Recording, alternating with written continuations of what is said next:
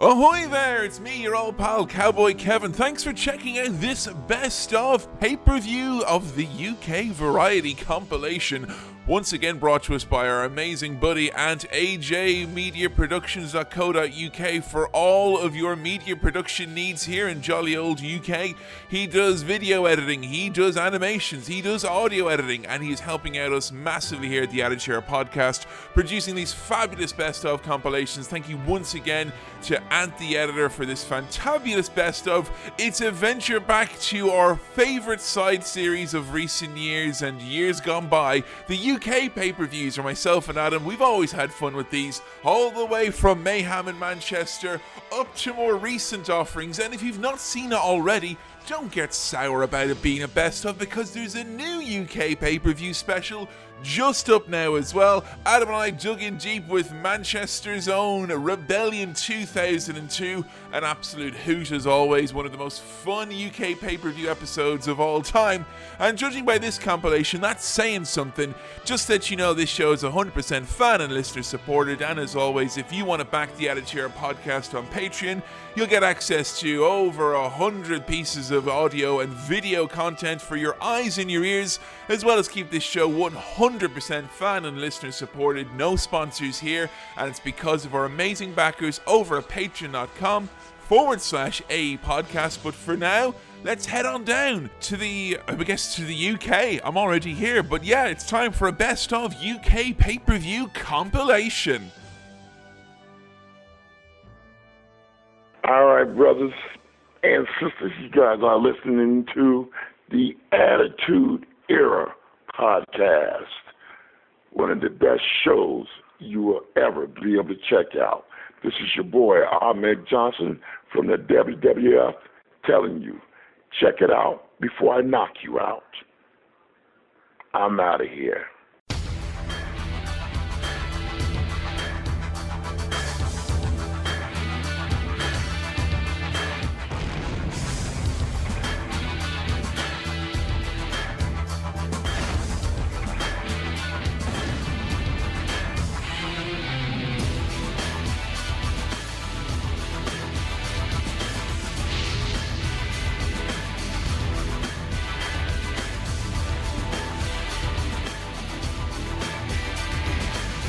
Hello, everyone. You're listening to the Attitude Era podcast, and it's a bonus episode outside of the main timeline.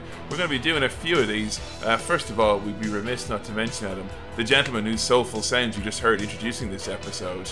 It was only Ahmed Johnson, Good mates with Ahmed, yeah. We were hanging out the other day and said our, to him, our Ahmed. Yeah, do you fancy recording a little promo for us? He was like, guys, you don't even have to ask. It's I tell you, I fine." tell you what. I was down Pearl River. I took a plunge. I went down to Pearl. River. um, we're gonna try and get more. Um, at a, well, he's not really attitude there either. He's just some guy, really. We're going to try and get more, guys. But thanks a lot, Ahmed Johnson. Anywho, as I'm saying, bonus episode uh, taking place here. We did a bonus episode before, and the audio got completely messed up and corrupted. Much in the same way, I Miro, probably Miro, Miro, who doesn't know how to wrestle or box. Told, told that he was an, am- was an amateur boxer and a professional wrestler. He's neither. of them. basically Mark Merrow is Merrow is just a man. From what we've been told, it's not salvageable. It was the Brawl Frawl episode. yeah, it was the Brawl for All, but, and it's a shame that it's gone, but at least the guys don't have to listen to us being miserable, because that's what we pretty much were for the entirety of that episode. And, and to everyone out there was like, hey, just re record it. Seriously, like, Brawl Frawl. we're not watching that again. Two and a half hours of it, like. Done with that. Uh, also, I suppose I should note the man sitting to my uh, right. Uh, I'm Kevin Mahan, by the way, in case you, you don't know. Uh, man sitting to my right, who's going to join me on this uh, special bonus edition, it's Mr. Adam Bibelow. Uh, good morning to you, sir. Hello there. Uh, no Billy this time. No, Billy, no. We've, uh... Spared him.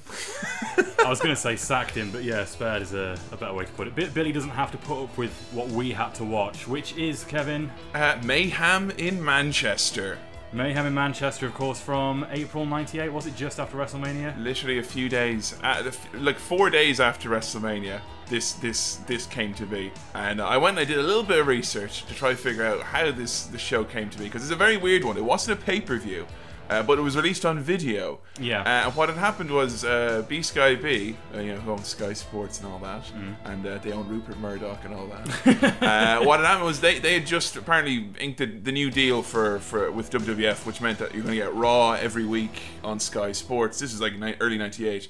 You're gonna get Raw every week, and you get all 12 pay per views. Uh, they're all going to be broadcast live uh, for free. So basically, it was like you're going to get all the WWF now. Sweet. Yeah, it was sweet. And part of the deal, apparently, going back, was that they were going to do a big pay per view in England. They had done one re- uh, not not too far back, which was called One Night Only. So yeah, the, the idea was that this is going to be a big, you know, nice British-based pay-per-view. You know, get get the new fan base kind of going, amped up for the Attitude Era.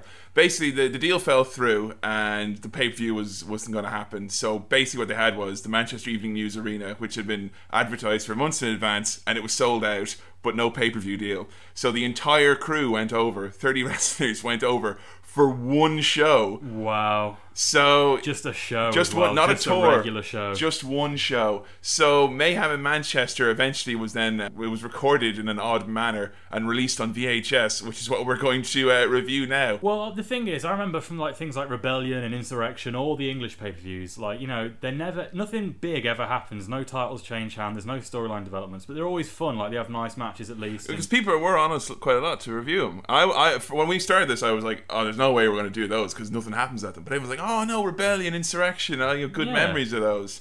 I mean, I suppose uh, you know, you- nothing ever big really did happen on them, though, did it? I mean, No, nothing big happened, but it was still fun to watch. they It was usually just, were you know- decent matches, Exactly, right? yeah, they were, they were good matches, and it was entertaining, and you know the crowd was always good because it was in England. However, this ain't rebellion or insurrection. This is something completely different, and I'm not even sure this is officially made by WWF. this looks like a bootleg. this is mayhem in Manchester. Where's my title shot? We got a lame ass opening video as well. Oh, the music. I mean, immediately, straight off the bat, you can tell it's a lower class of pay per view. You don't get any Freddie Blassie. You don't No. get any sort of big orchestra music. You get this Vincent- circus music essentially, Vince McMahon doesn't even repeat his voice. and Michael Cole. Michael Cole and circus music. Uh, Mickey, I'm not excited about this. Mickey C runs down the history of WWF having pay per views in uh, and all- shows. All, two of them before this. I don't- yeah, but it's like first of all, he has absolutely no passion in his voice whatsoever. Like he's like he's like he's reading off a cue card like he's just been given. And like the level the lack of detail in this is is astounding. Michael Cole takes us all back to uh, remember that historic night in uh, you know summer 1991 when SummerSlam Yeah. wasn't in Wembley fucking idiots. Wembley Stadium 1992. There's like one date which the British wrestling fans hold to heart. It's that. They fucked it up. They got it wrong. How could you get it wrong? Well, they'll be getting many things wrong tonight, as we'll find out. We were informed by Michael Cole that on that night they were cheering for all the matches. Not Bret Hart though, because he's not really you know, on on up on board at the moment. they, they, they're like they make out like it was this great spectacle show that everyone wanted to see.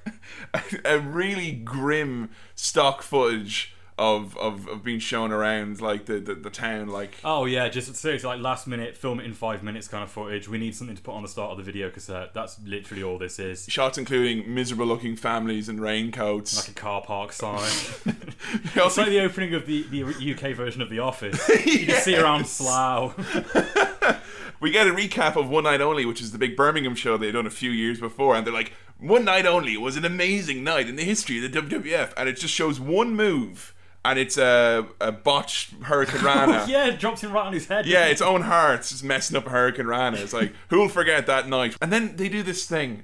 They, it? Oh, what's to come? What's yeah. to come? What you're going? th- Or the video is an hour long, folks. It's cut to shit, and they go. It's a highlights package. It's a We should highlights say, right- We should package. say right now it is a highlights package essentially. in, in, in times they show a lot lengthy sequences. Other times yeah, they cut but it it's to still crap. heavily edited. But but in the in the opening video that Michael Cole is narrating, he ca- he actually they show us footage of the matches that are taking place on that night. Well, not just footage. They show us an ending of one of the They matches. give Like, away the finish. They don't showed the New Age Outlaws winning by disqualification. So uh, yeah, you find out as soon as we found out early on uh, that match coming up later on. New Age Outlaws and LOD uh, ends in a DQ. Believe it or not, yeah. Anyway, we start off Mayhem Manchester. We get that logo, that logo that they have to That wear. hideous logo. It's like Resident Evil or something. yeah, like knocked that. up in Microsoft Paint, I think. And we get the uh, our commentating team for the night. Two guys who are doing a miraculously poor job of pretending to be there. Mm. It's Mickey C and K Squared, K Kelly, the K Factor. Uh, Hmm. Kevin Kelly. Kevin Kelly. Seriously, what's he doing on it? If Kevin Kelly and Kelly Kelly got married, would their children be called Kevin Kevin? No, it'd be Kevin Kelly Kelly, I think. Hey, Big Show. You remember me, don't you? I'm the big shot. Funny story about Brackus before we get into him. I just found out uh, today doing a little bit of research. Apparently, legend has it that in the Brawl for All tournament, Brackus thought that it was a work, so he got all confused. Can you imagine that? Idiot. Can you imagine going to the corner? He's up there, bro. Dude, he's hitting me with potatoes left and right. All right, now coming up next is a match with some um bizarreness written around it. Back of the VHS cover said clearly that this was meant to be a strap match. All right? Did it? Yes. Really? Yes. Okay, you say so. The DOA, the Disciples of the Apocalypse, who come out with no bikes, by the way. Oh, come on, like they're gonna have bikes. They can fucking barely light the arena. Where their- are they gonna get bikes from? From anywhere.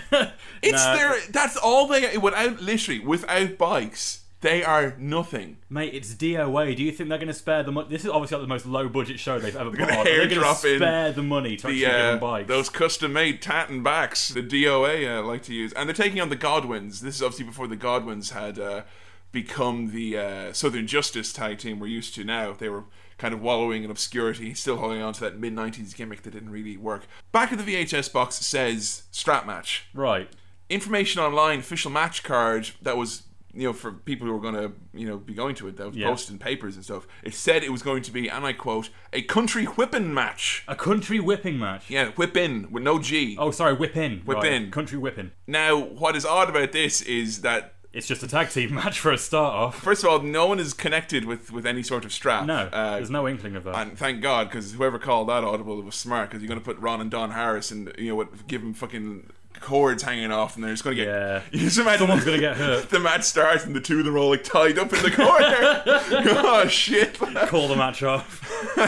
But yeah, at one point in the match, one of them does take out what seems to be like a very small. It looks like an insole you'd have on a shoe, like, and he kind of bops me. But the thing is, they do it behind the referee's back all the time. So I thought it was just like a foreign object that they had taken Right. out, or one of their actual belts. Okay. But no, this match was meant to be a country whipping That's match. meant to be part of the gimmick of the match then. That Yeah. little shitty that floppy little thing. floppy that- thing that they had. Fuck's sake, this is really rubbish, isn't it? I mean, seriously. But I mean, I know we mentioned the harsh editing before, but here it just gets completely ridiculous. You've got things like one of the DOA does a sunset flip, and then it goes One, two, and then cut. It, it cuts. After two, it cuts, and then there's like other people in the ring. They just stood up again all of a sudden.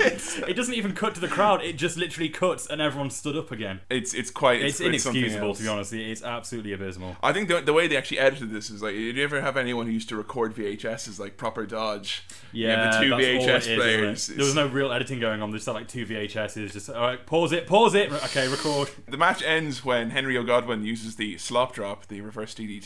Yeah. So I mean, who calls a finisher the slop drop? A man whose initials spell out hog. Henry O. Godwin. Fuck. Do you know the other one? Henry O. Godwin, yeah, and then Phineas I. Godwin. That spells pig. Pig and hog. It's, uh, it's real smart. Carry on. And carry on we will. This is an effort, isn't it? Billy, I hope you're sat. I, I hope you're sat at home right now, comfortable in the fact that you didn't have to watch this garbage with us. I'll get you back for this, Billy Keeble.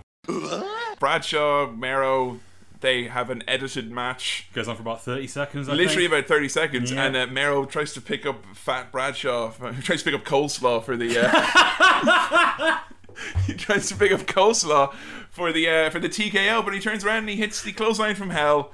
The match is over, but the buffet has only begun. Come on. Um, so yeah, Bradshaw wins, which is kind of odd because Mero was still he hadn't been demasculated yet. Uh, you yeah, he know. was still meant to be a serious contender. Yeah, and Bradshaw who wasn't really around at all. Just beats Maybe him. he put up a good fight. We wouldn't know because we only saw 30 seconds of the fucking match. Michael Cole, shut up! And then, as Shamrock stands up to celebrate, he stands up and does his big scream, and the camera is very quick to zoom in on his right hand. Just, just his hand is in shot. Absolutely shoddy. Seriously. It's like kind of if someone scores a goal and someone is like videoing it, like they're videoing like their son's soccer game, Yeah. and he scores a goal, like oh my god, he won! Ah! you know, zoom in and out, like Do you you reckon know. that's what it is. The guys, think the so. guys operating the cameras didn't know the results. They're like, "Oh shit, Shamrock won." No, it's only Ken Shamrock's mum who's got issues. Wait till she tells everyone in, in church about Ken's big win at Mayhem in Manchester, or as it's also known, Lunacy in Lincoln, or as it's also known, Abs in Aberdeen, or as it's also known, Incident in Islington, or as it's also known for the Irish amongst you, Madness in Mullingar, or as it's also known, Naughty Norwich, or as it's also known, Midcard in Manchester. Where's my title shot? Uh, they go and attempt the Doomsday device on Road Dog, and straight away I'm like, yeah, he's going to take that bump. And uh, you'll never guess what happens. There's only bloody interference in a disqualification finish, Oh. just like the almanac said at the, at the start. Oh no! Now the future's all bad, and Adam's mom has got weird boobs and is married to me, and I have a big casino. Back to the Future, innit? Yeah. Yeah. Hill Valley's ruined. It's time for Stone Cold Steve Austin. Thank God. Uh, Steve Austin can save this, right? Surely. Steve Austin, who's just won the WWF Championship, making his first defense. Big deal. Austin, yay. Defending against Triple H. Well, not Triple H. Not Triple H. The title card comes up. Austin comes out through a lot of dry eyes, I might add. It's like, it's like top of the pops. Austin, Austin comes out through all his dry eyes. And then uh, his opponent is Triple HHH. Triple Triple H. Triple Triple H. H to the power of nine. 9H is ready for his big match. Of course, we had quadruple J earlier in the night as well. Triple Triple H. How did that make it onto the fucking video? Hunter Hurst, Harold Horatio Hindenburg, Herdy Heisenberg, Holy Helmsley. You know what? He's, you know what? I, I have to say, I fucking hate Triple Triple H. Uh, he's, he's a no good politicker. He only had sex with Vince McMahon's three triplet daughters. to- and he, he buried Y29J. Fuck off. He buried him. But se- seriously, how? How did they get Triple Triple H on the fucking release? Go on our Twitter, we posted a picture from it. You won't believe it. It's absolutely ridiculous. But the thing is, right? We nearly missed it because when the show is so bad and you're so, you're jaded at this point, Yeah. and it's shown so plainly with no kind of context, you just your, your brain is off, kind of going. Eh. I bet I- most I people. totally agree. Yeah, I mean, you may have noticed that I went and made toast uh, last night during this, and then went up to get a drink, and then went up to go and close the doors just because I was looking for any excuse not to watch this. Took the bins out, you know. Didn't want to watch it, but thankfully I was sat there to discover the triple Triple triple, H Triple thing H. with you. As Austin's walking to the back, Michael Cole says he'll have a pint of ale tonight. No, we won't. And Austin apparently, from the fan reports I read uh, from two separate people, I heard this. Austin apparently got on the house mic and says, "Let's all go across the road and get a beer." And apparently, like forty or fifty people actually left the building. Oh my I god! went across the ring and they're like, "Where's Austin?" he said he was coming. and came back and missed the main event. In fairness, Never go for a hypothetical beer with Steve Austin is all I'm saying, lads. I don't know. I'd rather be going for a hypothetical beer with Steve Austin than watch the next match. If I'm totally honest. Hey, Big Show, you remember me, don't you? I'm the big shot. We get a recap of Raw and once again Paul Bearer being thrown down a uh, open manhole. I'll never get tired of that. I know. I've seen it again. Like it's amazing. He goes in like a like a snooker ball into a corner Yeah, just- pocket. Just gone. Did they like? How did they? I really don't know how they. I did. reckon they buttered up the sides of the manhole. they covered it in grease or something, and then Well, no. I assume they actually went around and measured the circumference of all the manholes to make sure he could and actually. then fit. measure the circumference of Paul. Yeah, Bearer. yeah. that'd be a fun job to do. he thought he was getting a new suit. Uh, but anyway, it, he goes head first down the manhole. Yeah, head He's- first. Like, how big a pillow is, can you possibly fit down there? I was annoyed he went down And head it's first, sti- it's still a sewer as well. but it's a clean drop. You got, you did, you did, they don't have to force him. They don't, Yeah, I, he I just thought they'd goes be like bu- stamping on him to get him down there or something. Yeah, I don't know. I, it's it's it's honestly uh, wrestling secrets reveal need to uh, get on. I, I think this. they missed a trick putting him down head first. I would have loved to have seen Paul Bearer's just little head poking out of the hole as he got pushed down. Jim Ross getting at this awful, disgusting thing. He says Paul Bearer was buried alive in raw sewage. oh, fucking hell. And Here he is a few days later. Cleans up well, doesn't he? That's a disgusting sentence. we get uh, Austin and Kane like shots of them, kind of like nudging each other on the monitor. Yeah, kind of best going, buddies. Hey, look what he did. Yeah, Kane now all of a sudden is just like a, a total dude, basically. We get clips now This is brilliant. This is absolutely outstanding, and I I hope to God I'm going to try and find it or find a report of it at least, full footage or full recap of what happened. it's here. got to be out there. Vince McMahon at Oxford University at the Literary and Debating Society giving a giving a speech. Thursday evening, Mr. McMahon, owner of the WWE spoke to the Oxford Union about America's greatest and most loved sports entertainment institution.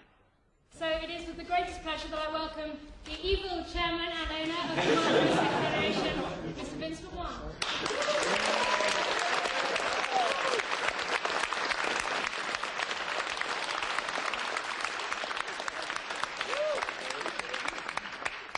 Thank you. I would expect a reception such as that for a prime minister or some particular titan of technology. But surely for Vince McMahon, you can do better. They show a little clip of him at the start where he's basically just like, I'm Vince McMahon, damn it. Come on, give it up. Absolutely insane. And then after that, you hear like you know, um, I can't remember who it is that's narrating it. It's Michael Cole or something says. Like, and then Mr. McMahon proceeded to talk to the Oxford students, and it shows like a little 10-second clip of him speaking over nothing like. silent, just Yeah. literally McMahon mouthing, and just you can't hear any of it. What's the point in showing us a clip of this lecture if we're not going to hear any of it? He's just there and leaning out. So who are you in Oxford? Yeah. Do you watch Raw? You know, it's like li- idle chatter. Oh, actually, I should mention as well, in relation to the Oxford University thing, the lady who introduces Vince from Oxford, she goes, "Ladies and gentlemen, please welcome to the stage the evil chairman." And the camera pans around to Vince, and he just sat there smiling. It's like you know the the old school wrestling mentality. The heel always gets to believe he's right. Yeah. The, the heel can't think he's evil. You know that's he that's whatever. So, are you ready for possibly the longest segment in the history of the podcast? Here it comes. Let's get through it. The corporate folk come out, all nine thousand of them. Pat Patterson cuts a promo. Mr. McMahon would like for me to announce something special for this evening. The lineup has been changed tonight simply just to please all of you. What? Change lineup? As you know, The Rock, the World Wrestling Federation champion. Work with him. Patterson loves The Rock. The Rock tonight will meet his toughest opponent yet. No, he was supposed to wrestle Hunter Hearst Hemsley tonight. It's not going to be Hunter Hearst Hemsley because Hunter Hearst Hemsley is going to have his hands full tonight. Hunter Hearst Hemsley is going to go on one on one with Jeff Jarrett.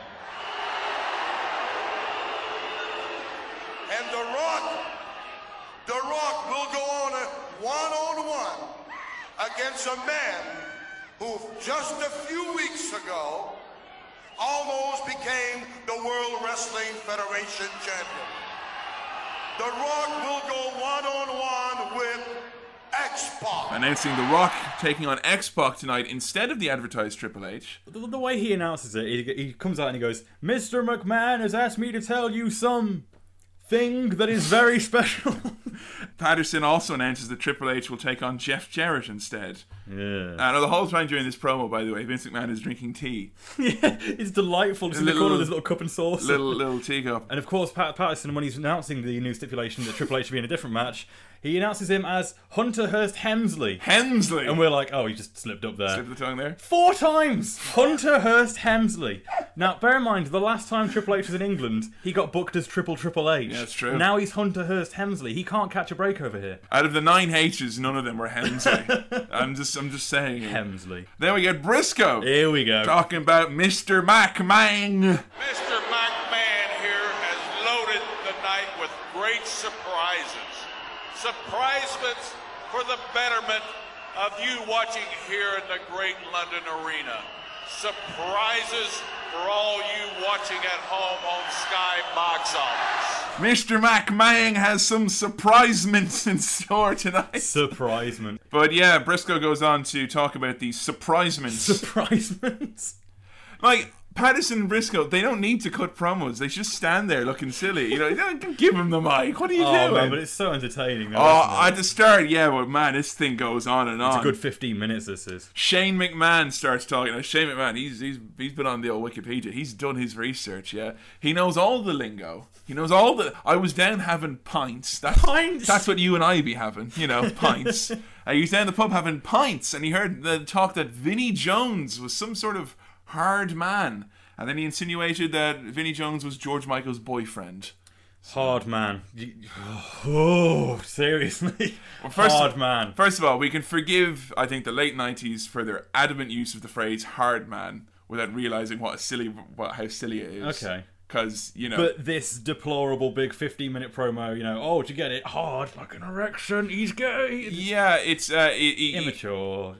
I, I don't like people coming over to this country and using people's uh, using people's nomenclature against them. And trying to be a little bit more pop culture referential with George Michael getting thrown into the mix as well. And we also got a lock, stock, and you, you, he said the referee tonight will be locked, stocked, and have two smoking barrels. It's I, it, the movie was coming out, I think. Yeah. Um, But so- finally, the microphone gets handed to McMahon, and he starts off what he's saying just by going, "You English." I get the feeling he's we not a fan. kicked your ass in World War II, damn it. he proper for a man who is organized, uh, you know, in- in kayfabe, right? He's the, he's the chairman. He's organized this whole trip, the big pay per view, and he's clearly upset to be here. He's upset at this business Yeah. venture. History will prove that the British are the most barbaric, vile, swarmy sloths to ever walk the face of the earth. That's what I wanted to hear a history lesson. This is great. He learned all this in Oxford yesterday. However, I can understand how you would want to hang on to your ancient history when you used to be somebody. I can understand how you want to hang on to your little customs of tea time. But I hate to be the one to break the news to you, but the British Empire crumbled long ago. Oh wait, with the exception, with the exception, of course, of that treasure, the Falkland Islands, which you fought so hard to keep. You see, there's no doubt in my mind that each and every one of you here in this arena and every one of you at home watching on home box office wishes you were not British.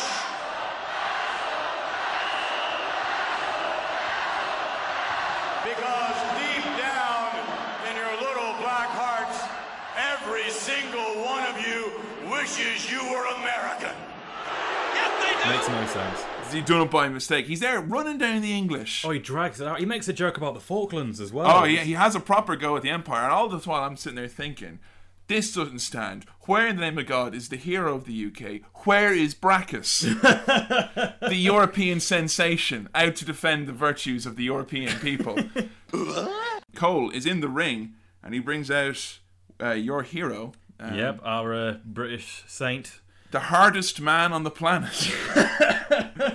Vinnie Jones comes out, who's dressed up as a vampire slash Russian gangster. He looks like he's going to join the corporate ministry at some point, doesn't He's he? got he's got like a black leather trench coat, Black turtleneck with a chain with a around it. chain on it. That's uh, He, looks is- like a right prick. he looks hard.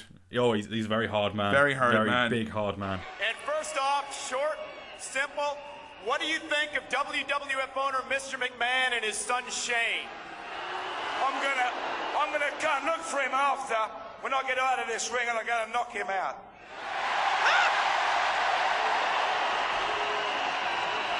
Vinny, you are known as the hardest of the hard men in football. Are you prepared to mix it up if provoked tonight by any WWF superstar? Us British mix it with anybody. Vinny has a way with words, an appalling way with words. Sorry, I- also, the thing is, when he comes out, you know, McMahon spent a good amount of time earlier insulting him and, you know, Yeah, dragging his making name out through like, the dirt, oh. making out like, oh, yeah, Vinnie Jones, he's another, he's gay, you know. Stoking the England volcano, sucks. yeah. Second Jones comes out. Everyone hates him anyway. So I assume that he's always on some football team that people in the crowd didn't like. He or started out as a football player and then Yeah. became an actor and like you know just sort of left football behind. He was always associated with football, Yeah. but you know he actually left his football playing days behind him. But I honestly think one of the biggest things here, and this is just speaking from my point of view, chances are, if you're a wrestling fan, you might not be a football fan because half the wrestling fans I knew when I was Yeah. a kid, they're kids that didn't like sports. That's Re- true. Wrestling was their sport. If you know what I mean. Nowadays, you're more likely to find a fo- uh, you know football. Oh fan yeah, as you a get more crossovers wrestling fan. Yeah, nowadays, but, but back, then, it you're was more definitely- segregated. I that's think. true. That's true. So I just think these people they didn't give a shit about Vinnie Jones. Vinny Jones. It's strange. He- Straight off the bat, he's kind of like, I don't like none of these Americans coming over here. And I was like, yeah, him coming over here for the show, which we're sitting, which we paid to see. Yeah, here it's like clearly you do mind them coming over. That's why you all come. You know. And then he goes, "Us British will mix it with anybody." Assumedly referring to the rich mix of cultures and creeds England is known for since the 50s. And Whilst strongly promoting the nice football hooligan mentality that England has, it's great because in the last 20 minutes of the entire thing, we've managed to have some hate towards Pakistani people, and now we've managed to promote the uh, soccer hooliganism as well. So he says us British will mix in with anybody. Then Cole looks really worried, literally walks over, whispers right in his ear, and then he just turns and goes, It's going to be emotional. It's gonna be emotional. Did they really have to prompt him to It's say like, that? Who came? It's like Russo's probably backstage going, God damn it, he didn't say it's gonna be Make- emotional. make sure he hits the, the mark. on the headset. You make sure he's. One last thing I noticed about that Vinnie Jones gets out of the ring, runs away. Oh, yeah, He, he j- runs backstage. It's a it's a long walk. Yeah, I'm gonna get the hell out of here. He took so many pauses he probably had to run back, otherwise they'd be running over time wise like. Michael Cole, shut up! Matt starts off, Mero hoists his jocks up like he did before, and Christian just pulls his pants down. I love it because he's just flailing his arms around and running around the ring with his pants down. His I, I will say that is the one offensive maneuver Mark gets in in the match. It's him against his own trousers. He manages to, to lift up his own trousers, and he, he just, these trousers get pulled down, and he's a silly leather man Honestly, though, it's so in brilliant. a pair of This- red panties. th- This is like the same kind of satisfaction. That's I in felt. the first two minutes of the match. Yeah, this is what I'm That's saying. how we start this, This off. is what I'm saying. This is the same level of satisfaction I felt with Shamrock versus Jeff Jarrett. You know, when you actually realise, wait, I'm going to finally get to see what I wanted to see all this time. He has his pants pulled down. He's running around like a Disney villain that's just been defeated. He looks like such a twat. It's amazing. Mero goes to the top rope to hit Mar Velocity, gets knocked down, gets hit in the willy. He gets about five shots to the dick in this match, I think. He, he- they're literally killing this boy. I mean, there's nothing else. That, I mean, what are they going to do? Is Vince McMahon going to read his diary and come out like, "Dear diary, today was great. You're a loser, Mero." Like they're really like putting it to him. Good. Sable uh, takes down Jacqueline, and she gives she gives Jacqueline these punches. And I tried a while trying to figure them out. Was it a gentle rap and a knock on the door, kind of, "Oh, is that person in there?" I'm not too sure. Don't want to disturb them if they're asleep. But what it was, her punches were like she was pricking the film on a ready meal. Uh, it's a little little little I thought it was motion more there. like a typewriter. Just you know this. Sable Sable bombs Marrow. After kicking him in the balls. Kicks him in the balls. Sable bomb. Sable bombs him. He's truly dead. He's finished now. That's He's- I'm- got to be it. I feel sorry for him. I actually feel sorry for him. Whoa, really? Seriously. Come on, like. I, well, I know it's a lot, but I, I honestly just found this amazing. I thought it was hilarious. I know, but I mean, there becomes a point like it's like you could build up to one of those. It's like they're having the booking meeting and they had four possible embarrassing ends to the match, right? Mero gets jocked, or Mero gets TKO'd, or Mero gets hit in the willy, or whatever. They thought, fuck it, let's just build the match around all the embarrassing finishes. Good. give, give the crowd what they want. People want to see Miro get shamed. I don't think they went far enough. I think Um, they should have pissed on him. Sable, Sable, Sable TKO's uh, Jackie wins the match. After the match, Jacqueline gets hoisted up on the shoulders. Oh, she gets up on the shoulders of, of, of the referee. Um, For some reason, the referee's down, so she like climbs on his back and starts attacking him. Tim White stands up. I think Yeah. Legion, of Do- Legion of Doom were going to come and run in or whatever.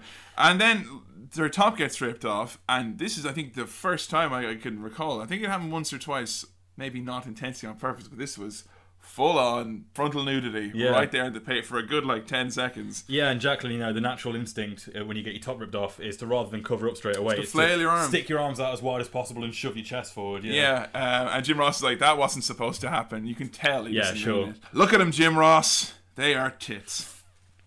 It's Mr. D- Mr.co.uk there. Where's my title shot? The problem I have with this match and this is a problem that I've brought on myself, and it's with every Jeff Jarrett match now, is that whenever I'm watching a Jeff Jarrett match, I'm sat there waiting for the Glargay sleeper hold to come along. Oh, I'm waiting for him to, you know, slap it on and go, Glargay! I know it's funny. People are always tweeting us going, you know, I always thought that Jeff Jarrett says, "Whoa, I got him" when he puts him in I- a sleeper hold. You're wrong. He says "glad gay." I have something. I have a big revelation about this, Kevin. Okay. Well, he finally gets a sleeper hold on, but he doesn't say anything. He just does it silently, and I was like, oh, after all that, he doesn't say anything. Two minutes later into the match, one hour, 28 minutes, and 10 seconds into the match, he does the Glargay sleeper hold again. And this time, he goes, "Rah, he ain't going nowhere. He actually does speak. Oh, so wait, wait now. Okay, now this is contrary then to what everyone else, because people were saying, "Whoa, I got him." Yeah. Well, this is a variation of the Glog. This is the uh, he ain't going nowhere sleeper hold. Is this the grunt of the night? This is not the grunt of the night. The Okay. grunt of the night is still to come. Okay. But, yeah, just because I was thinking like, well, these people are crazy. You know, there's no way that Jeff Jarrett's saying something when he does the Glog sleeper hold. But I think there might be a little bit more to that theory than uh, I thought. Do you think originally. every match is just a sen- is like a sentence in a book? I reckon, yeah, he's, he's just doing bit by bit. He's doing loads of different phrases. If you add them all up, there's probably a message there, like the Da Vinci Code or something. So uh, Probably a love letter to another man's wife. oh, then we get one of my fa- actually my favorite segment of the night. D'Lo Brown goes on an adventure. Right here, I'm in the heart of all Europe. It's all right. There's Buckingham Palace. I- I told the Queen we need to straighten that damn circle thing out, make a damn straight road. But anyway, hey, I wonder if she's in. Oh, it's good to be back home. I haven't been here in a long time. You can almost see my office lights still on. I left my key. Maybe if I just scream, Queenie! See, our window's open up there. Queenie! Trying to what? Hey, you got a night? What the hell is this? Hey, Mark Henry took me out of a car. He told me to come and pick you up. Mark Henry gave you this car? He gave me this car. You brought this out of your you brought this out of your driveway, man. Where's my where's my stretch limo? Where's my Guinness? Mark Henry took the limo. He told me to pay for this. this is your favorite segment of the Oh, night. it was D'Lo. He went all around, saw all of London, all the sites. Stood outside the Buckingham Palace, pointed at it. Pre- pretended to live in all the buildings. Yeah. Yo, yeah, that's my Buckingham Palace. That's where me and Mark Henry live. You don't know D'Lo, do you? You don't. You live in New Jersey. He's not Chris Jericho. Let's be honest. He, he, he hasn't got he hasn't quite got the charisma and the wherewithal to pull The this best off. thing is like he's walking around like trying to be all cool, walking down, you know, shaking his head down the streets of London, and he's like, you know, there's a beef eater there, and he just goes, he takes a selfie of himself, and he just goes, ha ha. ha. He, he laughs to himself after taking a selfie. The one part of this I did like is when just some shitty little red car pulls up and some British guy just gets out and he's like, "Mark Henry sent me over." Mark sent you in this. Yeah, he's like, "Where's my stretch limo? You're not getting one." Yeah. and he also ends the promo by saying that he's had a few words with the upper ups in uh, in the UK, and the Big Ben is now called the Big D, D'Lo Brown, Big D. Big D. That's the best he could come up with. And I have to say, I The was- Big D. we were in London recently, and the tourist board are missed the mark greatly. All says Big Ben. It's all wrong. Yeah, they, I, I think they lied to him. I think you're going to get low down in your future tourism board. Anyway, moving on, D'Lo Brown. Again, is this meant to build up heat and make you hate D'Lo? It's like because now he comes out for a tag match. Him and Mark Yeah. Henry's like, "Boo! That guy who took a selfie and the guy who ordered a shit car. Boo!" Hey, Big Show. You remember me, don't you? I'm the big shot. we get a ref bump, and Jim Ross says, "The Rock just got a big break." It's only a game, so put up a real good fight. I'm gonna be snookering you tonight. I'm famed for my aim, so you better believe I'm right. I'm gonna be snookering you, snookering you tonight. Big big break, you know. It's the show Jim Davison used to do. Do we have to keep bringing up Big Break on the podcast? I'm worried that some people out there don't get the big break references. Well, I think even the people that do get the Big Break references, you know, it's Big Break, Kevin. Is it the kind of thing you want to be bringing up on a weekly basis on the podcast? every week, 5 p.m. on a Saturday. so anyway, Triple H snookers rock with the WWF belt. Fuck off. Get out. Get out of here. Tony Chimmel, Shane McMahon, Pat Patterson, Gerald Briscoe, Vince McMahon, Big Boss Man, Vinnie Jones, Kane, Kane Austin, Austin, Mankind, Mankind, Taker. Taker, 11 men. 11 men. Oh, and Earl Hebner comes out in the end. 12. 12. It's a fucking Royal Rumble. This, This isn't is some fatal four way this is shaping up to be. Can't even think what the world. world troublesome world would be. 12 way. How many fuckers are back there? It's like a clown car. and All these guys coming out. And they're, they're building up this big thing where Vinnie Jones and Bossman are in the ring together. You know, the two enforcers on opposite Yeah, sides. the two hard men. The two bit really hard men. Who's going to be the hardest? Well, it's Vinnie Jones because what he does is he goes over and he pushes the big boss man. boss man falls out the ring, knocked out cold. Bossman literally collapses like a sandcastle been hit by a wave. He literally. Now, I, I I know four or five seconds doesn't sound like long, but when you're lying down for four or five seconds after being pushed over, it kind of makes you look like a bit of a chump. It looks like Bossman took a dive, to be honest. He could be in cahoots. I think for me, this is the selling point of the pay per view. It's the reason I watched it anyway. Vinnie Jones has shoved down the Bossman, therefore rendering him uh, helpless and in- inconsequential. Briscoe brings out the red card. Vinnie Jones is ready and wanting to fight. Wait a minute. Briscoe just red carded Vinnie Jones. It's a red card. Briscoe's.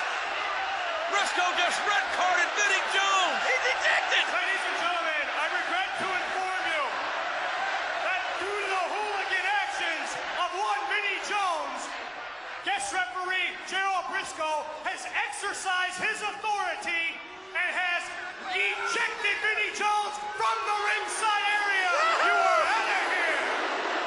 Oh, we get it because we're in England. Ah. oh, that's genius. Now, many of you think that he may be playing into the whole British soccer thing, you know, blah, blah, blah. He's not. What he actually is was he was referencing Nigerian superstar wrestler Power Uti, who would take over. going down. But seriously, this has like been what twenty minutes now. Just do Okay. the match. Get to the match. I please. get, and I get it. Taking out a, a red card, that's hysterical, you know. But Vinnie Jones leaves. he just goes, "You bastard, my kryptonite! You've got me there." You know the English Football Association means I have to abide by any and all red cards. Like he's a genie or something. He has rules. You know, I just imagine Patterson and Briscoe are down some seedy back alley in Soho, and they're like, they've got you know, a big wad of cash. Like, you got the stuff. I guess it's like a red card, like, in like a velvet bag. you know, Vinnie Jones won't know what holds it up and Vinnie Jones is like, But there's- So the red card does out Jones. Jones is, is gone for the night, it seems. So Kane and Mankind come out and they start off straight away, start beating the bejesus trying to make out up of for him. lost time with all that bullshit beforehand. I think It's Taker just a comes brawl. out, chokes Sam's Mankind straight away. Austin comes out. You know, they just get all the big. The big whoops and wallers. Vince McMahon on commentary is quite a sight to behold. Yeah, he's, he's gone straight back into the old Mr. Yeah, Man mode, at hasn't the, he? at the start, right? Undertaker's coming out, and Vince McMahon is like, "I hope he takes Austin's soul tonight. I hope he takes it right to hell." And then five seconds later, he's like, "What up and over, big back buddy drop one two? No, he got him." Um, You know? Seriously, he slipped straight back into it, didn't he? What a Eh, professional eh, man. Right into his. Own, I think he's trying to oust Jim Ross. Like he's like, "You know what? I could be the the the, the play by play guy again." Adam, looking forward to talking about No Mercy. No. no, I am not. Have you not got a lot to say about this one? I have got a lot to say about this one. Doesn't mean I'm looking forward to saying those things. Alrighty, well, sit back, relax, grab yourself a glass of eggnog. We're about to listen It's not Christmas special. He's trying. chestnuts roasting on an open fire. Poorly booked, no mercy paper. All right, all right. It's no mercy. Michael Cole, shut up. So we get quite the procession here because you've got all these guys in the corporate ministry, and you know you've got the likes of Viscera coming out now wearing a bin bag. I thought he looked like a cartoon bomb. You know, like a big black one with a fuse coming out the top. he looks ludicrous. Oh man, it's not the last time we'll see Viscera tonight, but he does look the the moo moo. Whoever It's said to him, disgraceful, isn't it? Because I mean, he used to, you know these at the start he was wearing like just the the vest and the big pants, Yeah, or it was, like, Mm, waistcoat. grand whatever.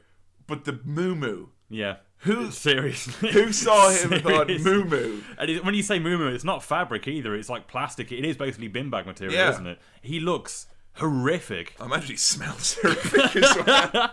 Where's my title shot? So Shane starts off by addressing the Brood. Mm. Um, you know the Brood, who was out like before. There was the Undertaker. We're gonna take on this Shane McMahon is no mercy.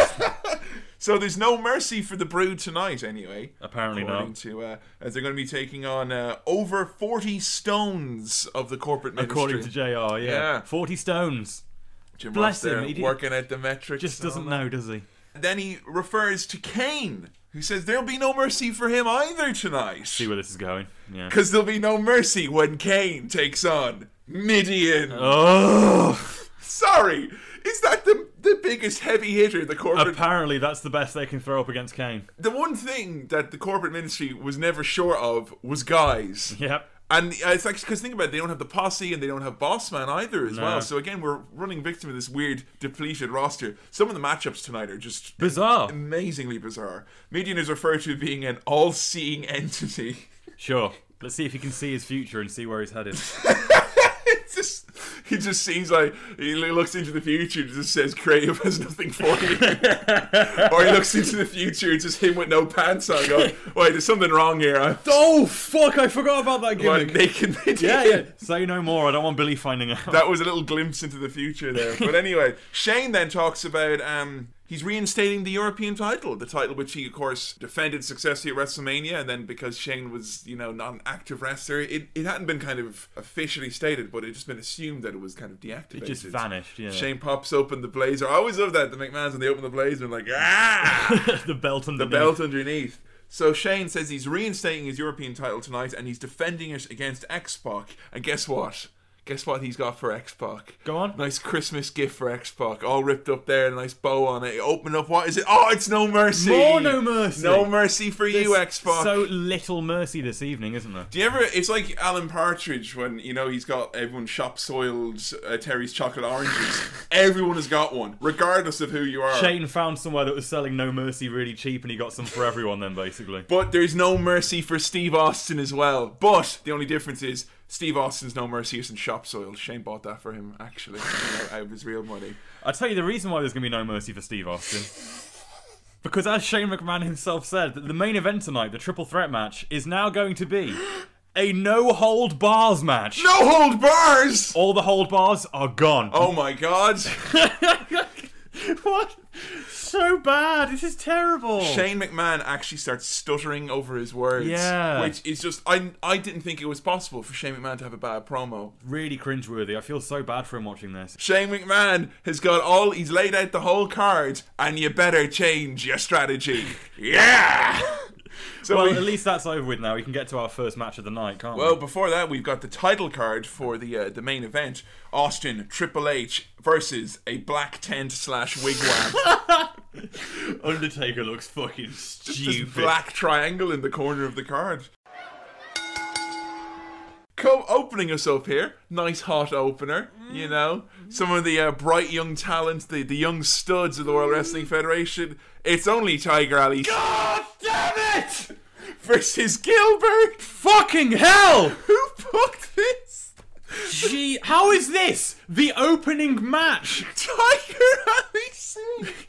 And just- The last time he wrestled was Capital Carnage. Did they leave him I behind? think they're just picking him up now. and he's hitchhiked from the London Arena to Manchester over the last six months. Oh my good lord. And to sweeten the deal, as Tiger Ali Singh is on his way to the ring, you can hear just one of my favourite things Jim Ross has ever said. He goes, Tiger Ali Singh is set to take on Goldberg. Or should I say Gilbert? just talk about all the subtlety of the joke is gone. There's- I love, I love when like a parody is so good, you accidentally mix it up with the real You thing. accidentally outright state what you're parodying. like when Joey Styles accidentally called the Blue Meanie Scott Hall that Oh one time. Hey, Big Show. You remember me, don't you? I'm the big shot. And while he's on his way to the ring now, we have our grunt of the night Oh my already. goodness. Goldberg. I nearly did it myself then. I nearly called him Goldberg. Mate, I'm seeing double here. Four Goldbergs. You know, I mean, It's Gilberg yelling on the ramp, just non-stop.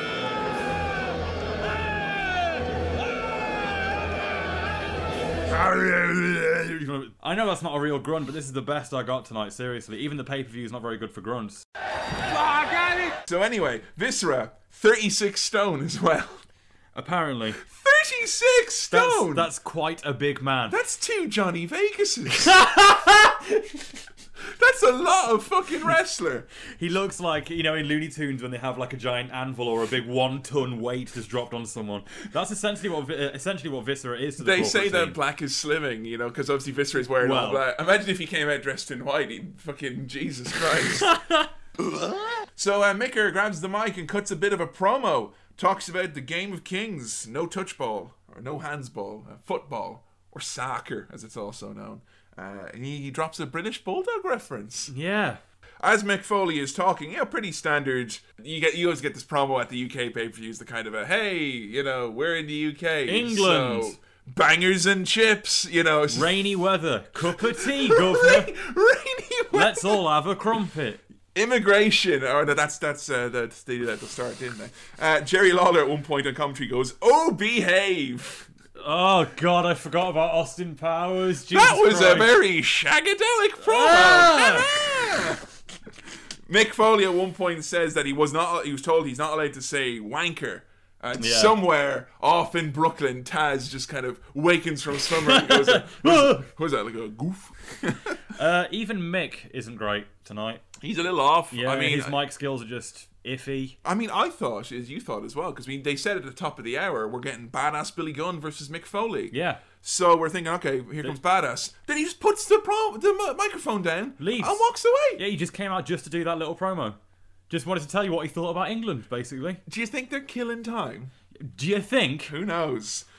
All right, I feel bad about what how I've described this here in my notes, but uh, the WWF chat with some cretins. they, they do though, seriously. Cretins is the word.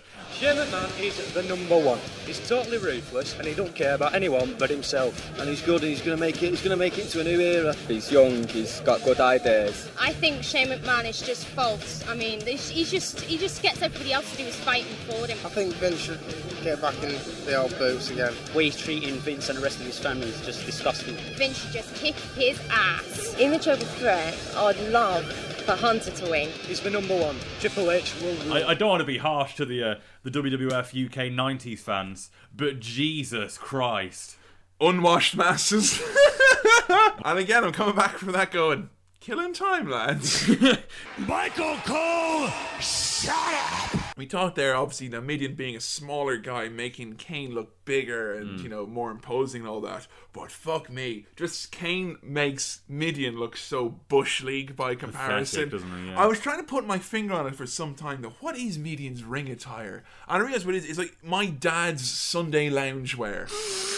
like an old Bob Dylan t shirt and a pair of loose pants.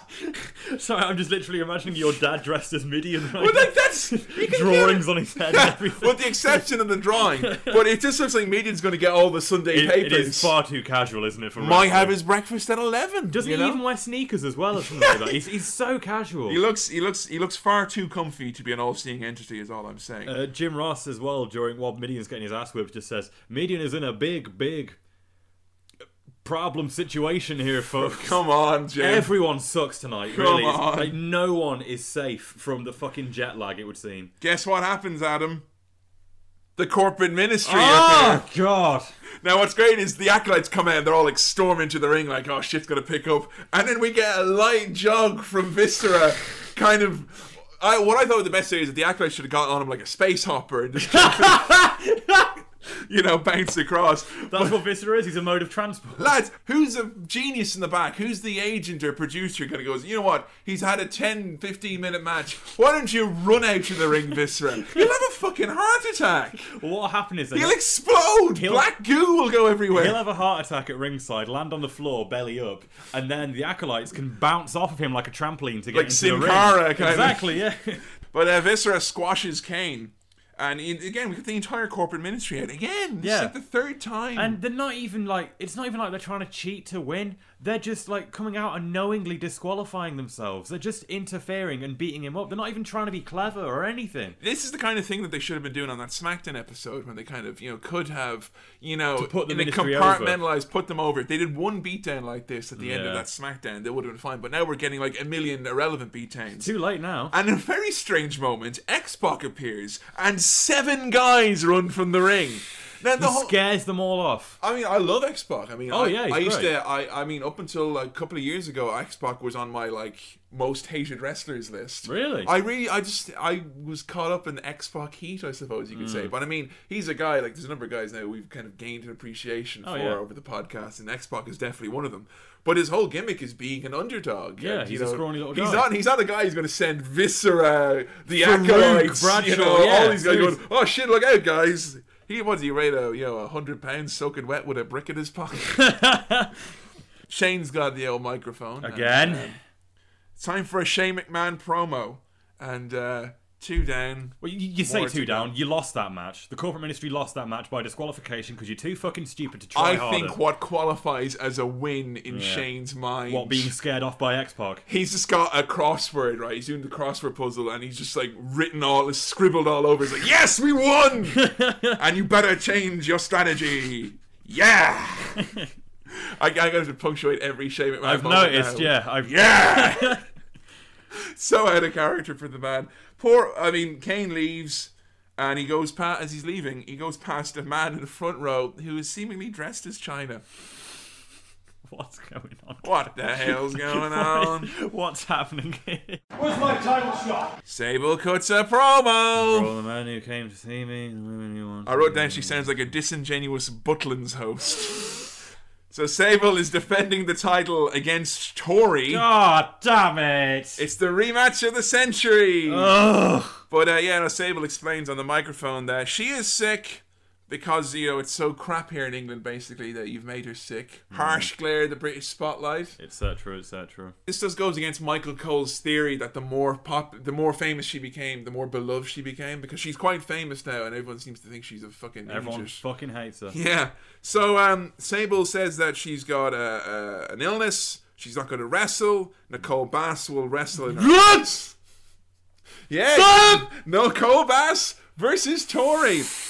I can't handle this anymore, Kevin. This pay per view is so bad. Don't worry, we've got a silver lining though, because after Sable doesn't even stay around at ringside, Sable cuts her promo and then leaves for four years. Woo! Get out of here, Ghost. Get out of here, Ghost! And he's left! She's gone at last! You want to talk about a moment? Oh my god. Oh man. Guys, that's it. She's gone. As far as, it's I'm, over. as far as I'm concerned, this pay per view will never get the stamp of the worst show we reviewed. Solely because it is finally allowed us, Yeah. finally enabled us. Someone send a raven to Billy Keeble, let him know the good news. oh, it's over. She's done. She's gone. A dark curse has been lifted from the WWF this day. And you know, like most people, you know, when they leave, you know, after you're working somewhere nice, you know, they maybe leave you know, a bouquet or you know, you know, a nice basket or a hamper, you know, or, or a nice card. Send a card around everyone to do a sign on it. You know, Yeah. goodbye. You know. Sable leaves the greatest parting gift of all: a sexual harassment lawsuit, which she files against the WWF. Wee, I'm grateful for everything you did for my career.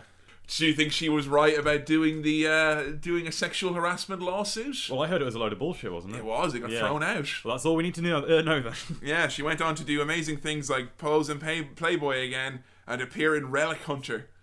Ooh. I forgot about the existence of Relic Hunter until this second. Sable returned to WWF in 2003, 2004, Mm. in a very, very odd moment where she basically became even more of like a reprehensible kind of a, uh, you know, sex object character. And she was involved in several long, unedited scenes of her just groping Vince McMahon and making out with her.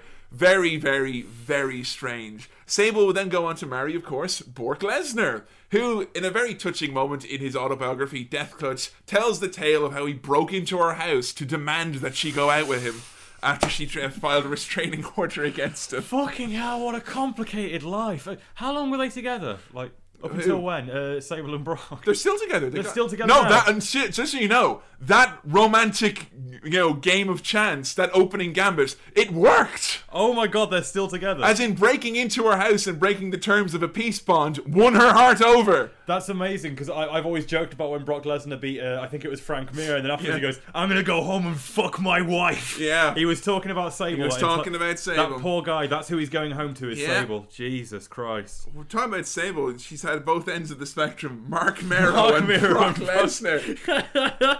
what a com- what complicated men she's. She doesn't have a type, it would seem. It, it seems not.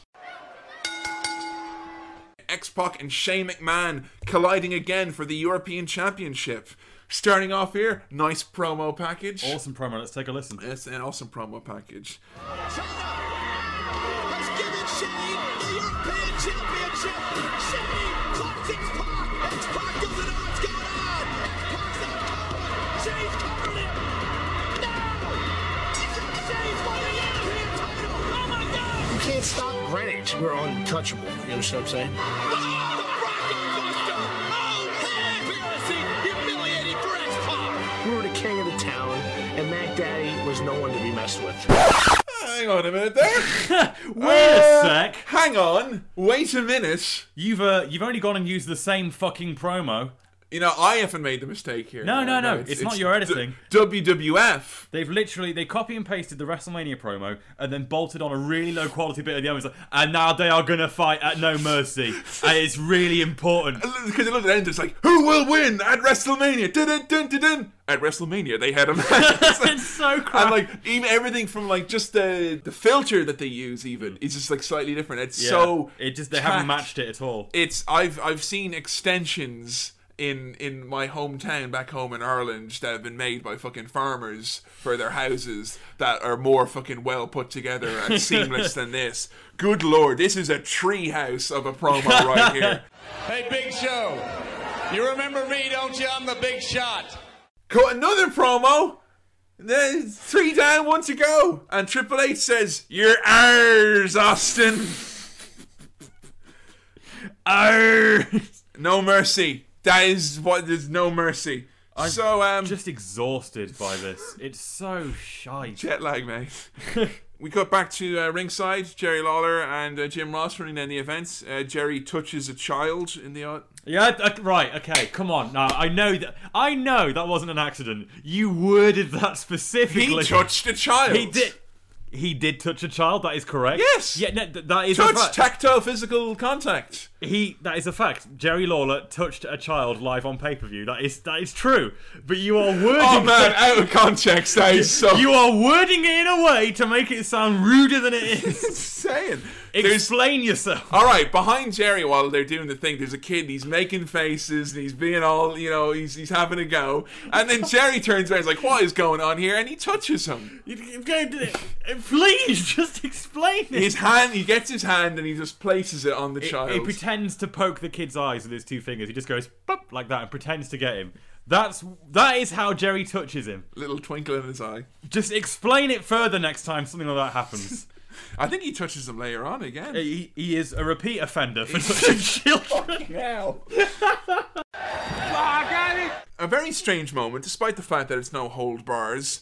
Triple H goes to use a chair, and Hebner is like, "No!" And You he can't rips do him. that. Now, just to point out, they went out of their way to say it's a no holds barred match, right? And Jim Ross is like, "Oh, this isn't fair. Now this triple threat match is a no hold bars match.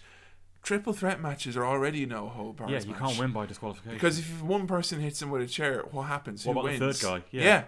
They're always no DQ. It's, it's ridiculous. It, well, but then Austin just picks up the chair and it's Triple H. Earl Hebner playing favourites. That's what it is. Earl Hebner obviously is going to get a couple of shirts from Austin on the on the, on the sly. He's going to head down to the Covent Garden Market and start uh, hawking them off later on.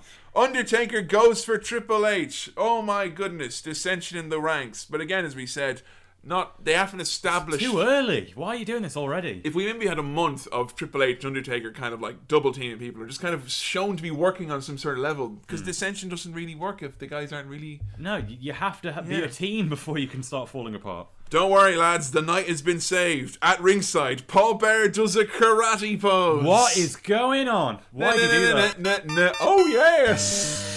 I'm just using this as an excuse to play uh, the um, Shy Kingdom music because Irrelevant. There's no need to put that in. Did you see the pose on Paul Bear? He's doing all karate chops. Yes, yes, yes. It's all over for Danielson. He's gonna gonna karate chop a fucking wedding cake and eat it. all I'm saying is, you know, if Bear is doing that in the main event, you know that no, there's a level of fuck it. yeah, clearly anything goes here. No one cares anymore. Just do what you want, guys. Paul Bear just like goes in, cool it, guys. We already got their money. some uh, Kevin Nash kind of freaking out Ah. here. Undertaker and Austin go at it as Triple H watches. Triple H nips in, gets the pedigree on Austin, it seems, but Austin reverses it, and then Triple H gets Choke slam! Well, well, it's the big show. That was the call of the century from Jim Ross right there. Okay, now it's time to start keeping track because someone mentioned to me on this on Twitter that this the name of this pay per view could have been Night of Stunners. Okay. Stunner on the Undertaker. Ding. Stunner on Triple H. Ding. Shane McMahon appears and the corporate ministry do as well, and then the Brood, Kane, and Xbox come out, and Mankind comes out. Then we get a stunner on China. Ding. A stunner on Triple H. Ding. A stunner to Shane. Ding. A Bronco Buster to Shane, Triple H, and China. Then Errol Hebner has a beer with Austin. and then Shane and Triple H get a simultaneous stunner. Double stunner. Ding ding. So how many is that in total then? I wasn't even keeping count. Fuck it. All right, let's count them up. Literally lost count halfway through. Hang on, give us a sec, guys. So one, two, three, four, Five, six, seven. Six. Or seven if you count it. The double stunner was two. Do we Se- count? Do we count the double stunner? The double stunner is two. All right, so we stunners get seven combined. stunners. Seven stunners, and Earl Hebner gets a nice beer. Have you been using the network at all? Did you use the free trial? Get some Oh free- yeah, I- I'm actually getting the free trial working over here. It's pretty good. Uh, Yeah. Watched some ruthless aggression stuff. Yeah. Soon turned it off. Yeah. Yeah. Ah. I've been using it to catch up on Batista, obviously. Um, oh boy, yeah, my- pushing up on your, your Batista. my new favorite wrestler. Deal with it, like yeah, and all the all the great uh, Batista moments there. Looking back, all the countless Batista matches. Uh, I I did come up with uh, something to make Batista slightly more marketable because people don't really like him at the moment, do they? Is, is this your idea for a Batista cartoon, perhaps? Yeah, I thought Disney's spin-off cartoon with Batista, uh, duct tape. Ooh, Ooh, do, do, you're supposed to be my friend.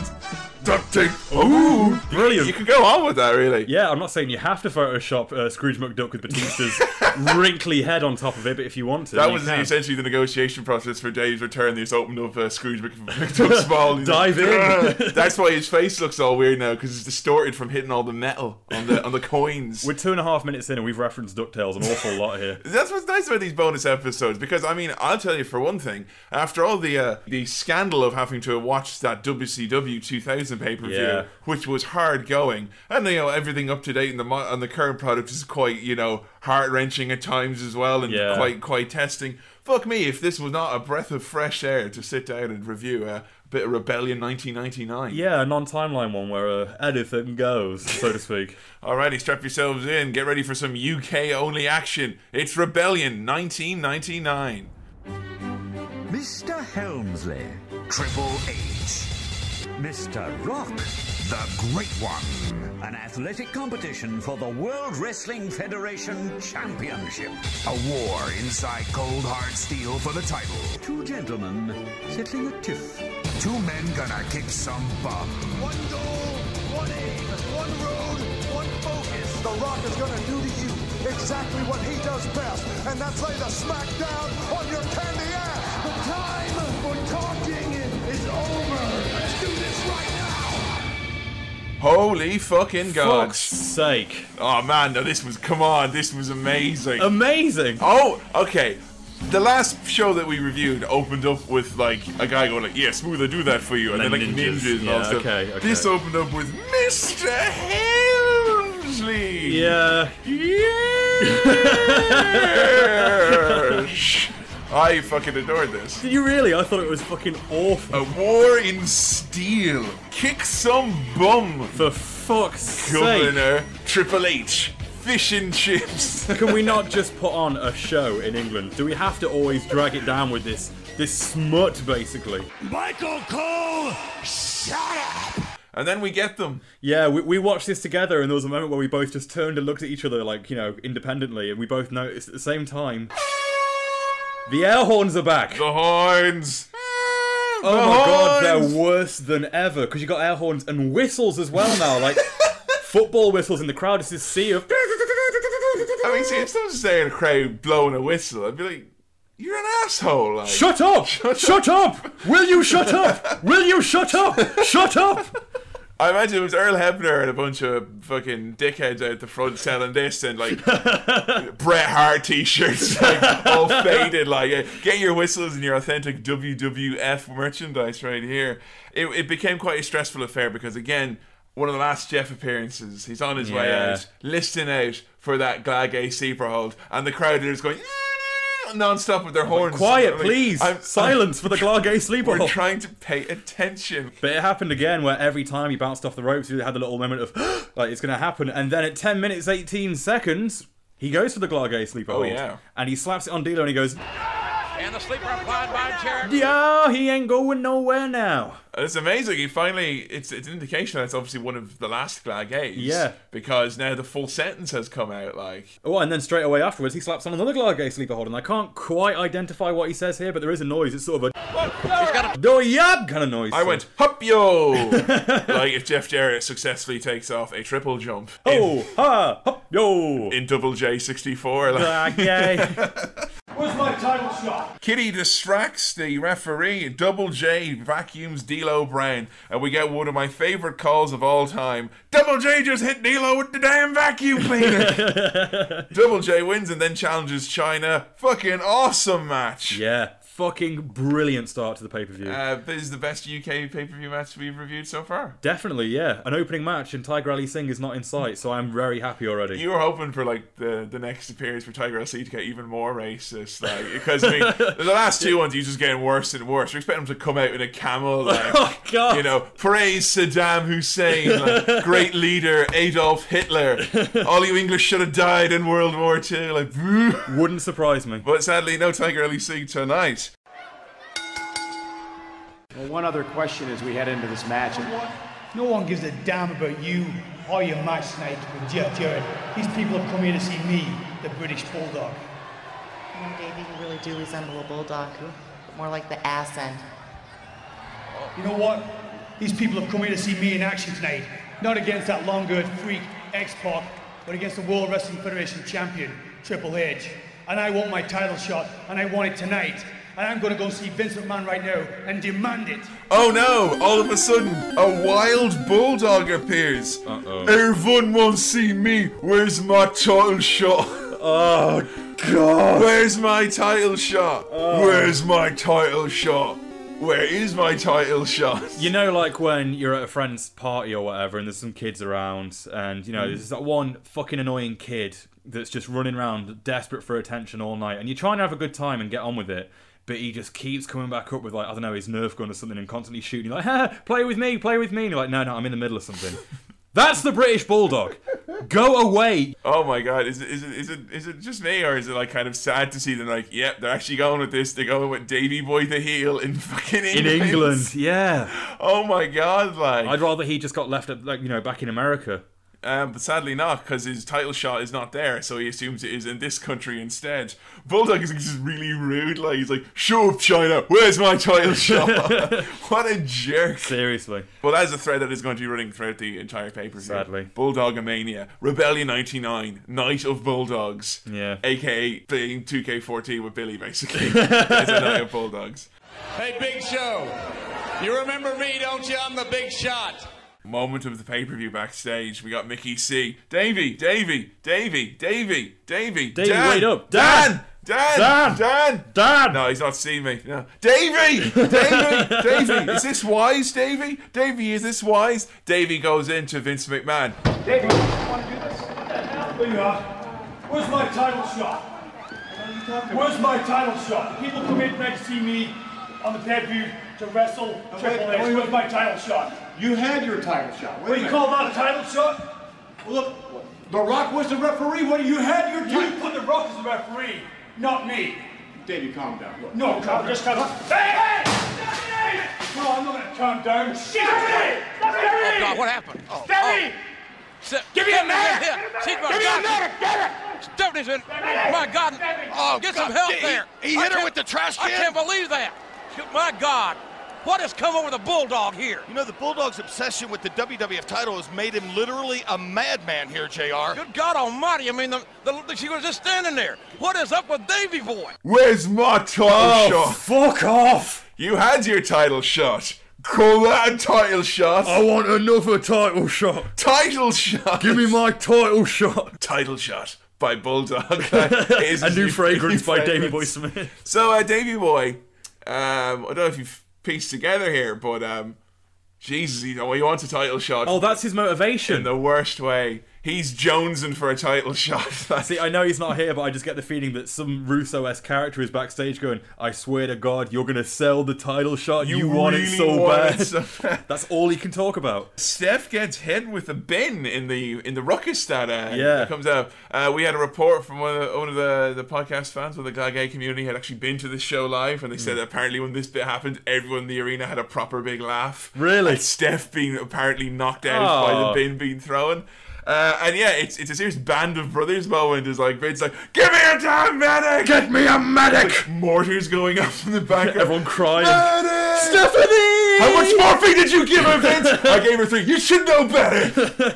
yeah, it's uh, quite emotional. I tell you what, though, I know you might think this doesn't count because it's not in a match, but it's at this point we get our grunt of the night. All right. Oh, so the Grand Line was not the the reprise Glad Games. No, no, no. I just thought we'd mention that. But the grunt of the night is Davy Boy throwing the bin because we. I'll say now we get this fucking the whole segment replayed about four times throughout the That's pay per view, true. and every time we see Davy Boy throwing the trash can, going, No, come, just come up. Hey, Such emotion from the Such Bulldog. emotion. He wants that title shot. According to the announcers, Davy Boy is literally a madman. So we're uh, we're left now wondering what is going to happen to Stephanie McMahon, which has put a bit of a downer on the night's proceedings. As they're like, well, we'll have more about Stephanie. Is she going to have to go to hospital? Find out after the next match. Yeah, they take it very seriously. Yes, and Steph is there with the medics, and they're all tending to her. I really wanted the bulldog to come up again. Where's my title She shot? Throws over, you know, the, the stretcher like piled around her. Where's my title shot? Like, Bulldog, with, with all due respect, I think you owe Mr. McMahon and the entire McMahon family an apology. I don't owe Vince an apology at all. He owes me an apology. But tonight, I'm going to get my title shot at Rebellion. And as, as far as Stephanie goes, is concerned, that was a complete accident. The thing with the Bulldog, refusing to apologize. Yeah, he's a fucking callous man. Look It's, at what you've uh, done. I refer to this as Bro- Bulldog's fucking Brookside promo.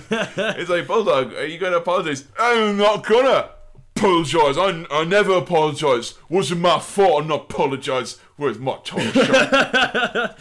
He's basically a Pokemon, and his name is Where's My Title That's Shot? all he can and say. he comes out, Where's My Title Shot? And then you give him the fucking, you know, bitter, injured, not as good as he used to be, Stone, and he turns into fucking Davy Boy with four arms. Where's my title Where's shot? my title shot? I think Curtis Hughes, after he left Jericho's employ, Jericho kicked him to the curb for being, you know, rubbish, essentially. Mm. We had a funny segment where he and Howard Finkel were playing cards with the Acolytes. To start the Acolytes kind of APA gimmick now. Oh, awesome. essentially. And during a poker game, he lost all of his money, his sunglasses, his sparkly shirt, his gloves. He's there like fucking no pants on, and he bets Howard Finkel. He loses Howard Finkel. The- Jesus. The, acolytes win Howard Finkel in a game of cards. Like so, then Oh. later on the night they, they go out for their match. And, like Howard Finkel's just there. He's got like all the armbands. Oh, like no. he's their property. Like Oh, poor thing. C three PO. Like in Return of the Man. I offer you a gift, Howard Finkel. He'll serve damn you. it! The state of Curtis Hughes, though. He looks fucking atrocious. I, I, I'm, I've been trying for like the last two episodes to figure out what it is about Curtis Hughes I find so fucking like stupid and shit. Why? There's a certain kind of generic nature to him. Hmm. Mm. And I figured out what it is. I feel like I should beat up 15 of them on Streets of Rage. Oh my god, you're so right. He's a proper henchman, isn't, he? Yeah. Now you beat up 15 of Curtis Hughes with the silver vest, and then there'd be like a The big one comes with, with- out. yeah, with like the purple vest.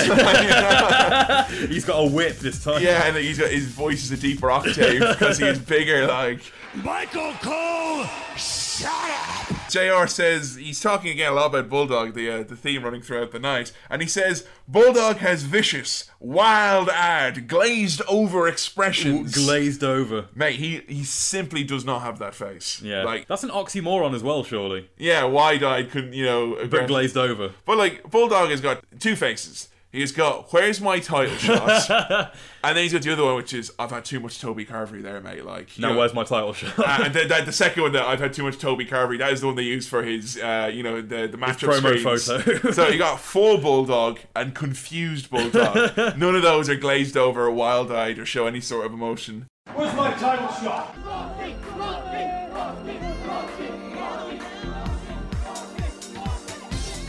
all the way from Bristol.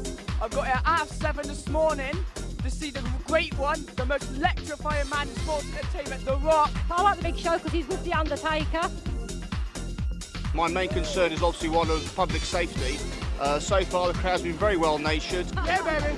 I came here to see the most electrifying man in sports entertainment, The Rock. This happens at every UK pay per view, doesn't it? We have to have shots of the UK fans, the the, the damp, humid, rained on UK fans. They- It's always very grey and miserable. Oh, They've always isn't got it? raincoats on. What is it about people from the UK? They're always queuing up for things, aren't they? They're always in the queue, yeah, you're right. Uh, my main concern is one of safety. Ernest Moss there, uh, his fucking safety demonstration. Why would they include that clip? It's like all these fans, like you know, yeah, I love The Rock and I like The Big Show because he is with The Undertaker. My main concern is with health and safety here today. Just want to make sure the event goes smoothly as possible. The tombstone pole driver is certainly a salacious maneuver, but I would like to see the recipient wearing a hard helmet at all times. We interview some young lad of six.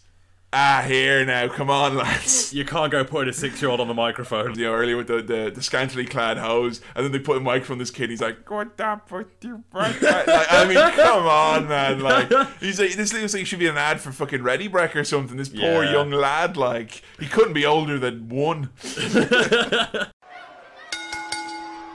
it was during China's entrance. You know, China comes down to my time. My time's the thing we've chatted about a bit before. You're not a fan. Hmm. Not a fan. Not a fan. Now you know, my time has got you know the uh, the synth in it. You know the back. You know, there's obviously that the, the kind of the robotic turkey element of it. But you know, there's the long chords in the back one, the ones that goes. "Eh?"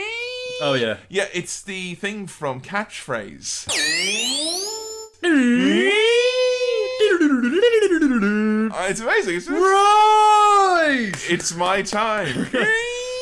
you know. Um, Say what you see there. It's my time. Someone asked on the forum the other day, "Will you be doing more '90s TV show references?" Does this answer your question? yeah. Hey, Big Show, you remember me, don't you? I'm the big shot. And then all of a sudden, oh no, a wild bulldog appears. Where's my title shot? The British bulldog. oh my goodness, he, he level he levels China. Yeah, he's a little rough with her. But obviously, Bulldog had some run-ins with China. You know, China being with Triple H, Bulldog was very upset. Obviously, that Triple H did not give him the title shot the right after Unforgiven because they helped each other in the six-pack challenge. So he did a thing where he had China over his shoulders for the for the for the running power slam. He's like, "You've got five seconds to save a Game Boy. One, two, does the move. I lied." Oh, for fuck's sake. Game Boy. the Bulldog falls off so far, so quickly in terms of like his position as a main eventer and the guy who's like off to try and win the belt, blah blah blah. And it's just like immediately like it falls off the deep end. But you know what? They fucking gave him so much to work with. Yeah, he had his chance. Main event feud, working with Triple H, The Rock, Austin. He's he's involved in the mix Yeah. and he just like doesn't click. 'cause Maybe if they he's- gave him that title shot, things would have been different. Coming up next, big shiny Paul White taking on. Uh oh. Oh no. The uh, hot streak of like good or acceptable matches is about to come to a grinding halt. Never we talked about this before. Big Show and Kane, the never-ending struggle. As much as I mean, if you've listened this far into the podcast, you'll know that I'm a big mark for Kane. But the second I saw Kane coming out, I was like, oh dear, oh, no. dear, oh dear, oh dear. It's really horrible. It's like seeing an Yeah. actor you love in a really shit movie. Yeah, it isn't seriously is. That's exactly what it feels like. Oh my god, these two are destined to fight each other over and over again, isn't it? It's fucking Highlander or some shit. This. No, Robbie, Robert Downey Jr. Do not act in due date. That film is not good enough for you. Big Show, he goes to pin Kane, and like he just lets him up, and he goes, "Pain." What? Pain. Pride. I hope you like pain. so we get a terrifically, a tormentously scary running DDT from Kane. Next. Oh yeah, that's really sloppy. Like, no, bad, bad effort, guys. Bad touch. Ser- Stranger danger. Fuck me, man. Yeah, and then when Kane's laid out, Big Show puts him in the Boston Crab. Oh, which shit! I forgot about that. I have dubbed the the Boston Lobster because it looks fucking hideous. I uh, dubbed it the Boston Crab Cake. Where you going with that fucking thing? That's not your move, Big Show. Piss off. Come on now. You you said you were a size five. Like, you know, I mean, this is a blatant lie from this one here. Michael Cole, shut up! Backstage, Mickey C is with Triple H. He calls England a crap hole. Ooh. Fucking weak promo. And while we're at it, what's up with everyone's damn teeth in this country? oh man, he proper has a go at the British, uh, at the British public. I don't care. Yeah, bet you don't like him, huh? You can tell he doesn't believe it. Coming over to your country, having a go. Yeah, I was, I was tryna- gonna try and make a comeback there about how oh yeah you'll get your comeuppance when we do one of those Irish pay per views. that ain't gonna happen. no, no, Mayhem and Mullingar is sadly has not been booked yet. Alrighty, coming up next, the man who's looking for a turtle shot. The British Bulldog, taking on that X to the P to the A to the C. X Pac.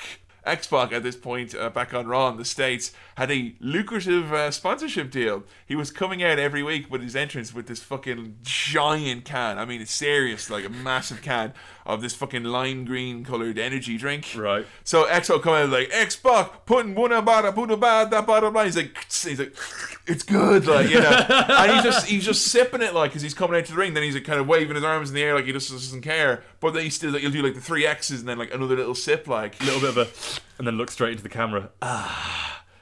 It's a nice kind of sprunt there. It's fucking lame, man. yeah, you don't want to see someone like X Pac sell out like uh, I don't that. see X Pac fucking drinking glow in the dark piss. Like. I want to see Steve Austin do that. Yeah. Let me tell you something about this energy drink right here. This will keep you up for 12 hours. This'll put some lead in your pencil. God damn. hey, Adam, I heard of a website where the women hunt you. CougarLife.com. Lumosity. Where's my title shot? Rarely do WWF ever kind of react to a, you know, if something big happens backstage, like say when Austin left or Punk leaves or something like that, a big fucking, oh shit, someone important is gone. Yeah. They no sell it always. Oh no, biggie. We'll just carry on It's as like usual. the show will be on. You nothing. You'll never notice that. Like, Yeah. you know, imagine if like say Kevin Dunn left tomorrow or something. Like when Shane left for, for example, or something Yeah. like that. They know sell it. But this was one of the few moments where it was kind of like a chink in the armor, kind of going, Yeah. really amnesia. Yeah. days of our fucking lives much. That's how low we're gonna stoop now, is it? Oh my god, Steph has got amnesia. Once again, that person on the forum that asked if we're making more 90s UK TV references. You're goddamn right. Alrighty, standard bout to start things off. Nice to have a main event with no crowd brawling, it seems, because they're Yeah. in the confines of the cage. And the line, which is uh, repeated several times from the commentators, you have to make the cage a tag team partner in this kind of match, Adam. Yeah, you do. Tag team partner. And then literally five seconds later, Jim Ross goes, You know, Michael, you got to make the cage a tag team. I know, I said that already. So awkward. I love it when Michael Hayes as well. The, the crowd is like electric for this match. They're loving it and they, they can't believe the, the show that's being put on here. And Michael Hayes just goes, Listen to this crowd! Listen to me! what? Listen to my voice! Hey, Big Show, you remember me, don't you? I'm the big shot. the Bulldog is left in the ring with the Rock though, and then we get Vinnie Mac coming out to a fucking massive ovation. Yeah. Vinnie Mac's got the chain, goes up, locks the door, and then uh, To the key. Fuck you. Well, we all heard that and understood it. Vinnie Mac has got some uh, put a little salt and pepper on that language. Potty mouth, Vince. Unbelievable. Fuck you. Fuck you. You see these hands? You see these hands? Oh, these extreme concepts you came Fucking awesome. As if this uh, this main event wasn't fun enough as it was. You hear Vince McMahon say "fuck you" to the British Bulldog. You know what this just reminds me of? It's like uh, you know the Gong Show back in the day in America. Like there was like some like a really infamous episode where it just like went so fucking crazy and just banging the gong over and over, and like one of the hosts took her top off, like Jesus, because it's like it just got out of hand. And this is just like Vince is like fuck, you. Like you can imagine Vince like watching this fucking all this crazy action go go ape shit, and he's Yeah. there in fucking gorilla position, waving back and forth. And he Me just too, Runs me out. too. "Ah!" Vince McMahon comes out. You English. Here we go again. Every genius has a plan. Oh, he's got a plan, JR. He's a genius. It doesn't matter if the genius is General Montgomery. It doesn't matter if the genius is Napoleon. It doesn't matter if the genius is Vince McMahon. What a statesman. I think it matters that the genius isn't isn't. isn't a-hole. what are they chanting? Every genius has a plan, a backup plan, and a plan after that. Which brings us, of course, to insurrection here tonight.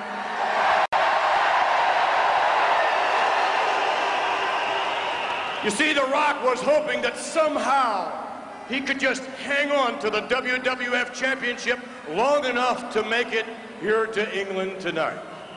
Just hang on, Because JR. The Rock knows that if in fact he loses the title here in jolly old England, not too many people are really going to know about it. That's what he's counting on. Because let's face it, nothing consequential or newsworthy ever comes from London, England.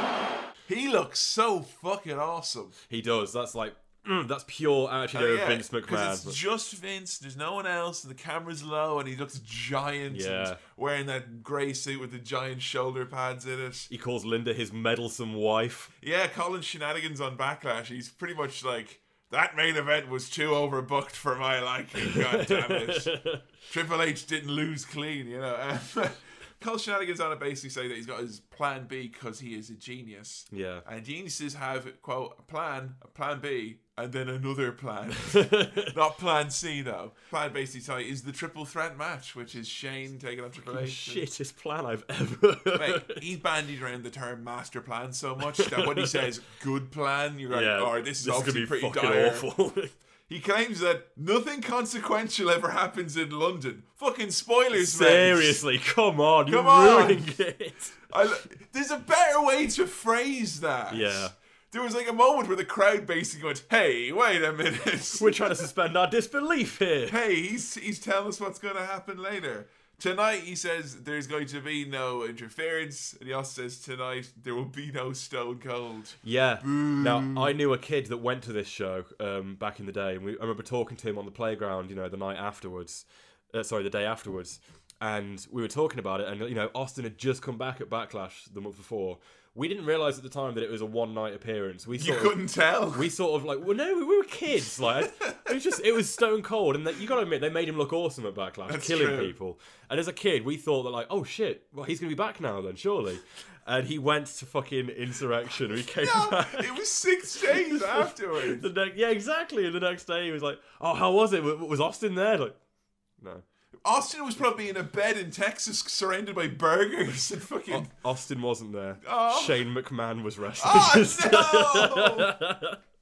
oh god! Vince also goes on to say that the new champion will be a McMahon family member. Ah, I like- Member. A member. Well, membership in the McMahon family is obviously of uh, utmost importance. I like that, of course, Vince always playing the little shifty wild card there at the end. Yeah. Teasing dissension between, you know, Shane Triple H. And that, that, that that's a nice touch, I think. Uh, standard stuff from Vince, but Vince's Yeah. standard stuff is usually pretty good. So I'm- It was good, but I mean, I think we've been spoiled by the likes of his promo at Capital Carnage, where he came out of the little teacup and like, where he, when you know when he really fucking rags on about England. That's the stuff I really when love. you used to be somebody. Exactly, like, yeah. You know, maybe he was just a bit pissed that he came back and they're watching a prime minister of Pakistani extraction. there was no, yeah, there was what no the fuck fucking- is this Tony Blair shit? Two years difference. We don't get a single mention of any of that shit tonight. Thank But yeah, th- Christ. actually, They've thank cleaned God. their act up an awful Uh, lot. uh, yeah, well, not an awful lot. a bit. A bit in that one instance, yeah. King starts doing Cockney rhyming slang. Oh, oh, all fucking night. fucking hell, unbelievable! Doesn't he say that Road Dog is a Leo Sayer? And Yeah. every time he does Cockney rhyming slang, JR just repeats it, exasperated. Oh, Road Dog's a Leo Sayer. A Leo Sayer! A Leo Sayer! A Leo Sayer! A Leo Sayer! That means he's an all dayer. Getting back to the match now, folks. It is, it's constant. like- They- They're really distracted tonight. yeah, really distracted. Do you think someone from Sky Box Office is just there with a big book of English shit? He's like, say this. Elton John, he's someone. Say it. say it. Say it. Pretty slow, meticulous beatdown by Brad. Yeah. Who even goes for the torture racket. So at one yeah, point. that's a cool little move to pull out of nowhere. Shades of Big Red, Eric Rowan. Big Red. Big Red, you- sorry. Shitty name, A yeah. bit too close to Bugger Red for my liking. Big Red, that is his name. Say it. It is his name. Michael Cole, shut up! Backstage, the subtlest of all innuendos. I couldn't even tell there was something sexual happening. Backstage, Terry eats a fucking banana. Ludicrous. Like, just do what you want. Just cut backstage to have her having sex. That's what Yeah. you want to do. When we say she eats a banana, it's not like she stood there just like, mm, you know, eating a banana. She's like, you know, fucking rubbing it around her lips and, you know, flirting her eyes around all over the place. It's, it's, And Michael grow Cole, up. Michael Cole's like, "Mm, Terry, what are you doing? She's like, Michael, I think nutrition is very important. And she eats it. What? Well, yeah. What? Sure. What are you eating? Penises? are you shitting me? Like that's what is that? Fucking hell! It's so weird. Awful, awful. Don't just awful. so you know as well. Ahead of this next one, folks. Yeah. I watched this on the network. I got my uh, free trial working for that Yeah. one month. Uh, Vince owes me one, you know? Uh, I got my free trial working. This was rated PG. This was rated. Really? Now, I'm not one to kind of go, well, they've clearly just looked over a whole load of pay per views and went, ah, it's probably rated like that. But if you're rating this show PG after that and what's coming up next, You clearly haven't watched it. you've clearly not, wa- all right, You've it's, not even read about it. you've for not fuck's sake. even, you've not looked at the match card. Not even a glance. Fucking hell. Who looked at Cat versus Terry in an arm wrestling challenge and thought this will be an athletic contest? PG. PG. Well, I mean, arms aren't sexual. I mean, come on. Where's my title shot? Cuts to poignant Kurt Angle in a cab. This was gold. It's Just like- play the audio from this segment Oh here. yeah, definitely. This is your Olympic hero in London, England, uh, to see if they have any of my three eyes. How are you? Kurt Angle, Olympic hero. Nice to meet you. I have a lot of appearances here in uh, London, uh, including a, a meeting with Kelly Brook. Nice jacket, Kurt Angle, Olympic hero. I'll be there for anyone that needs me, and I know there's a lot of people out there that need me, especially here in London, England. Angle, angle, angle, angle. It's true, it's true. I've been there since half seven in the morning, all the way from Birmingham, all the Birmingham and Ilford posse crew. It's true, it's true. Your Olympic hero hasn't arrived. Kurt Angle's the greatest superstar in the WWF. His three eyes get me through life. That's intensity, integrity. and intelligence. The fans seem to love me, which they should. They're definitely following their three eyes tonight. Yeah, Kurt Angle going around having a chat with the people in England, walking up to strangers, going, "Hi, I'm Kurt Angle, Olympic hero." That reason that most people on the street probably didn't know who he was. But again, continuing our theme of the night, he's a face in England. Oh, yeah. Everyone loves Kurt Everyone's Angle. going on about how great he is. Yeah. All these fucking Kurt Angle marks, like. And there's no sort of like, you know, irony of like, you know, you- you, you'd expect him to do the sort of thing of like, you know, be a dick and like, you know, not shake a fan's hand or Yeah, something. yeah. But he's just great with everyone. And Everyone they're loves him. taking pictures, everyone loves them. And usually when there's like when there's like, you know, a heel and they're showing fans shoot reactions to him, they usually throw in like a heel fan, you know, that like, Shane McMahon's number one. Yeah, You yeah. know? He's totally ruthless. he don't care about none, and he's rate set on Run the World Wrestling Federation. you know. But there was no other side of the coin in But this no, everyone's promo. always like, I love Kurt Angle. He- the- the Seriously, three he's- eyes. he's brilliant, Kurt. He's so good. Even though he insults us, I- I suppose if you're a UK fan, he's like he just makes fun of all those naff US sports teams, doesn't he? Ah, yeah, but you can still tell he's being a dickhead. I mean, he never makes fun of the Manchester United. Is all I'm saying. We're, we're sitting pretty over here, mate. Yeah. Yeah, Kurt Angle hasn't even set his eyes on the beautiful game, you know. So we're, we're, we're crisp over here in England. Benoit Took a cheap shot by Jericho to beat the greatest technical wrestler in the world.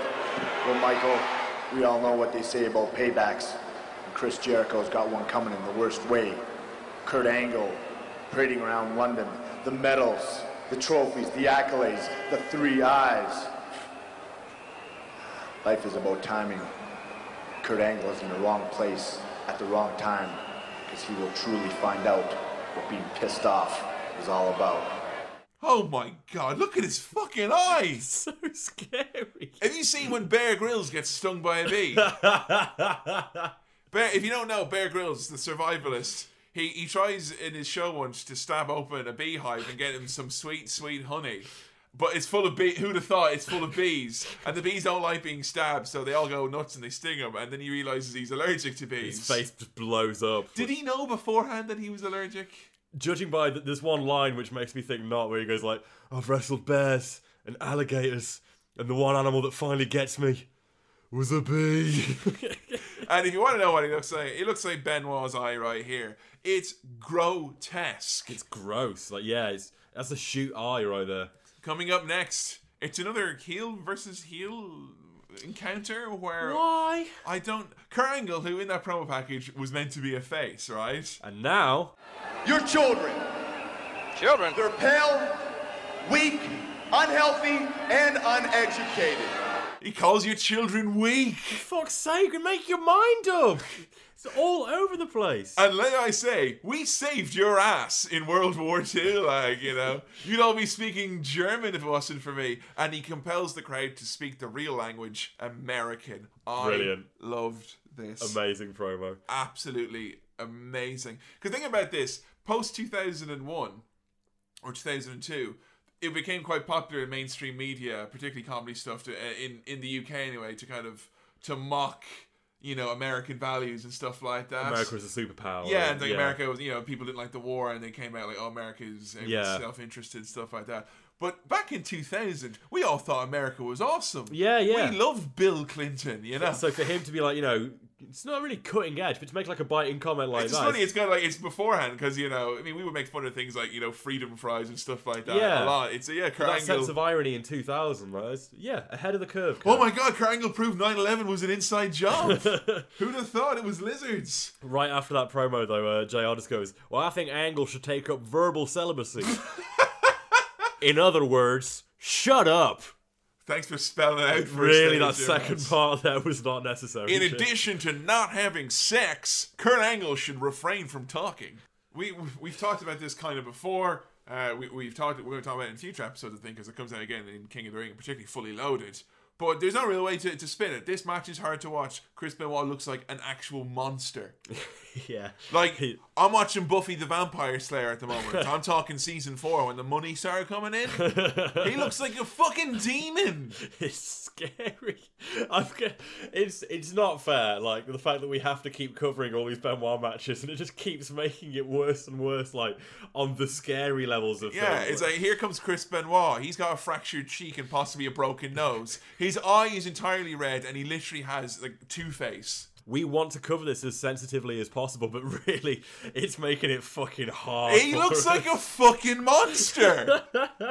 Like a, f- a literal monster, not a figurative monster. He's actually a monster. Oh, he lo- he's he's got this busted up face from the belt shot from Y2J, Yeah. from Backlash. But God, Yeah, because it's fresh at this point, his isn't it? face is just scrambled. You think he's been Scary. on a he's been on an airplane, so obviously the change in pressure makes it difficult for fresh wounds to heal. Yeah. So he's got that really awful when the eye is just a different color, yeah, like the, the sort of purple eye. and he just he looks, you know, he's obviously tired as well. He looks like he's going to keel over here. He looks, oh Ugh. god, it's it's awful. But who's going to come and save the day?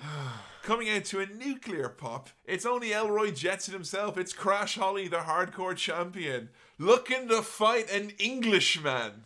Nice to see you, Crash. What are you doing? To see you nice. But what, what, what, what the fuck? Like, again, with Farouk popping on commentary for 10 seconds earlier.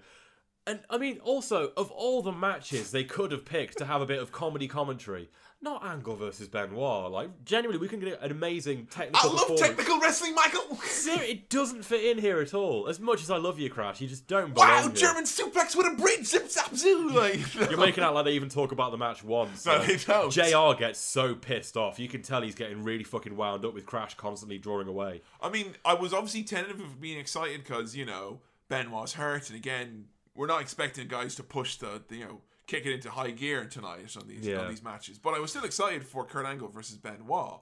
Kurt Angle and Benoit obviously being two of the most amazing technical wrestlers on the roster. Yeah. So you know, Crash says he's looking to find Englishmen. They spend most of the time in commentary talking about Crash's quest to find someone from England. Gee, I guess who could that who could that be? Oh, what, is, there any, uh, is there any English guys on the roster? I don't know, like some sort of bulldog, like you know, Uh, but maybe someone. will put someone it up. British, maybe. Yeah, maybe Who- there's someone that can who come in, or- knows? I dunno. He says he's been all over England looking to find an Englishman, and he couldn't find one. And Jerry goes, "Have you checked Westminster Abbey? I checked there too." What? You imagine Crash Holly Westminster Abbey's going around like, "Will you fight me? Will you fight Will me? you fight me? No, Will you I- fight me?" Please, no, lad. Slow technical action to start. Benoit is He's working hard, I suppose. Is that Yeah, actually to pretty put it, much. You know, Uh, but we get a nice, see a nice mean streak from Kurt, him going and raking Benoit's black, swollen eyes. I was really expecting like flesh to actually fall off his face. His eye just to fall out. It's all Oh. decayed, and uh, Benoit screams when he he's, he gets Yeah. hurt. He's like, A lot of screaming and grunting in this match. In It's a fact, grunty one. we get the first half of our grunt of the night in this match. Oh, two grunts tonight. Two grunts tonight, yeah. So Angle runs straight into Benoit, and I can't tell who it is. One of them goes "Bleh," like that. it's very short, but it's a nice phlegmy kind of Oh, grunt. yeah, I like, like it's that. really visceral and grotesque. It's Brilliant. probably Benoit full of sick or Oh, something. jeez, black bile. Like, he's going to go into the corner. All this black paint is going to come out. And like, it's fucking horrible. Quick breather. Hang on, I need a drink. Oh, Jesus Christ. Do you want to top up there? Mm. Oh, cheers. Thank you. I can't get that image up. okay, okay. Oh, my God. Hey, Big Show, you remember me, don't you? I'm the big shot. Hey, wait, there's, there's Davy Boy Smith. France, where you going? Stay with us. The British Bulldog. France, what are you doing? And he's bringing a referee with him. Wait, I think France got an Englishman. France, that's wrong. There's an Englishman for you. They'll take your challenge. Yes. Where's my title shot? Ah. Oh no! A wild bulldog appeared. Hang on a second, King. The Brit, the British bulldog. He's an Englishman. He's English. He is an Englishman. he remains. Glash. But yeah, he's come out to face Crash Holly, who like tries to run away. Yeah. Because like, oh no, injured bulldog who's been off TV for a few months. He'll kill me. Bulldog literally came back for just like a little cup of coffee. Yeah. Because I mean, you know, we s- long since passed him leaving on the timeline. Yeah. So, So- you promise me this is the last we'll see. Oh, yeah. Promise? Yeah. You mean it? I pinky swear. Okay. Okay. that's When fine. I say la- I always point at last appearances on main pay per view episodes because there are people who only listen to the main pay per views and don't listen to Bobo episodes. Yeah, yeah. So, so this is like you know his. I'm not last- going to have to see Davey again. No, you're not. Okay. Don't worry. Okay, that's fine. Unless we do some sort of best of Bulldog Nope. retrospect. Nope. Uh-uh. Uh-uh. I will leave the podcast. Remember that time where he faced Lex Luger? Yeah. JR calls Davy Boy a legend when he comes out, and the crowd is popping huge. And I, for a moment, the only moment in this show really where I kind of went, holy fuck, and I thought I was actually going to see a moment. And I thought, Bulldog's been injured for ages. He had that disastrous run the end of 99 and most of 2000. Yeah. He's been off a few months. Maybe this is just a nice kind of, there you go, you're on your way. One last moment. for One you last before you moment leave. and write out the contract. I Yeah. thought this might be it. And he comes out and he gets that pop, and JR is like, he is a legend and he has done all this great stuff, you know, in England. And he Yeah. starts, you know, they always Oh, fucking go Wembley and they start stirring up those emotions. Of course. I'm not even British and it gets me, you know? And uh, it, it, it fails massively, I think, because he grabs Crash, punches him. And then he spends around five minutes wandering around outside the ring, and the crowd dies, and then the horns just start. Yeah, it's it could have been good because Could be good if he To be- came in, power slammed him, and finished it. But to he be didn't. fair, the, the little bits of wrestling he did here is by far the best I've ever seen. Like basic, Attitude though. Era, yeah, but Attitude Era Yeah, Davey, yeah. this is the best he's done ever. And I think that's mostly down to Crash being able to, you know, bump around and make him look decent. yeah, like, But- oddly enough, Crad, Crash does go on offense as well for a good bit. Yeah, of this, what the like, fuck? Which is like, yay! I mean, Crash is not the guy to beat down the legend. you're putting Seriously, if over. there should ever have been a squash, like a complete squash, it should have been this. And it's like two minutes, you can hear Bulldog calling, like, there's three spots. I could do this match. And rem- I remember it off better than you. calling spots in a two minute match. Yeah, running power slam. You think? British Bulldog wins the hardcore title. Meh. He would lose it very shortly thereafter. It was just kind of a nice moment. Oh, this is absolute gold. I adored this. One of my favourite segments ever, actually. Highlight of the night for me, yeah. Edge and Christian with a fan. Guys, that's not. Guys, what are you guys doing? Well, no superstars charge fans for autographs and pictures. I mean, wh- what's going on around That's here? right. Well, Michael, There's never been superstars like Edge and Christian here in the World Wrestling Federation before, so that answers your question. Besides, Michael, just take a look at these people in London. I don't think they know any better. God, this is the easiest money we've ever made. By the way, That- That's 50 50. it's all good. It's all good. They're charging for autographs. he like signs. it, He's like, "That'll be five pounds, little man." and then like someone wants a picture, and they do the thing like you know they make Michael Cole take the picture, and they pose in front of him. So you can't even see the kid. And then ask for ten pounds. Absolutely good. Could you? Such assholes. Could you imagine what Kevin Nash would have made of this? Have you seen These that? guys have got the right idea. yeah, you see uh, Kevin Nash's promo video where he's like uh, for the new generation, where he's Just like, put in a little clip of the audio at the end of it. Big Daddy's cool.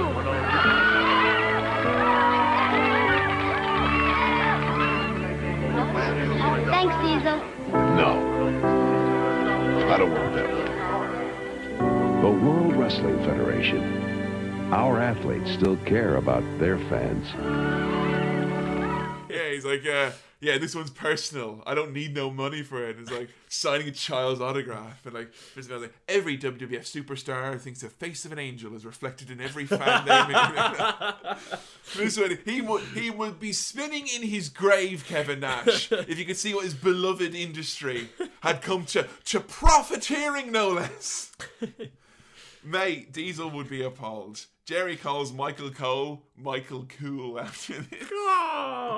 Can I have your attention, please? Clarinet solo. but yeah, that Edge and Christian segment, gold. Brilliant, absolute pure gold. They did a similar thing in WCW with Steiner, where he like flexed Yes, over. I remember that. He like held the title up in front of the little boy's Yeah. face or something. Yeah. I, I love that. It's just classic heel heel. if, like. if you want to get someone to really seem like a heel, have them be a dickhead to the fans. We, Yeah. we are the fans. Exactly. Be a prick to us, and we'll hate you. So it's, it's perfect. It's something they'll never do now, though. Yeah, it's- I because- know it's fucking PG product and be a star and all that, but like it's the easiest way to get heat, surely. Cla- oh, it is, yeah. It's you're right. basic stuff. Yeah, only Triple H and Tri- Stephanie are allowed to berate the yeah, fans that's on a weekly very basis. true. You know when someone's doing something like you know and it's pissing you off and you're sat there like ah come on come on cheer up like come on stop being so grumpy. I was sat there like guys just shut the, call the match call the match, and after a little while I just found myself going like you know just I, I broke and I started laughing at this. After a while I found this commentary quite The entertaining. lack of attention they're paying. That's why it's so funny. What happened? The best match of the night, and they're being so disrespectful. It's fucking insane. Like Jerry's giving JR Spanish lessons at one point. it's like the Muppet Show's going on. Or It's something. Eddie Guerrero versus Chris Jericho. It's an amazing match. It's modern classic wrestling before your eyes. Look funny. at it. It's like there's an explosion happening in front of them. They're there looking at their, their, their pens, like, oh wow. Chatting to fans behind them or something. It's like they're watching, like, I don't know, Aurora Borealis. And like, how do they get the figs and the fig rolls anyway, JR? Unbelievable. Michael Cole, shut up! And we do actually get our second part of the grunt of the night in this match. This is this is in my top three grunts now. I think this is good. Like there's an entire sequence. We can't, I couldn't choose. So, from- what are the other in the top two, if you don't mind me asking? Top three grunts. Uh, it's going to be um, uh, obviously the Glargay, Yeah. greatest grunt of all time.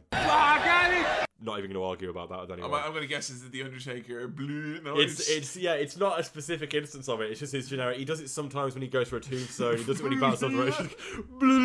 It's just- find out. That corridor of a man, like echoing robot And so this is joining that hollowed list.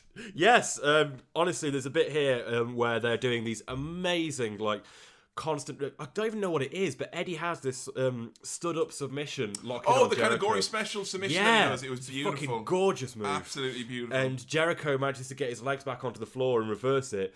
And using his back, he lifts Eddie up himself. and Into when an he- electric chair drop. yeah, and when he does it, he goes. like- But honestly, the fucking the minute that surrounds either end of this grunt is just nothing but Jericho screaming. It's fucking brilliant. Uh, Jericho, uh, the noise, it was like he was bursting out of someone's chest. you know, it was real, yeah. Where's my title shot? That's funny. you- you- I don't know if you know many people who kind of stopped watching Mm. wrestling, you know, after 2001, when, when a lot, most people I know did. Yeah. And these days, they ever kind of go, "Oh, he's still watching wrestling." Yeah. Well, is Shane McMahon running Yeah, it now? I've now? had that conversation. And you're like, actually, no. He was recently defrauded of millions of dollars as part of a failed attempt to buy a series of magazines. I'm Oh! also- oh, who is in charge? Triple H. Fuck off. yeah. No, Triple H is That uh, prick's is in charge? Triple H is in charge for real. Yeah. He's, he's actually married Stephanie, and Shane McMahon's playing cricket in China or something. I don't Yeah. know. you see that man selling hot dogs there? Yeah, that's Kane. No. But just in time, who comes out? The man who always gets put over strong here in Earl's Mm. Court, probably because of the connection he has with the lads down in Camden Market. It's only bloody Earl Hebner. He's come back and he stops Vince from making the three count. And he, uh, Vince goes to punch him and misses, and he hits like uh, he hits the turnbuckle and he Yeah. breaks. He's like, ah, it's real like Tom from Tom and Jerry, like, ah! Damn. really like that. I was really hoping like it would have been awful, but I did kind of hope that Earl Hebner was going to come out and go like, "This here trial, this is Earl's court." For fuck's sake. Hey, Big Show, you remember me, don't you? I'm the big shot. Foley does a spot on Triple H impression. Yeah. He holds a triangle over his nose. and he goes, I'm not uh, gonna be here tonight. Uh. I'm not gonna get into it too much now, obviously, but the fact that Foley says that Triple H is here because of a disagreement, as opposed to the fact that he was dropped 50 feet in a car from a Hmm. forklift. That's stupid. Foreshadowing, spoiler alert for Armageddon, folks. The storyline doesn't really get a great conclusion there. when Mick imitates Triple H as well, Taz just turns to JR and goes, That's a pretty good impressionation, JR. Fucking hell! After a very hot start. Him on and Cole are commentary. just destined to be together. Seriously. It's You know? perfect. Mispronunciations. And it was her idea to come up with a match that had. No disqualification. Wow, that's big. And No count out. that's right. Uh-oh. Meaning the only way to win this match tonight is by pinfall or submission. And they build up the whole thing, you know, and then Foley's kind of like, and I've got a big announcement to make about this match tonight. Everyone's into it. And he goes, the big announcement is that this match will be, passes the microphone to Deborah, no disqualification, no count out. Oh, like every other Fatal Four Way in existence, you mean? And she still managed to take the oomph out of Yeah, that. Like. that was her job was to say four words. It's fucking ridiculous. It's re- why bring her? I mean, so forced in. When you do it out and then you like give someone a microphone and say like, and now you, she doesn't even hold the microphone. It's like, No. you should put it to her fucking head. Yeah. Like, can you be any more obvious that you don't want this pairing? No enthusiasm whatsoever. like Austin backstage. "Eh, oh man, Deborah's great. I think she should be the commissioner and Foley could be the lieutenant. As somebody who does a bit of stand up, right, you don't leave your fucking last line to someone else. No. And that's what Foley does is he gives away his like his last line to Deborah on both parts. Kurt, the commissioner's decision is final. You're just gonna have to live with it, champ. Just All right. have to live with it, Kurt, champ. Decision is final.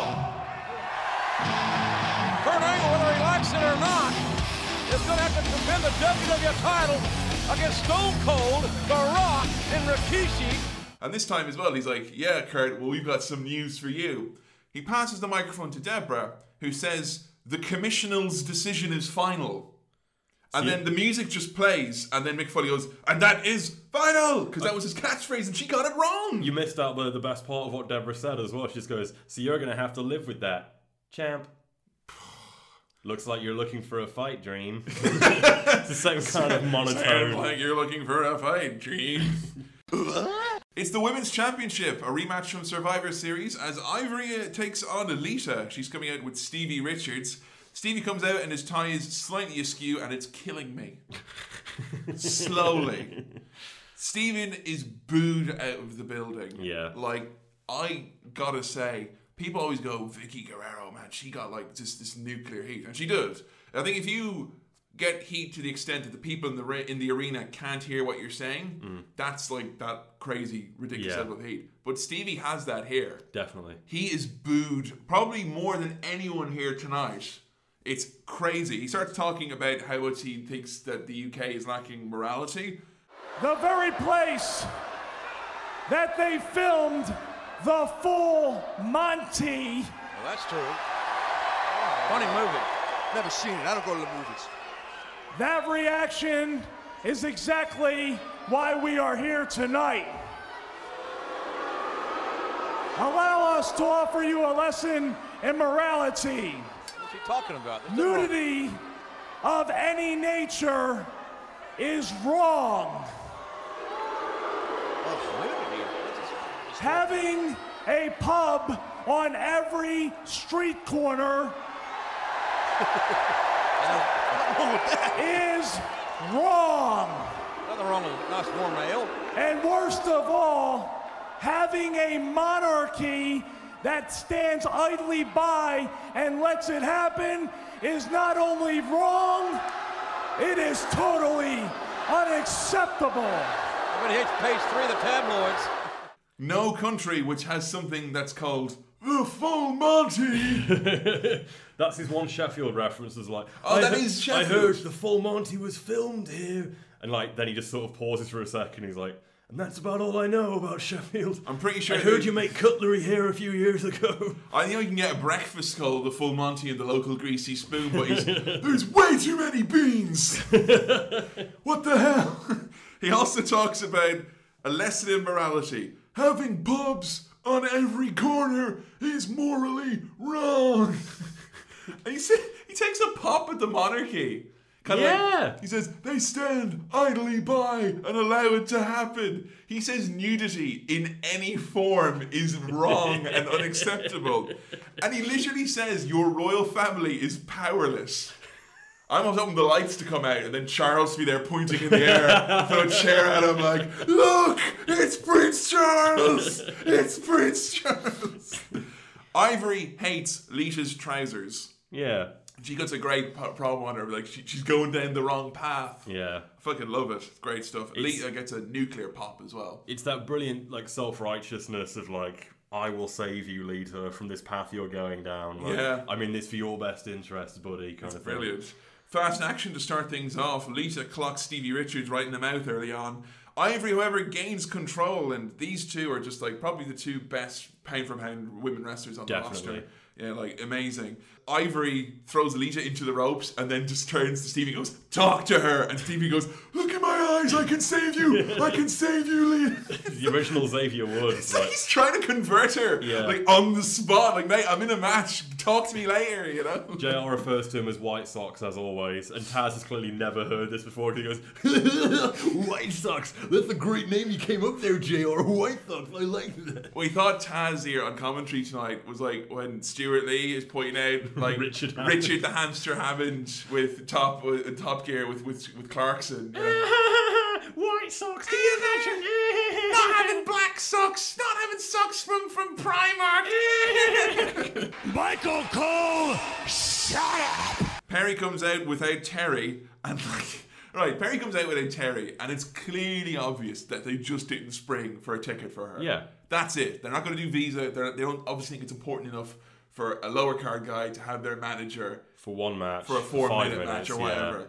And Taz's like, oh, I got the inside scoop though, JR. I was talking to Perry Saturnaria, and he said to me, he says, Taz, Terry ain't gonna be here tonight. And it's quite simply put, because tonight, this match is gonna be so. Like, the match is fucking started, and there's Yeah. still. the match is gonna be so brutal that he just didn't want Terry to see it. I don't think a single person was sat there watching this going, "Where's Terry? I need to know what happened to Terry." Like, Mate, no one cares. Just gonna say, right, if Perry's actually shoot doing that, right, you're gonna get an earful from the missus. Because if you're going on a big, big fucking a big trip to the big conference or whatever, the, the corporate getaway, and if there's a bed and breakfast Nice for two, hotel. and you don't let your partner go, you are really gonna He's in fuck- big trouble, big mister. trouble in Little China. So Taz at the start says he thinks this one's gonna be a big Donnybrook. What's that? Well, Donnybrook is where the Leinster Schools Rugby Championship takes place. Fuck. Uh, I don't know if he's referring to that. Great times I had in Donnybrook as a young lad, cheering on the boys playing the rugger. But I don't think Taz is talking about about that. No, doesn't he have another term that he tries to coin as well? Rocket Buster. Rocket. Buster, which by the way is this next challenge of the bloke who scored it is the rocket buster. You gotta pick up a rocket and haul its ass up into outer space. Well, the Rocket Buster was going to be the name of Cowboy Kevin Mahan's finishing move. My God, I get the Rocket Buster. That just makes me sick. Where's my title shot? Big dive to the outside by Perry Saturn. Yeah, he gets uh, he, he lands on his back on the mat outside, and then he's rolling around, looks right into the camera lens, and goes. that doesn't do anything. Ah, Is that your crunch of the night? I think it may be, and I'm also going to say now this match, like I couldn't really just sum up the amount of grunts in it. It's so grunty. Like Perry is constantly wailing and moaning and I everything. think Perry is, is, is on course to be one of the all time grunters. Well, I was about to say actually, uh, with us coming up to the end of the Attitude Era soon, you know, we're approaching the end of it now. I've started assembling my Grunt Hall of Fame. Dun, dun, dun, dun, dun. to which Perry Saturn has now earned his way in. Basically, the rules are that you have to have at least one Grunt of the Night to your name, which Perry has just earned, and you have to have basically contributed something, you know, outstanding to the world of grunts Yeah. over the course of the Attitude Era. Do you want to give us the short list so far? Yeah, so far, like I say, we've got a few episodes left. We'll add a few more, but so far we have Undertaker for the robotic. and generally he just goes. Yeah. Jeff Jarrett, obviously the Ah, gay. founder of the greatest grunt of all time. Mick Foley, there's too many to mention. William Regal, he's really solid villain grunts. Val Venus, like, I didn't Oh, expect him yeah. to be such a solid grunt, but he has all the proper like, kind of noises. And oh shit when he's being suplexed. and now our rebellion inductee is going to be uh, Perry Saturn. Well, when Perry Saturn goes into the Grunt Hall of Fame, he'll need his own wing. uh, if you have any people or grunts that you think Adam should consider from previous episodes, I mean, geez, we've like 50 something episodes, hundreds of hours of content. There's a lot of grunts We out do there. forget what the grunts are. Yeah. So, because someone was making a grunt compilation recently, we're like, where are all the grunts? We're like, uh. Th- th- this this fella contacted me on Twitter and was like, "Oh, I want to look a video of all your grunts of the night. Can you send me all the time codes?" I had to spend like two fucking hours going through all my notes and finding them. And Adam is deep in the world of grunts. There's a lot of grunts out there, folks. Just when you thought you were, about, you were out, they pull you back in. We get a little uh, screenshot showing us the next match, which is going to be William Regal taking on Crash Holly for the European title. That's William Regal. William Regal. European title of special interest here, of course, here at Sheffield, as uh, Steve Regal will be challenged by Crash Hall. The hometown boy, Steve Regal. Steve Regal from nearby Blackpool. Taz and JR call him Steve Regal three fucking times. In 20 seconds. And like JR says it, then there's a mad awkward pause. Then Taz says it, and there's a mad awkward pause. And then JR just fucking says it again. You can just imagine like uh, Steve Regal and Vince in the headset, like, "No, it's William. God damn it, say Dude, William." Steve Regal. God damn it. uh, Steve Regal. Mother, it's written on the screen It's in, right front in front of, you. of you. And you mind, Regal's got a very silly kind of hello picture, so Yeah. it's really your eyes drawn to it saying William Goddamn Regal. And it's the one guy who's in his hometown as well. It was sorry, his home country. Like you get his name wrong. You know what? Regal's had a fucking hard go of it, and he could really just kind of go, you know what? I've this." literally crawled up from nothing. I started from scratch again, and you get my name right. It's absolutely wonderful. Abs- it- It's, it's, it's been a treasure to come back here, to have my family here, to have all my friends, and, and to come back to Britain, you know, a champion here in the WWF. What more could one ask for? Every week I've been in the WWF, I've gone out and achieved something. You know, within a short time, I became European champion, and a lot of people were shocked by that. So I come back here and I'm representing Great Britain, and, and, and it's, it's a wonderful feeling. Because, I mean, let's face it, here in, in Britain, we don't have many national treasures. We don't have any real sports heroes. And so I, I'm really glad that I can do that. I mean, who do we have? Lennox Lewis? He's not really British. Frank Bruno. Oh. Who's he? Oh. And that other fellow, the little fellow from here, um, Prince, Prince Nazim, worthless. But doesn't matter because I will represent the people here in Great Britain, each and every one of these people, with pride every single week in the WWF. I will go out and I will tell the Americans exactly how to live their life. Being a goodwill ambassador, that's my job. I will tell them how to eat correctly, how to have proper manners. And the thing that I won't do, Michael, is tell them, you know, the things that you shouldn't talk about here, such as most of the people here in England, terrible hygiene, terrible dental hygiene, and most of them are on the dole. I'm living my life well, obviously. They're going to be scratting around at Christmas, haven't got borrowing money, haven't got the, you know, things for the children.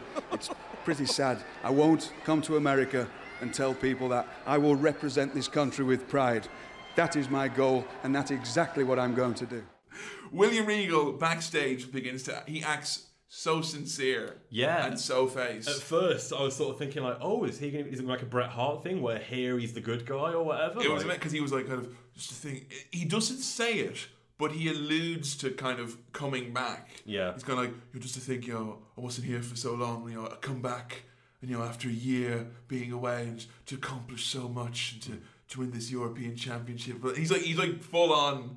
You know, it's what I deserved. You know, it's- he was it's- proper. He's like what? That's that's face William Regal coming through there, Podcast like- interview William Regal there. and it really tricks you. It sort of like you know draws you into thinking, hey, maybe he's not such a bad. It's kind of like oh, nice, And you know, two and a half hour Q and A session with with William Regal in Yeah. a nice pub, you know. then he's like, of course, it's great for me being an Englishman to be a champion because. Obviously, England's not used to having too many champions, and then he go, "Oh, but he oh, it's keeps the okay. tone of voice. Yeah, he's like, I mean, come on, Frank Bruno. Blech. Lennox Lewis. Blech. He, he hates all the black athletes Yeah. in the UK. Yeah. he says Lennox Lewis isn't even really British. He he definitely is though. Yeah, right? I, he I absolutely can is. confirm that. He also has a pop at teeth and the dole. He's kind of, you know, I don't want when I go over there and I'll be a, a good ambassador for, for the UK. You know, I don't mention the fact that all your teeth are rubbish, or you know, you scrounging around at Christmas, not got any money for the Argus catalogue. You know, uh, I remember one Christmas. We couldn't get anything from the Argus catalogue, and it was it was dreadful. But I don't say that, and like the crowd are kind of like, "Hey, wait a minute, Lay off a little, you. Mate, you know, don't judge Argus, okay? That laminated book has seen this family through some tough fucking times. Hey, Big Show. You remember me, don't you? I'm the big shot. Backstage, Kurt Angle and Chris Benoit chill in a doorway. Kurt asks nicely if Chris will interfere in his match. so blatant. Like, Would you come and fight my match and provide assistance? and uh, he says it would be amazing if he did it because he's like, Kurt, he's like, you should have been in this fatal four way, but if you help me win this, we can have Benoit versus Angle. Mm. And everyone's like, boo. And I'm like, yay. Actually. And also, like- Chris, could you interfere later so we can have Kurt versus uh, Chris Benoit? Benoit should have taken him up on that. He's offering you a title match if you help him. yeah, help a- him. A time match and a barn burner. Kurt is like, it would be a really great match. He's like, yeah, it would actually. It definitely would. Damn you, heels being logical. We cut back to ringside. Jim Ross and Taz. That his days as champion may be numbered here tonight at at, insur- at, uh, at, at uh, rebellion, I should say. Here, here, insert looks at his sheet, the rebellion. Here are the uh, coming up next on Insurrect. Uh, rebellion. Come on. So bad, man. Mate, if you're ever stuck, look right in front of you. The ring mat has got a fucking ring. Yeah, you have to look down and like pick up a Letters. sheet. Like, Three foot letters. You flew to another country for this show. You can't even remember the name of it. Oh Jesus Christ! We get thrown to man. This is a weird one. I've ne- never, ever, the fuck is this? ever. And I'm pretty sure I watched this on Sky Box Office as a kid. Mm. And I never remember this fucking jabroni. Going up to our English broadcast colleague. Let's take it out, ladies and gentlemen, to our, our British colleague, Dan Berlinga, who's up for this raucous crowd. I'm having a great time up here with just some of the fans who've come from all over the country to be with us tonight. But the first thing I have to ask is what is your reaction to the European title match we saw earlier? I'm chuffed that Crash won because I think Crash's ace and Regal seems to take the English for granted. Right, and what about you, sir? What do you think? And where did you come from today? Um, I came from Hull. Um, I haven't really bothered about Regal, but it feels absolutely fantastic to be here. You know, watching on TV is one thing, but actually being here and being a part of it is absolutely fantastic. You know, it's brilliant. And I understand you actually had quite a long journey to get here today. What's up? We came from Birmingham. It took me two hours to get here. It's brilliant to be here. I love it. We're going straight to London in May, and we're going again. Oh, it's brilliant. Thank you very much. Well, as you see, everyone's just having a great time up here in Sheffield. Right, this is my interpretation of it. Dan Berlenko. I heard it as Dan Malenko. Like Dean's little brother or something. Just you know, putting people in holes in the crowd, like you know. He's like English white Jonathan Coachman, Mm. and he talks with the masses, and we don't get much out of him. I'm English and I can barely understand what these guys are saying. Like, I guess they're just blowing up from being at the wrestling show, It's, but it's so it's so English because like, are you excited to be here tonight? Woo! What's up? It took us two hours to get here. you should have taken the M181. That would have been faster. Yeah, but we had to stop at Dalston Services, so yeah, it's tedious, unnecessary, and they're in a really shitty part of the. the camera's just zoomed into this little section. Way of the up in the crowd. nosebleeds, and there's a bunch of people just kind of standing there awkwardly going, Yeah, we're having a great time. Like, well, they're having a great time here in Sheffield. You've earned your money, Dan. Yeah, well done. Coming up next, it's Kane one more time taking on Chris Jericho. This all started as singly over a cup of coffee. JR, this ain't about coffee, that's for sure. Chris Jericho challenging William Regal for the European title. And uh, the, oh, what's God. It's the big red machine. Kane shoving Regal out of the way and going right to Chris Jericho. Oh my God, a one-arm touch slam. Chris Jericho inadvertently, accidentally spill hot coffee on Kane. Oh, Sorry, champ. I hope that coffee didn't burn you. I mean, burn me. Those drastic measures there for a spill, wouldn't you think? I would think so. If the walls of Jericho are locked in, we've got a new champion turn. Jericho's gonna, Angle's gonna tap out. Hey, wait a minute. What is wait, wait a minute. It's Kane. Kane on the top rope. One, two, J. Kane from behind, clobbering Chris Jericho. Kane's got a hot coffee complex. Ah! Out. Choke slam. Kane. All this over a, a cup of spilled coffee. This all seemingly began over a cup of coffee. You think this is about coffee? You don't want to see what lies under this. You want to see Chris Jericho. Well, the more you cheer for him, the more I hate him. The more you want to see him, the more I want to end him. After I beat Blackman and become hardcore champion, I'll challenge Jericho to a title defense. Then when I tear his face apart, when I rip out his pretty blonde hair, when I beat him so bad that his appearance is so repulsive that he too wears a mask as a shield, when I do that, it'll all be legal. There's Jericho. What the heck? Jericho the steel chair. Oh my gosh! Knocking the steps right back on the face of Kane. That man decapitated Kane. Did you see that? Jericho showing no fear, knowing what the big red machine wants to do to the handsome young man. But Jericho, do you know what you've done? This video package, because Uh, we, we joke so much about the fucking coffee. Well, well, Taz literally, like, the last line before the video package, Taz goes, Let's take a look at this and remember, this is more than just about coffee. then we get a package where the word coffee is uttered every 10 seconds. Kevin Kelly goes, Kane has got a hot coffee complex. Sorry, I hope this coffee didn't burn you. The coffee there burned Kane. This all started with a cup of coffee. Kane, this is about more than just coffee. You think this is about coffee? Shut up. I love how much they go back to the coffee in this. yeah. Because they don't really in later shows. Yeah, again, it's again because it's a UK pay per view. Got to sort of slam the brakes on the story progression a little bit. This is like, well, play up the coffee part of it play a up the little bit coffee a more. little bit. I do love that though because Mm. like we've had a lot of like we've had a lot of like fan art and goofs Mm. and stuff sent to us that people have done about the coffee thing. Yeah. because I think this being about coffee, coffee, coffee. Uh, we both have hot coffee complexes. Oh, we're, we're big coffee men, yeah. Uh, it was a really hard thing because at the Survivor Series 2000, we had alternate artwork. I had to literally flip a coin and pick between the two. Michael Scally did the one of the game being unmasked as the Mm. as the Scooby Doo villain, but Elizabeth she did an amazing one of Chris Jericho as the Starbucks logo with just his little face on. it. Put that out on Twitter. It's fantastic. this is about more than coffee, folks. I will say though, amidst all this coffee. This is the first time that Kane is really given a proper lengthy promo where it's not just "I am a monster." yeah, it's Michael Cole directing questions at him backstage, so it's a bit more focused. And he's like, I'm gonna, you know, like I'm gonna disfigure him. I, anytime I see him and how happy he makes people, I hate. it- It's really. I'm gonna pull his hair out. I'm gonna disfigure his face so badly that he will have to shield his face with a mask as well. and it, it Like, works so because the code is so small, and Kane is looming over him. Fucking The idea of brilliant. Kane wanting to inflict like his disability onto someone else as well—that's great. sweep. Like Great mic work from Kane here. Really at this good, Point. Really, surprising. really great. Coming out, Y2J on the microphone gives us a catchphrase fucking palooza. Yeah.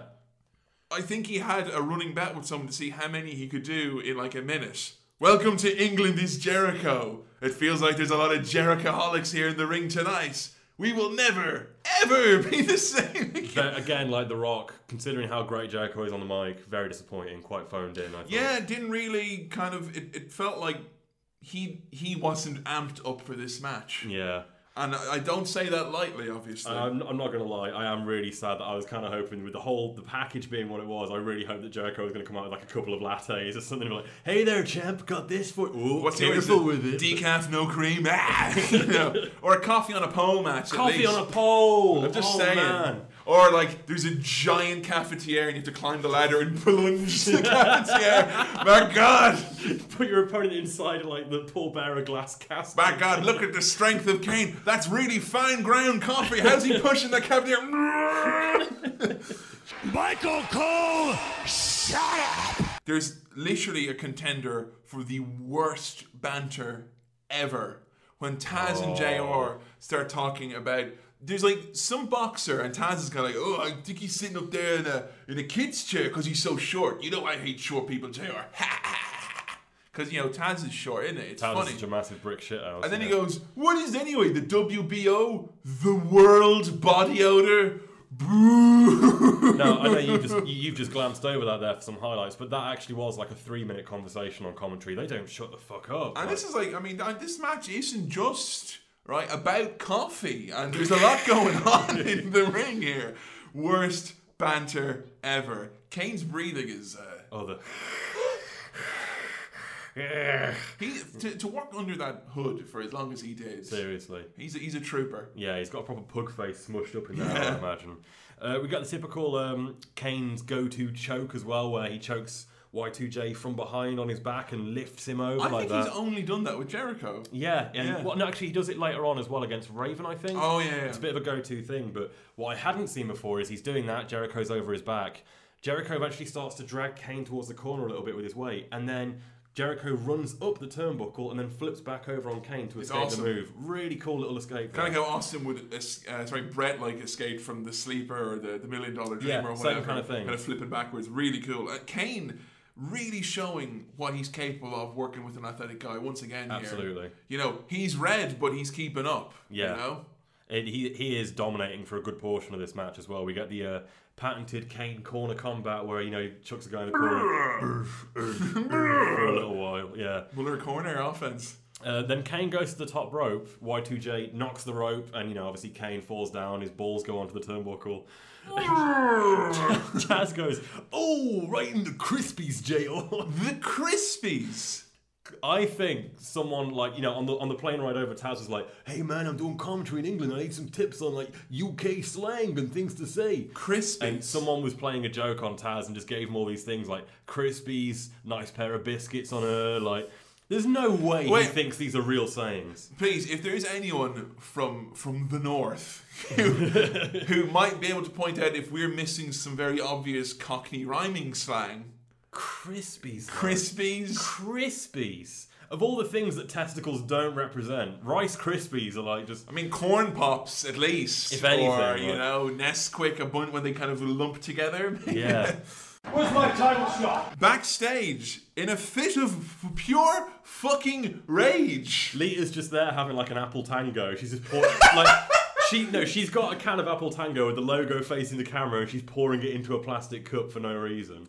and Trish, who really doesn't have the kind of the charisma at this point to properly mock. It's only later I realize, oh, she was mocking Lita's promo for earlier. Yeah, I didn't realise that either. Because Trish just comes in and goes, "Meh, da, ba, da," and then Lita's like, fuck you! and Just beats the shit out of her. Throws it, well, Trish gets tangoed first of all. She gets it right in the eyes. Then Lita's fucking shoving her around, rips her top off. All right, all right, what happens here, what's so ridiculous about it, is the fact that what Trish actually says was, I'm so excited to be here, I'm getting so much mail, it would be a great place to win back your title. So Mm. she was alluding to the promo earlier, but she says it so Yeah, you can barely hear it. It wasn't clear that she was trying to rile Lita up. So Lita just looks like a psycho at this point. Like big thumbs up. I'm a big fan of the Trish and Lita feud. Mm, definitely. It- it is, but I will kind of give the Steve Austin. It is what it is. As in, like Lita like beats the fuck out of Trish here. Like the fact she like, throws her onto a case and fucks her into a wall Head first. But because it's 2000, they ha- like, and it's one thing that the Trish and Lita feud was not immune to. It was like she has to take her top off. Mm. Like that's like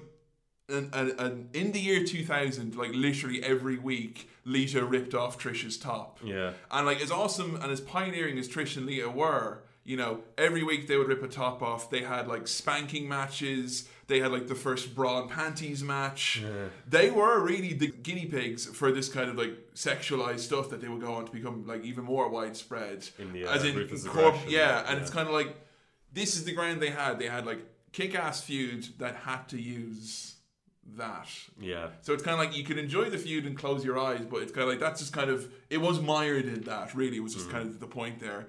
And she ends up throwing Trish into Ivory's locker room. Yeah. Which inexplicably Stevie Richards just sitting down watching her get dressed. Were you as surprised as I am about uh, how long this went on for? You keep Oh, thinking yeah. like, oh, they're going to walk off screen now. Something Or like, a no, it's- TNA might come help her. Yeah, it just keeps going. She literally kills poor Trish. She throws her in there, and then yeah, it's just a big pull apart brawl because Ivory is there getting changed. Stevie turns up and like tries to cover it up. And Taz goes, Look at those socks, JR. Just imagine Taz in a Primark in the sock section. going, Look at those socks, JR. Mate, fucking socks, you need to wear them, okay? You'll get fungal foot infections otherwise. Unfortunately, in this match, it became apparent that, sadly, as much as we wanted it, JR is not wearing off on Taz. Taz, if anything, is wearing off on JR. It's a war of attrition between these two podcasters. I wasn't paying attention. I don't know how this came up, but I just, like, at one point I just heard JR go, I ate beans three times today. Three times, JR? I like beans. Why did you need to tell us that? How did that possibly come up in conversation? This show wasn't even sponsored by Baked Beans, like it Yeah, was we last checked. time. yeah. It's not as if JR was paid in beans, like. Maybe there's a few left over from the last one, who knows? Don't forget when you're leaving the arena to pick up a can of beans on the way home. Folks, want to tell you about a can of beans I had earlier on this week. Oh, tomato sauce, beans. Watch that, Terry. Well, I would like to get some beans as well. I've been listening to a lot of JR's podcasts lately. He spent fucking 20 minutes the other day doing a Terry Funk impression to plug the croissant witch. That show is dog shite. The Don't croissant listen witch, however, is not. and Burger King, if you want to get on board the AE podcast train, I'm just saying I had chicken fries and regular fries yesterday. We can totally plug the croissant witch. Loyal customers. Hey, Big Show, you remember me, don't you? I'm the big shot. Right now, most of you may be watching this on the network, which uh, you know you can check out this this pay per view on. And thankfully, on the network, Roland is is there in its entirety, and Yes. you get to live out the you know the nostalgia, the Limp Bizkit. We'll talk more about it when we actually hear it. But me and Adam were watching my DVD version of this, and they've actually edited over the rolling one quite well, I might add, with the classic booger red. You've done it now. You're on made a big mistake. The one that sounds like it's sung by Michael Hayes. Do you know that there was a really, really, really creepy guy in my school, right? In my class. Everyone's gonna know this. You ever been in a situation where you're in fucking the school or something like that, and there's like two of you who like wrestling, and there's you, and you're fucking grand, and the other guy writes all the lyrics to the American Badass Yeah. Undertaker song, all three verses on his pencil case. Ugh. And I, I remember once looking over as he was doing like badass is always kicking assholes ass, and he looked at me so fucking intense, and he knew I was a fan. Dead Man Inc., baby. And he had no friends either. It's like, mate, I could be your fucking friend. Oh. So this this one has got a bit of a weird connotation. This song. Yeah. What's bad about it is that I associate it with Booger Red, lame as shit American flag on the tummy taker, Care Bear Undertaker, as he's also known, who helps uh, America after 9-11 come together using his care powers, shooting from his American flag tummy, the stars and stripes. Benoit comes out and he says like, "Yeah, I beat you bad backstage. I'm the best technical wrestler. Let's see what you got." You've done it now. You've gone a mi- for a fucking minute. Nothing. No one's there. No one's a taker. Oh, the, the music fades away. Benoit's like, oh, well, I'm the winner by default, then I should win. You've done it now. Oh, here it comes. You've gone and made a big. No. still no Undertaker, just the music by himself. Benoit then just turns to the referee and is like, so I, I win, I guess. Like, seriously, three times. eh? You've done it now. Finally, there he is. And I will admit, if that's rolling, tweet in at a podcast. Let us know if that was okay. But for us, three you've done it nows in that me. space. It's fucking hard going. The highlight of this though is Undertaker's coming out Son's bike because he's got a bum leg. He's like limping out. Did you notice the lady in the front row, the blonde lady in the kind of the beige jumper? She was going ape shit. She was going sh- ape shit like Delia Smith at a football match. Take her coat out. Let's be having you. Come on. She was fucking giving it socks. Yeah. I don't think if my mum went to wrestling, this was how she would act. like, you know, it's fucking brilliant. I got it. Taz finally says soup bones. Yeah, there it is. Right, I've used a lot of soup bones. And I've I've thrown them in the bin, I guess. Not that similar to Undertaker's punches. You sure he wasn't saying soup bowls? That's how I always. I always thought it was soup always- bones. I always thought it was soup bowls, like you know, like a big massive bowl coming at you in the face. Like a bowl of what? Cereal? Soup. Soup. Soup, obviously. What is it hot? and It's gonna spill all over you. Yeah. That, well, you you asked Taz, not me. I'm I just thought telling like you what I think, soup but- bones are like hard, you know, they're the ones that are left over. You boil them for ages, so they're all gnarled up. How big are these bones, though? I don't know. Uh, Please, someone Taz, tweet it. Taz at Taz, whatever. Seriously, dude, help us out. What the fuck do you mean? Why are women tomatoes? I don't understand. do you call them tomatoes when they're in the UK? Then I don't understand.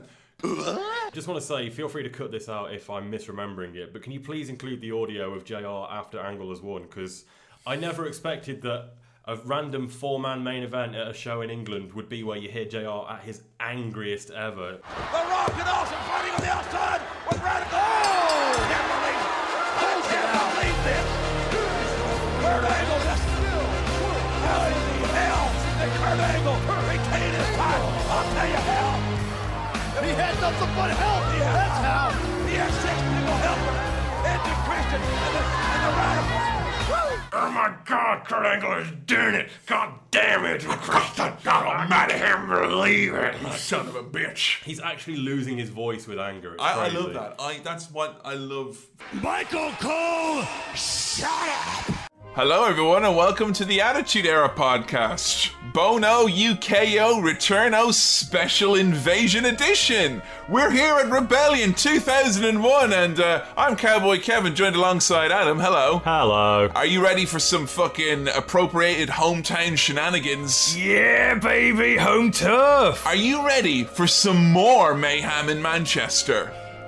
Don't put it like that because I don't want to watch Mayhem in Manchester again. Apropos of nothing, that is probably the most appropriate secondary title we can give Rebellion Mm. 2001. Not to give it away straight away, but not, not a hot show, Kevin. Ah, this is a fucking great. I've lived in Manchester for a few years now. It's a fucking great city. I Mm-hmm. fucking love it. Don't even get me started about the footy, mate. All right, I've been to the football museum. I've seen George Best's car. No, not the one he had when he was a star. The one he had in 1989. the one that he wasn't allowed to drive anymore. I've, oh, I've eaten all the footballs. Okay, One minute and five into the recording. Kevin. my blood bleeds red or blue depending on whoever it is I'm pretending I know what football is. We've had a lot of fun with these UK shows. Yep. I'm going to ask you right now before we get into this what is the special sauce that makes the fact that when we saw there was a rebellion coming up that you and I were like, oh, like a little treat for ourselves? Because it's like when Marvel Comics would do like a what if comic or whatever, and it's like, yeah, this is just going to be a wacky one. None of it counts, but just read it for the fun. And There's one of those I actually read recently, and it was like, and what if in Batman that the Joker was Alfred all along? and there's literally a bit where Alfred is in the Batcave, and it's like, I used to be an actor, and it's like all it took was a little makeup, Oh, for fuck's sake, a couple of silly faces, and before you knew it, I'd given Master Bruce purpose in life. And I was like, oh, "Ah, of course. Except all those times the Joker kidnapped Alfred. of course, we all remember from the 60s Batman show when Alfred was kidnapped by the Joker. It was a traumatic experience where he subjected him to all manner of tricks and japes. He was the first man to be traumatized by actual tricks. You really don't want to talk about rebellion, do you, Kevin? No, I kind of football Batman. It's co- Batman's coming home, baby. Where's my title shot? It's Rebellion 2001. There can be only one World Wrestling Federation champion. The two biggest stars in all of sports entertainment go head to head, one on one, mano a mano. There's never been higher stakes in the history of sports entertainment. Rock your little carcass to the ring right now. One on one, face to face, man to man. You know damn well you can't beat The Rock. I'm Stone Cold Steve Austin. I am the World Wrestling Federation champion. What? The Rock about to come face to face with Stone Cold. Austin, if you got the guts, if you got the balls to meet The Rock for the WWF title, what? I said shut up. Stay out of The Rock's way. Austin versus The Rock. This has got Slobberknocker written all over it. Yeah, yeah, rebellion. You guys are the best. rebellion. I like that they're reusing the theme. Yeah. Call it laziness of uh, use of assets. Oh but, uh, no, I, it's it is what it is. It's associated strongly with rebellion. This to rebellion is what down is to WrestleMania. Like And of course, that means that if we're looking at analogies, Linda McMahon is a recently ousted from Straight Edge Society Luke Gallows, who did Mm-hmm. appropriate. really? Yeah, Luke Gallows had this for the one or two weeks after he broke from the Straight Edge Society. He we came out to boom. Luke Gallows, be my bottom time. Will you be my Luke Gallows? precious. and I remember as well what was great about it was like he did go to CM Punk and he's like, I don't want to be with you anymore. And guess what? Tonight after I whoop your ass, I'm gonna go get a beer. There can be only one. What? I am the Highlander. What? I don't die, son. you do not start British Isles based pay per views with the phrase there can be only one. Yeah, legit. You know, they, they literally thought here, oh no, we're not going to go with the, uh, oh, welcome to England. No. They went with, oh, we'll go mystical. We'll go with the Highlander. Welcome to Scotland. Here in the Manchester Evening News Oh, Arena. you don't want to be saying that around here, mate. No, you don't, mate. You'd hate that. Highlander fans. Scum of the earth they are. They'd fight you if they got half a chance. Of all the previous UK shows, I mean, Mayhem in Manchester is very much like was a house show that seemed to be filmed by accident. Yes. And then, like, I don't know, someone was like, shit, we have to release it. but all the other ones did, yeah, they had that attempt of a self contained story. Yeah. Be it the hardest of the hard men, or Exactly. get this Shane McMahon, or, you know, like, it literally tried to, for the one night, tell the little story. Yeah. Like the time when Bradshaw and Kurt Angle took turns doing elbow drops on the Irish flag back when they came. We haven't forgotten what you have. Don't you look at me there, British, with your eyes. After after we get our revenge on you, then it'll be after that. Then the next is Bradshaw and Kurt Angle doing elbow drops Yeah. on the Irish flag, which, you know, we've died on.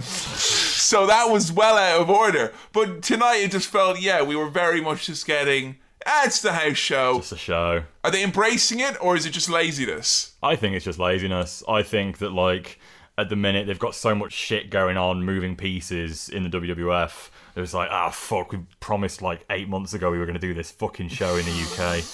Yeah, yeah, Rock and Austin's like a really good feud. Why don't you send them over there? Like, What it's fuck it. basically like is like the WWF is like the divorced dad who's promised like their kids this awesome sweet sixteen, and then they got work and they got the the Fujinara contract to worry about, Yeah. and they can't even. That's Kurt Angle turning heel the fucking night before this. But the Rock and Austin main event is like, look, but I got you that video game that you wanted. it's like, not the it's not for the right system, Dad. uh, well, you didn't even get me the expansion pack. Now I can only play multiplayer Perfect Dark. I hate you. Hey, Big Show, you remember me, don't you? I'm the big shot.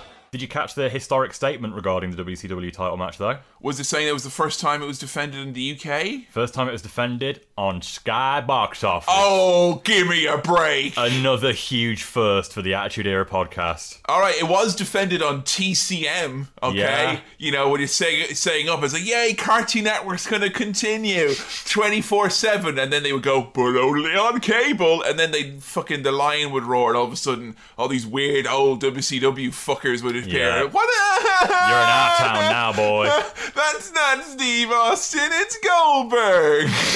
like that. That was my crying. Yes, that's literally my experience. I wonder if it's that cage, but set up lower, like, they've put across it- the win yeah, apron. maybe. But it's a weird one. Then there's a few here points here tonight where you realise that WWF, when they come over here in 2001, they've got maybe two or three people as a hookup, Hmm. like someone who's got the ring, but like you hear the bell and the bell's wrong. Bell's like a cheap tin bell. yeah. like- It's, it's like the indie show I went to, and someone just held up their phone and went ding ding ding. For fuck's sake! Better than this. Yeah, I guess. You know, when a match ends or starts, you don't want your first reaction to be, the fuck is that like? And the match starts or it ends, the fuck is that like? Someone hitting a mug with a spoon.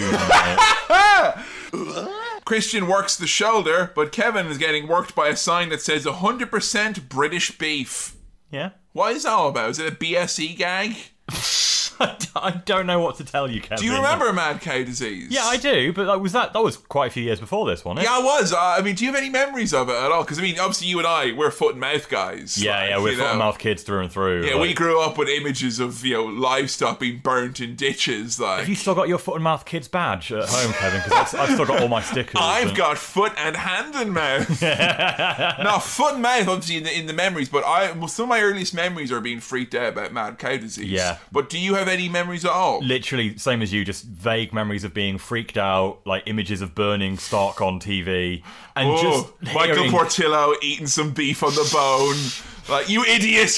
and just hearing the phrase "mad cow disease" like twelve times a day in itself was scary. When you don't understand what it is as a kid, and you're just like, "Oh, there's mad cows everywhere, and they've got to burn them because they're mad." Like, Oh, that's too easy. Isn't it? You know it's bad when it riles up children. It'll Yeah. rile up like really like Daily Mail readers. Of course, yeah. Your children and Daily Mail readers go mad cat. we got to do something about this. I remember being really freaked out because it wouldn't. I couldn't understand it, like what it was and what it meant. And it wasn't in Ireland, but all I knew is that there was a lot of worries that it would come to Ireland because of the the trading, and it was very. Everyone was terrified around where I was because in Westmeath with podzol soil, you can't grow cash crops, you can't grow vegetables. So it's turf or livestock. right. And only half of them had the turf, so the other half were very, very upset. And I remember like being at a family gathering when I was like four or five, it must have no, I went like six or seven it had to have been. Because it was around like 94, 95. I remember seeing like my cousin at this family gathering. And did it ever happen to you when you meet a cousin when they're like n- eight or nine and then you meet them when they're like 12 or 13? And it's Mhm. kind of like they, they've they've turned into Charmeleon. they got a little bit of an attitude on them. It's kind of like, oh, there's the guy who I played uh, Street Fire with. Yay. Do you remember Sensible Soccer? And I made all my team named after sweets. You know, and we had a right laugh, didn't we, when I was four. And he turned to me and I, I asked him about BSC. And he's like, oh, BSC, Kevin, it's this horrible disease. And if you're even in the same room as someone eating the beef, your organs will melt. and I ran out of this family gathering with tears. Going, ah! Jesus Christ. Because I had been in the room with er- there was beef everywhere. it was a South Dublin celebration. Rare beef was the. And I, I remember being so scared. I literally, I don't say I was triggered, but as soon as I saw that 100% British beef, I was like, what have I got in the fridge? I hope I've not put any. Still knocking around. it is. Michael Cole, shut up! And then later on in the night, there is a match between Vincent, Vincent Shane, the rematch the from. rematch Yeah. from WrestleMania. Vincent. I should Shane. say the re re rematch because the previous rematch was the one that ended with Shane and Of course, the alliance of course. turning heel and all Yeah. that shite. Yeah. So it's yet another street fight between Vince and Shane in the main event, and it turns into the usual brouhaha of Alliance guys interfering, WWF guys coming out to make the save. And I did like this as well because we had the the calling card of 2001, which is people coming out in recap packages doing their moves set to. Are they gunshots? The yeah. Except when Regal comes in to Lobo, the Undertaker, he gets a pew, which I love. Zooms in on the Undertaker going cross-eyed, like Oh, there it is. All right, I, I love the low blow in the old video games because ding. yes, that is so perfect. But I want from now on a mod from a wrestling game because it, and it goes pew. And if you could put in like the neck crank, Get that for a Lobo. Whoa! What did you do to them, big man? Where's my title shot? And the Hurricane character is really, really fun, and it's good to see him get over in front of this crowd. I do like when he dons the cape as well in the match to give himself extra jumping powers. grown man wearing a cape. Come on. Ah, Hideous. I'm too tired to complain. I would like to see Jim Ross in a cape. Yeah. like- Seriously. Like some sort of barbecue themed cape or something. That's like- like magic Jim Ross like is all I want to see. Like he's dressed as a wizard. I think it'd be really brilliant.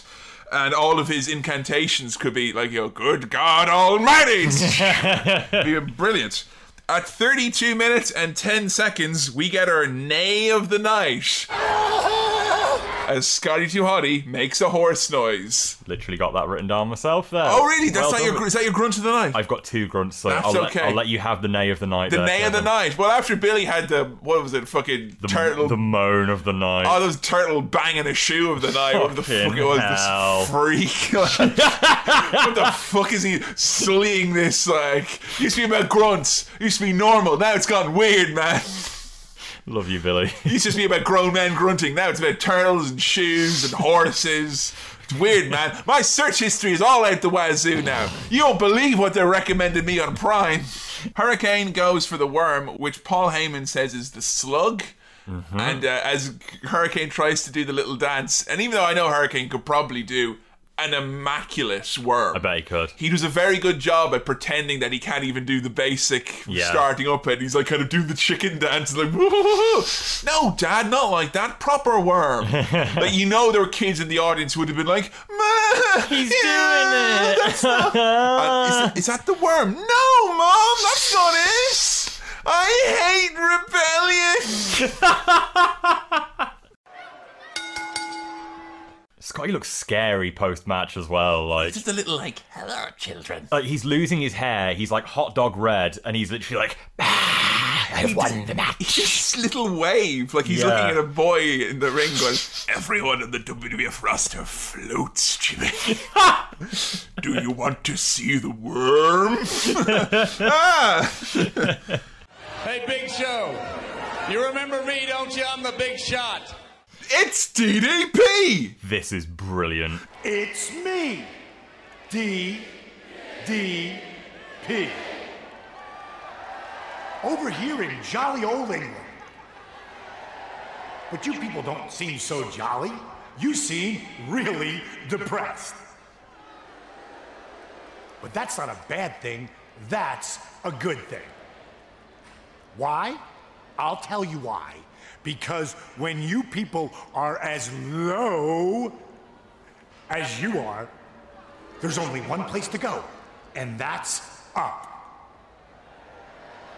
Now you see, just like me, that I like me, you like me, and now you like you because of me. D, D, P. Diddly D, it's me, D D P.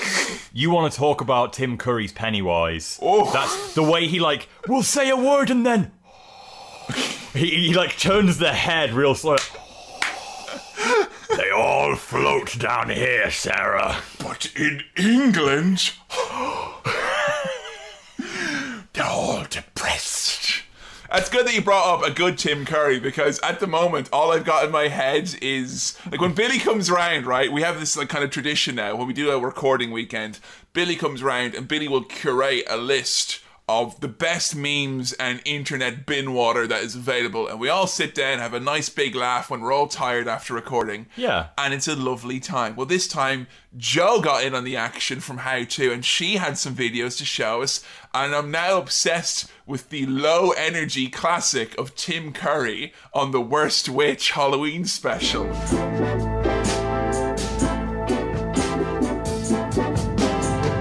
Anything can happen on Halloween. Your dog could turn into a cat. Tim Curry clearly wasn't there when they were recording it. It's like Yeah. in a separate room. Come in here, Mr. Curry. Put on this cape. Anything can happen on Halloween. Legit. You might even see a cat. You know? when it came on and I saw the title of the video, like I leapt out of my chair because I was like, ah, Tim Curry's Frankenfurter. Like Halloween is so very weird. Better than a stereo. "Ah, yeah, boo. Ah. Ah.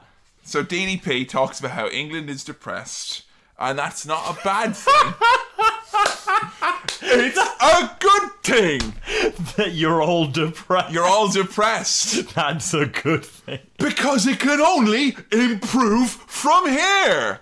I think we need to really sort out that House of Commons, all them naysayers who won't get on board with, oh, you thought he wasn't going to do a Brexit joke? Well, fucking strap yourselves in. Let's get Diamond Dallas Page in. The Honourable Gentleman from North Jersey has some words about Brexit. You guys, we have to get on board because even though it seems like a nightmare hellish scenario, it can only get better from here.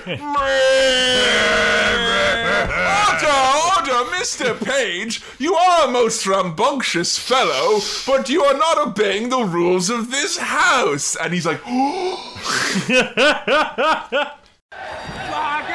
We get the diamond cutter, and then a five count from the referee, then a pin, then a kick out. Yeah, DDP did write this.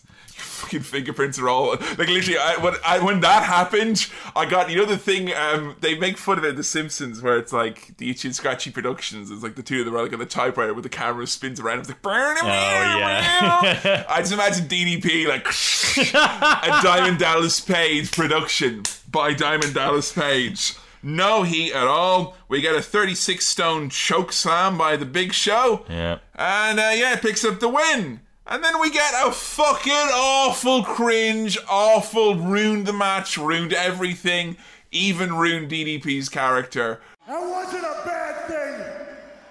That was a good thing. Because now I get to get the hell out of this country. Oh, what the audacity of that. So we get the music hitting then, and then uh, it's a little bit awkward, Adam, isn't it, for old DDP? Big Show's music's playing, and he grabs the mic, DDP, and he's like, "That's not a bad thing, Dub. I can get out of this town now." Whoa. But he doesn't even get to fit. Like the, the music cuts out when he picks up the mic, and he's like, "Who the hell lost the match? That's not a bad thing." Well, it's the big show. That's a good thing. Oh, fuck it, man. It's not a bad thing. It's the Big Show. Oh, bad.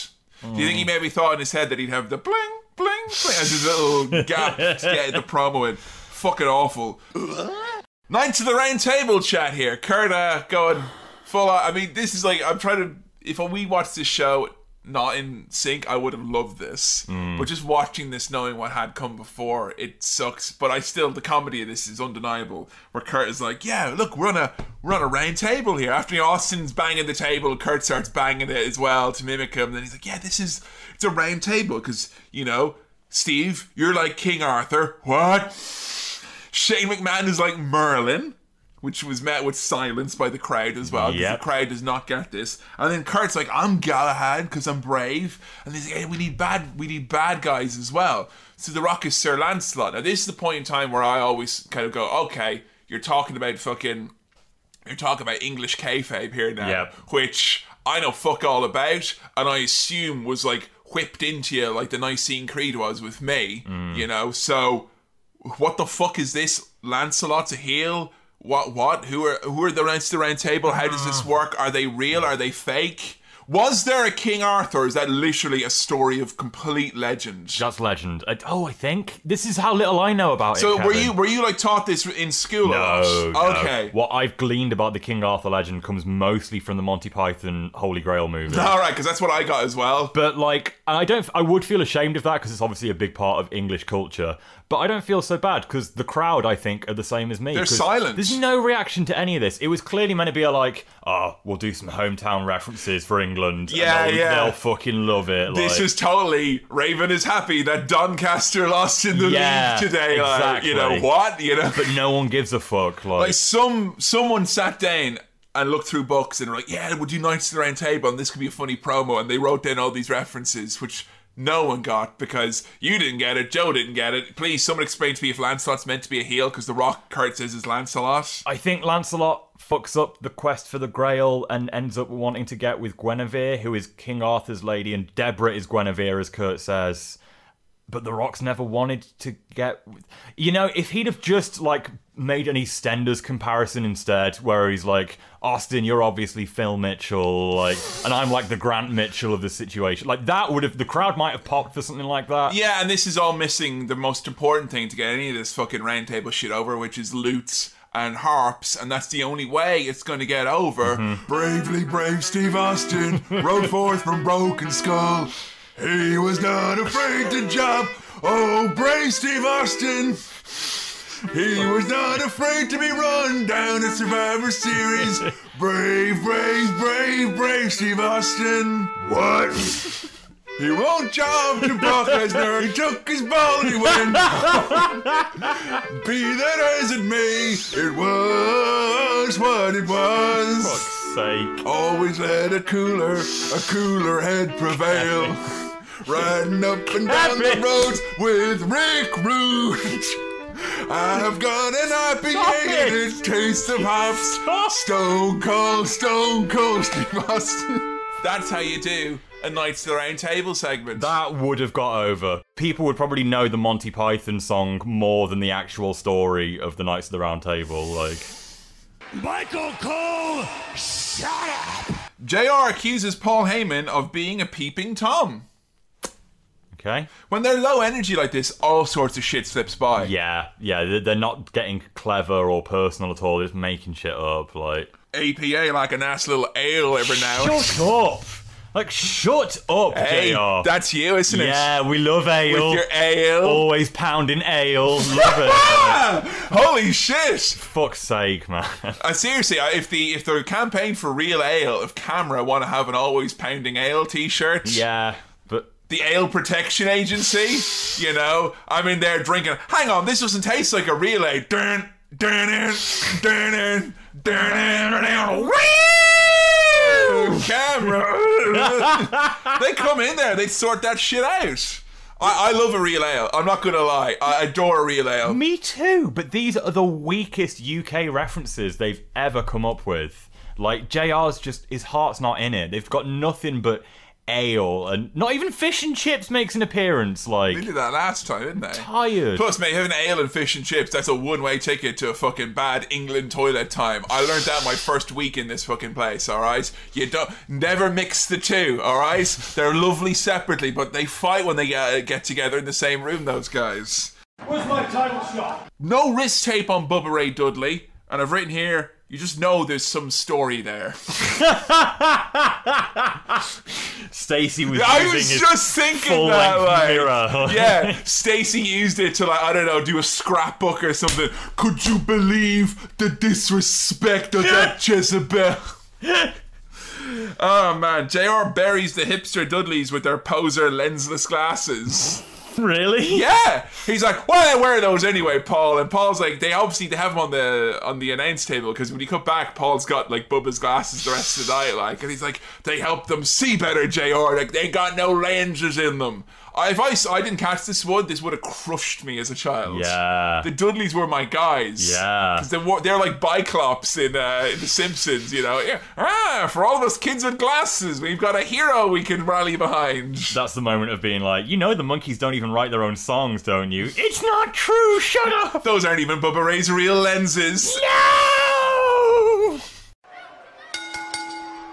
Literally, Kevin Kelly and Jonathan Coachman got bumped tonight for Chavo and Hugh. to get their seats on the plane. Kevin loves an ale. Yeah? And Billy gave me a special Manchester based Kevin Kelly reference I can't even use now. Oh no! 2K is going to be the K, and I'm going to give it back to you. Billy gave you that, did he? He did. All right, I'll be uh, I'll be speaking to Billy tonight. Hey, Big Show. You remember me, don't you? I'm the big shot. Twist of Fate and a backwards 3D to Farouk. Mappins Farouk. We're down to the Dudley Boys and to the Hardy Boys, but oh no! A wild spoiler appears! Twist of fate after the Dudleys double team, and the APA have been eliminated. So Matt Pin Saruk, one, two, three.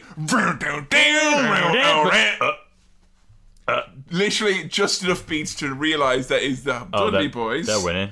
And the crowd, it's the greatest noise ever, Adam. I've never heard a crowd collectively go, hey, wait a minute. Ah, damn it. This is another thing that if that happened and I was in the audience, would have started, Just a big wet patch appearing in your trousers. Like,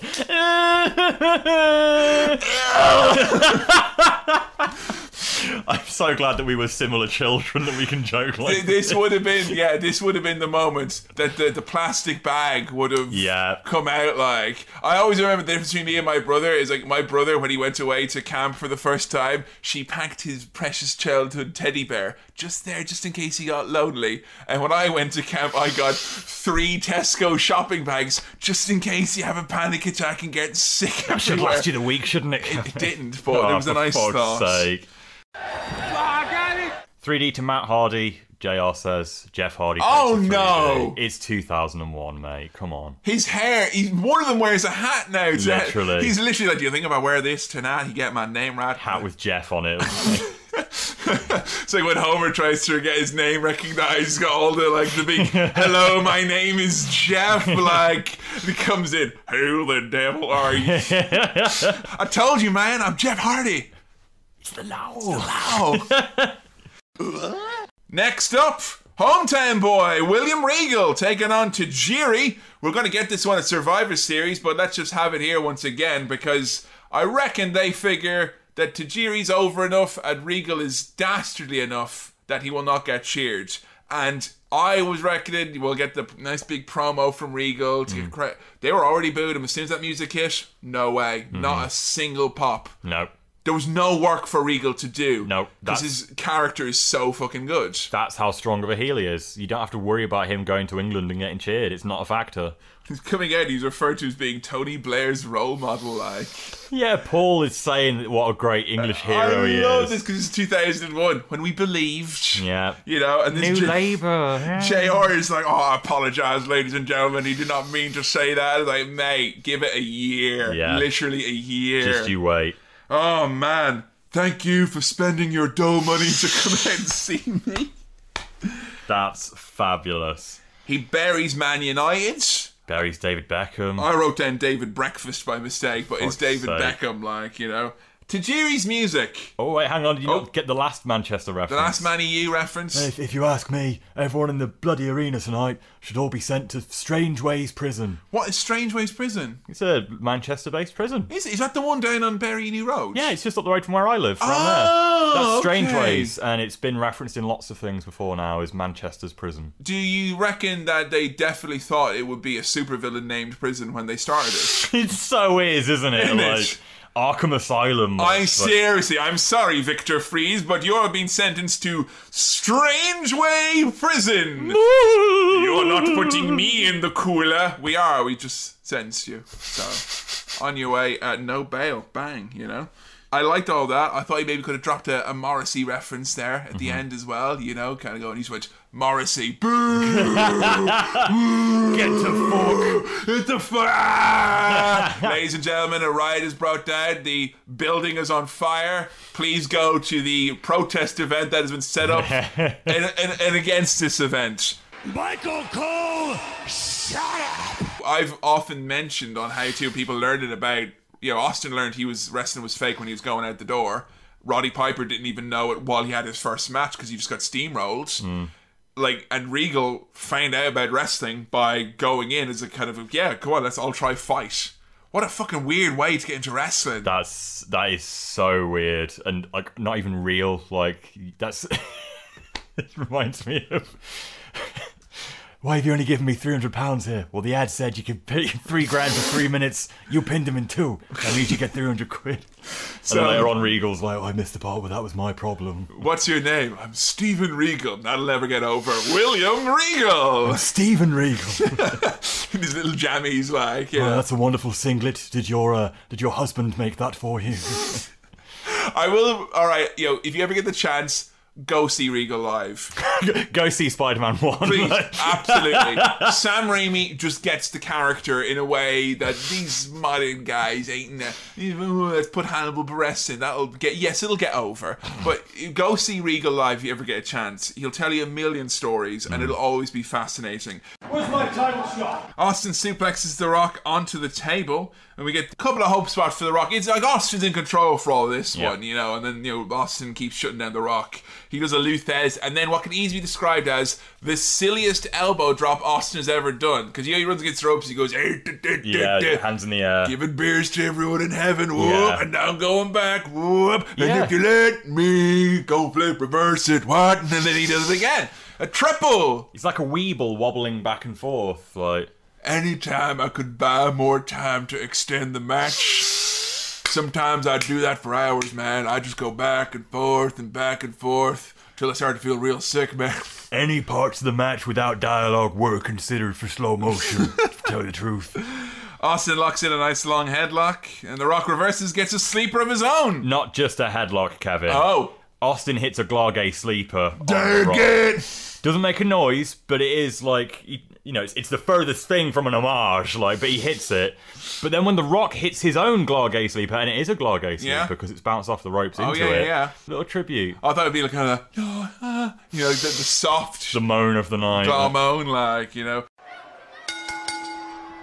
Many conspiracy theorists believe that they forever poisoned the well of British wrestling with what happened here tonight in Birmingham. God. So I think when we're looking through this pay per view, I want to bear in mind kind of the Bulldog standing now as opposed to maybe when we first were introduced to him, and also kind of maybe if there isn't a case of people making a bigger deal out of this, like how disrespectful could a wrestling show be? Surely, you know, and Yeah. WWE's making its bread and butter now by you know setting its roots deep into the UK indie scene. For better or for worse, most people will say for worse. The UK is important to WWE. It is. Have they fucked it from far back as 1997, Adam? Yeah. Well, maybe we are making too much of a big deal about this. Maybe it's not all about the Bulldogs. Let's see. Uh, how do we open this show, Kevin? As a lad growing up in Manchester, England, David Smith dreamed of making his family, friends, and countrymen proud. The road to that dream led to the birth of the British Bulldog. Carrying the pride of his country, the Bulldog became an international superstar. In his first homecoming, 80,000 fans at Wembley Stadium shared the realization of a dream. One of the greatest wrestling matches of all time has just taken place here at SummerSlam. The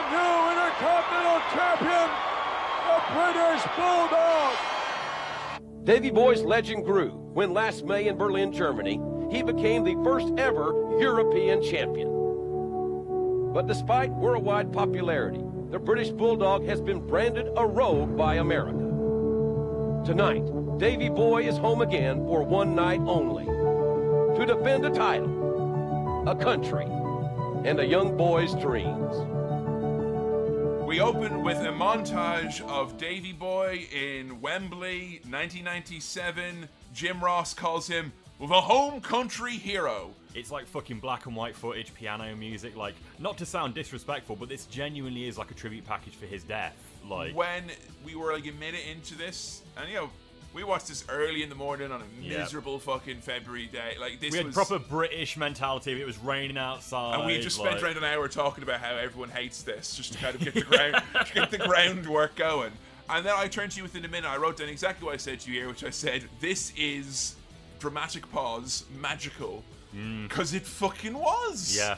It was so magical. It made me feel like feelings for the British Bulldog that I thought, as an Irishman, I'm I am not privy to.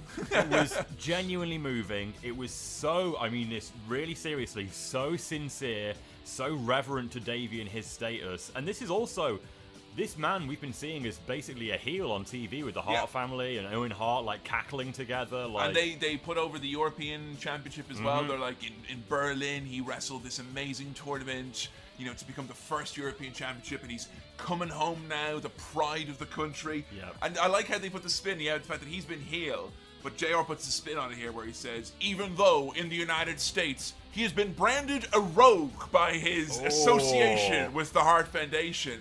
Which is like the most romantic way to explain that someone is a heel ever. A rogue. A rogue. He's a rogue class. I mean, if this was the D and D campaign, I did consult this with Mm. Joe and some of the people from the Subculture podcast, who are all D and D freaks, and they, I mean that word endearingly, of course. And a freak is not a class in D and D. I've tried, Uh, but they point out to me that Bulldog would not be a rogue. The rogue would most likely be Pillman due to the unpredictable antics and That's bu- and good. buffs. That's good. Uh, Brad, of course, paladin. Yes, just honourable, straight up. You know, some knight's armor this is, you know.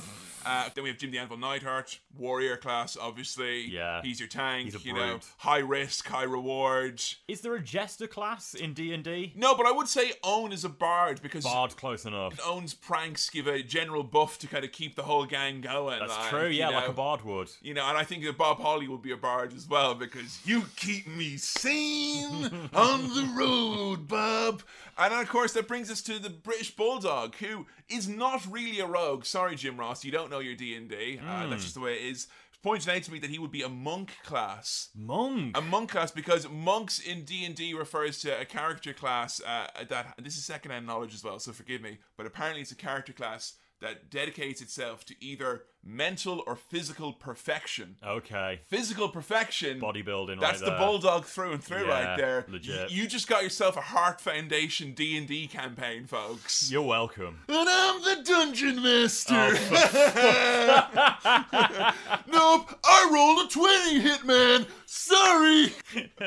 Triple H gets a potion of healing. The- literally, the worst thing that's happened to me is finding out I can do that voice. Yeah, I'm worried that you're going to spend yourself too soon here, Kevin, and we're not going to be able to finish this episode. Like, come on. Oh. I got- I need two cups of coffee this morning, huh? hey, Big Show. You remember me, don't you? I'm the big shot. Vince McMahon is very jazzed up.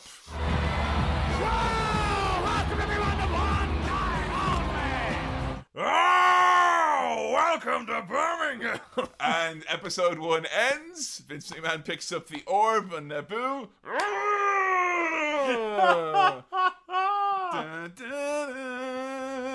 What was that? I don't know. Was he it's- just so fucking amped up? Like, he needed to get out some adrenaline, otherwise, he was going to be rattling all night. Vince McMahon is suspicious that his colleagues have not got the requisite energy for this, and therefore he's dialed it up to 11. Yeah. This is like me halfway through the Brawl for All episode with you and Billy. Like, Come on, lads. Woo! Come on. Hey, now. uh, Round seven. Come on. Whoa! Bradshaw and the Godfather. Here we go, baby. The other thing which immediately took me by surprise was the ring announcer, who immediately was like not the usual timbre and cadence that we've associated with WWF shows in 1997. Mm-hmm. This is Karsten Schaefer, who has got kind of all the presence here of like a cartoon mouse who's announcing like the king of mice, like Oh. uh, he's he's a long tenured employee here. It's just that this happened a few times in '97 where they've went outside. I think they did it in Berlin as well. They used Karsten, and they just got someone who's like, right, Karsten is here because he grew up in the UK, so he- he's in the UK wrestling scene. He's connections. He speaks fluent German. He did all the WWF commentary for Germany. He even translated the magazine. He did all the DVDs. He was their German guy up until like a year or two ago. He had like a heart attack uh, before Yeah. Money in the Bank, I believe. So like it's obvious here he's one of these guys, like a lot of the people at the time, like Tony Chimmel, where you find out recently, like he put together ninety percent of the rings that you saw. Yeah. you know, it's shit like this. Serious you- workhorse. Yeah, like- so uh, again, I think I don't think it's fair to think that just because this guy's not the best ring announcer that it's an out and out burial because he's not a ring announcer. He's a Harvey Whippleman, Brooklyn brawler, thousand jobs without which, the, like if Carson Shaver's not there, I'm pretty much guarantee the show wouldn't have probably worked because he probably did shitloads for them. One guy did all of German language for like fucking thirty years. Yeah, it's impressive. So with that massive disclaimer out of the way with, can we now get on with burying him? Okay, yeah, Because, like, please. It really, I know you said cartoon mouse, but to me it just felt like, oh, your headmaster's doing a school fete or something. He has to announce the tombola. And like- here to announce the winner of the tombola, Der Honky Tonk Man. That's it. It's that slightly Nigel McGuinness esque kind of ah, kind of noise. With like, on the way to the ring now, Hunter Hurst Helmsley. I love when people don't have the the big quality that you need. you need that to ring bass, announce. like you need the big grandiose kind of And, like, quality. Even when Lillian Garcia was like first starting and she was quite ropey at it, she still had the default like she had a big voice, Mm-hmm. one that could conceivably fill an arena. yeah, she put a growl into it. Yeah, like- like, you can tell, but here it's like you're, you're. It's like when Todd Grisham once, when I forget if someone like was sick, like like uh, Lillian was was away, Hmm. and they had Todd Grisham do the ring announcing one night Right. on Raw, and Todd Grisham has got a small little voice like it's time for the main event. Yep. you know, like. Him doing a big voice is like a part of his shtick, if anything. It's not. it's not. So, it's like getting Todd Pettingale to go out there and do Yes. ring announcing. And like when someone tries to make a big voice, like, I never forget that episode of Raw. Todd Gresham was like, He's Triple H.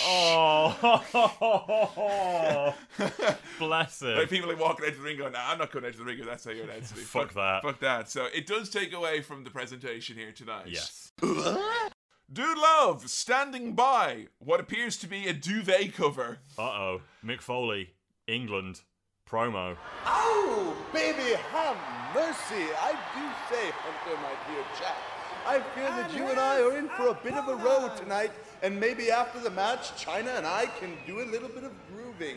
Oh, I do say it will be jolly good fun. I know, I know, I'm missing two teeth. Actually, they're gone, but I don't miss them. Ho, ho, ho, ho. Jolly good fun.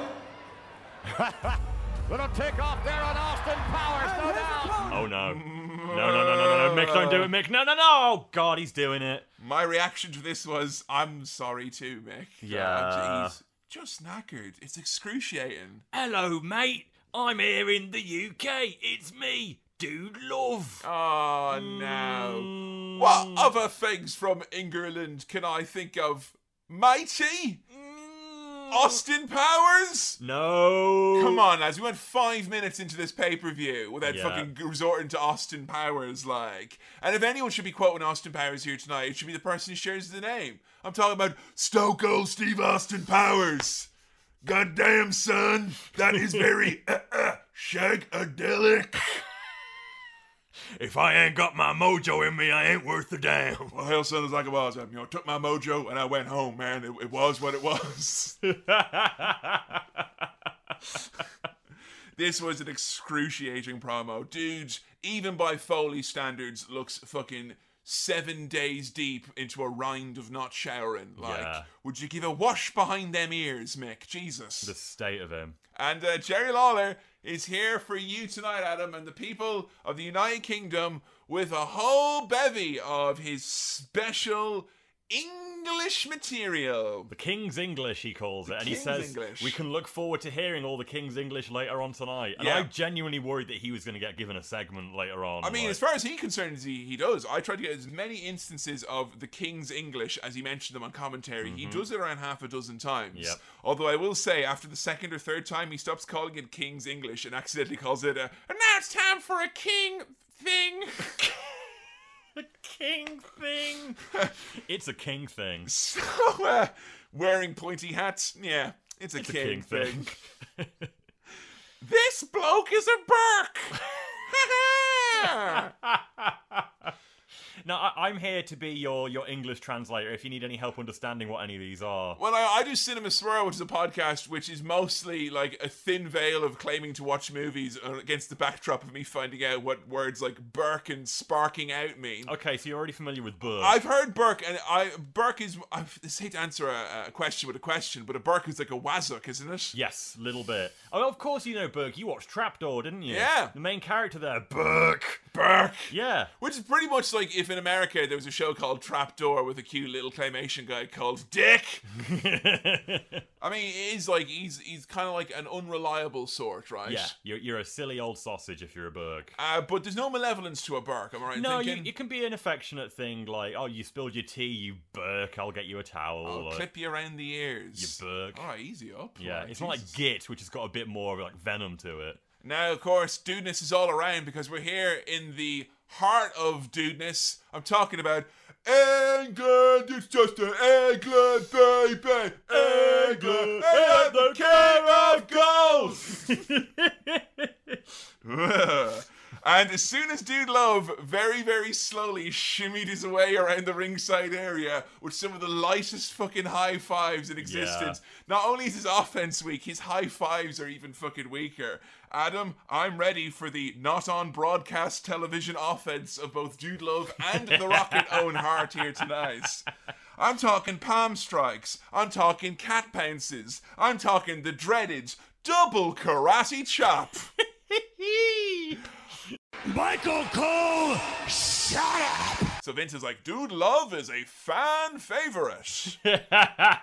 Blast. He's very good. Like, I think it's because he speaks like kind of very clearly in like fan friendly, like ex- like explanatory sentences. Yeah. he's never going to go off on a tangent to talk about something from like the eighties that you don't know. He's not going to Jim Ross you. Like, And Oh. he's not going to tell you the name of a move that you don't understand. It'll be like that move or what move. yeah, that's true. He's very accessible. Very much so. King with his lapel mic gives us another King thing.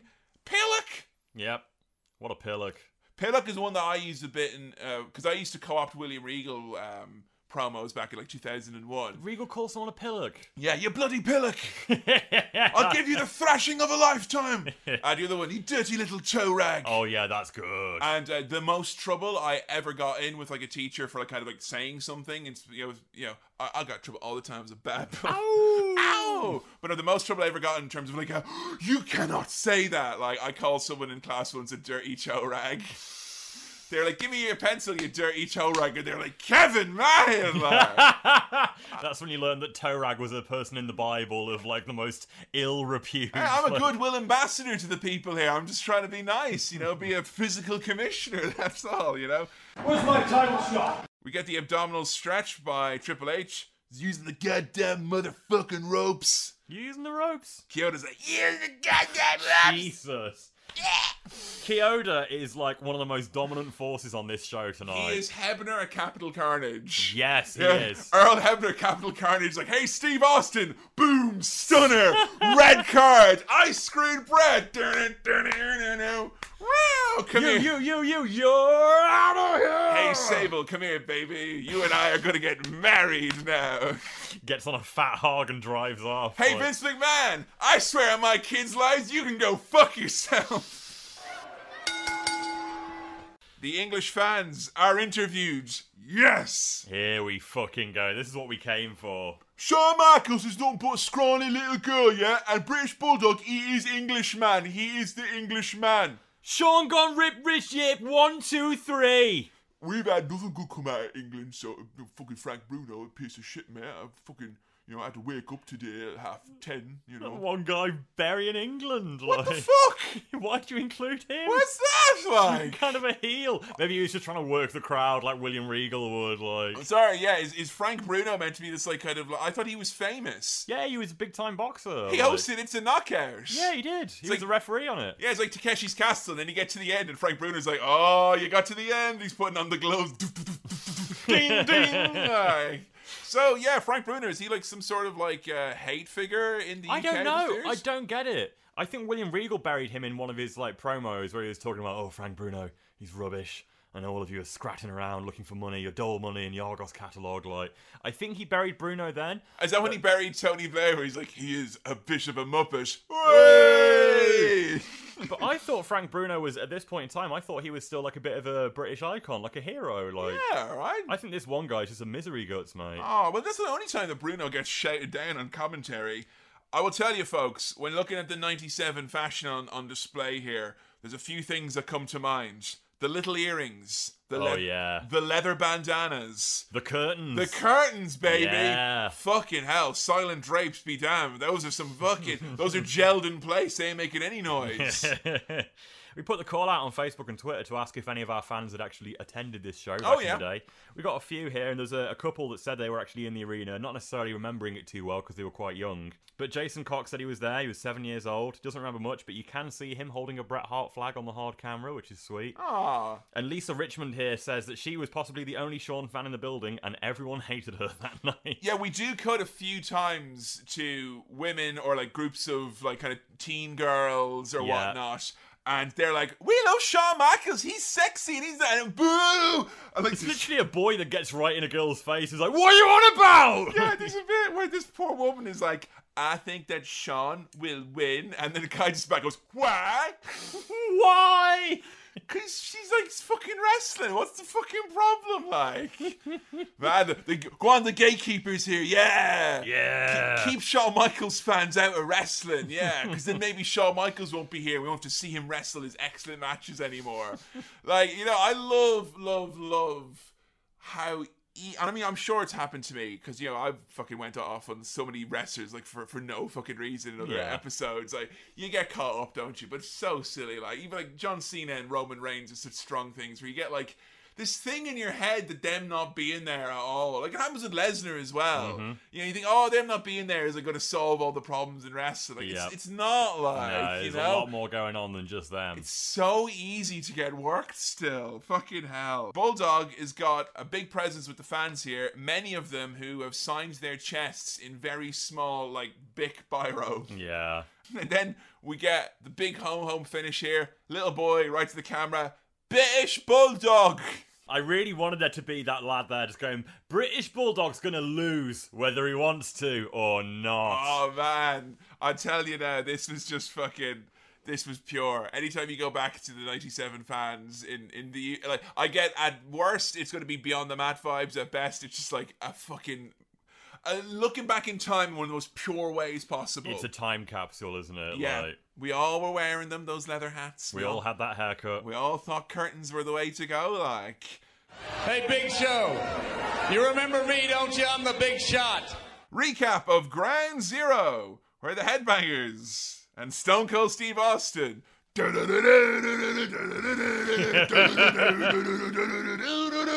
Yeah, they won a match, didn't they? They got- won the tag belts. And then the Headbangers, they went out into the crowd and they had a few sodas. Ha ha ha! Great stuff. Ah, these kids getting all hepped up on soda and Marlon Manson records, you know? Headbangers, who the previous couple of nights ago on Raw had the main event slot. They took on Brett and Bulldog in the main event. Fucking hell. Which is very much a, like, kind of, all right, lads, here you go. And. I mean, it was it was not the match you'd expect, like you know. Brett and Bulldog. I mean, they got a match out of them, you know. Yeah. But you know, they didn't botch as much as they usually did. But Okay. again, it was like when they came out at the start of the match. Thrasher has the belt and he turns and he goes, "Can you believe we have these?" No. I'm like, no, I- no. I'm- What's going on, Adam? Legit, I don't get it. I, I still don't understand why they put the belts on those guys. I'll tell you what, though, big pop for the headbangers Big here. pop. Huge. Yeah, I did not expect that. They love them. They love them. They're super over. There's a reason why the headbangers were in Warzone. Yeah, that's the type of thing, right? Yeah. They are a strong gimmick. you yeah, know? I guess. It's why they were back on SmackDown in 2016. It's a strong gimmick, Adam. I made a very bold prediction at the start of this match because we Yeah. got the King's English, we got King talking about all of his English phrasing. We got some King things going on. I was 100% positive he was going to talk about how bangers are sausages over here and that these guys are the head sausages. And because Los Barricas wear their white pants, you pointed out earlier, they like mash. Bangers and mash in this match, folks. Bangers and mash. duh, duh, duh, duh, duh, Bangers and mash. What's that? Oh, I'm doing blankety blank, but with For fuck's sake, Kevin! Let me hear that synth drop. Ba ba ba ba ba ba ba ba da ba. What are you on about? About your fucking culture, lack thereof. You don't just put bangers and mash into blankety blank. No, you save that for more highbrow things. Lily like- Savage wouldn't stand for it. Someone was tweeting the other day, and they're like, "What's one thing in wrestling that always makes you pop, no matter what, like regardless, or something you just love about wrestling?" And for me, and you can detest this, you've been with me at live shows. Literally any cartwheel. Oh yeah, literally. I think it was Debbie Keitel we saw at Eve recently did a cartwheel, and I remember you so loud just went yes, Just, like, up on the ring apron. so happy. Fucking great. Like, I mean, I, I honestly think like it explains the Stacy Keebler fandom as well from season three because Stacy Keebler was, was a wrestler who, once she ran out of her three moves, like cartwheel time, baby. Like, you know, I saw Kurt Angle wrestle Cody Rhodes, and Kurt Angle busted out a cartwheel. Yeah, and he I, I did. was literally crying. like, "Ah!" Never retire. Oh man. Which one would you like to get the most or the least in terms of a tag finisher? Because do you know the story about Vince and the tag teams in the eighties? No, go on. uh, Apparently, Vince used to like like to go and drink with the boys back you know, when he first nationalized and all that to kind of fraternize. And one night, it- him went to a bar. He got pissed, and it was like, you know, ah, the heart attack's not that tough a move, or the devastation device not that tough a move.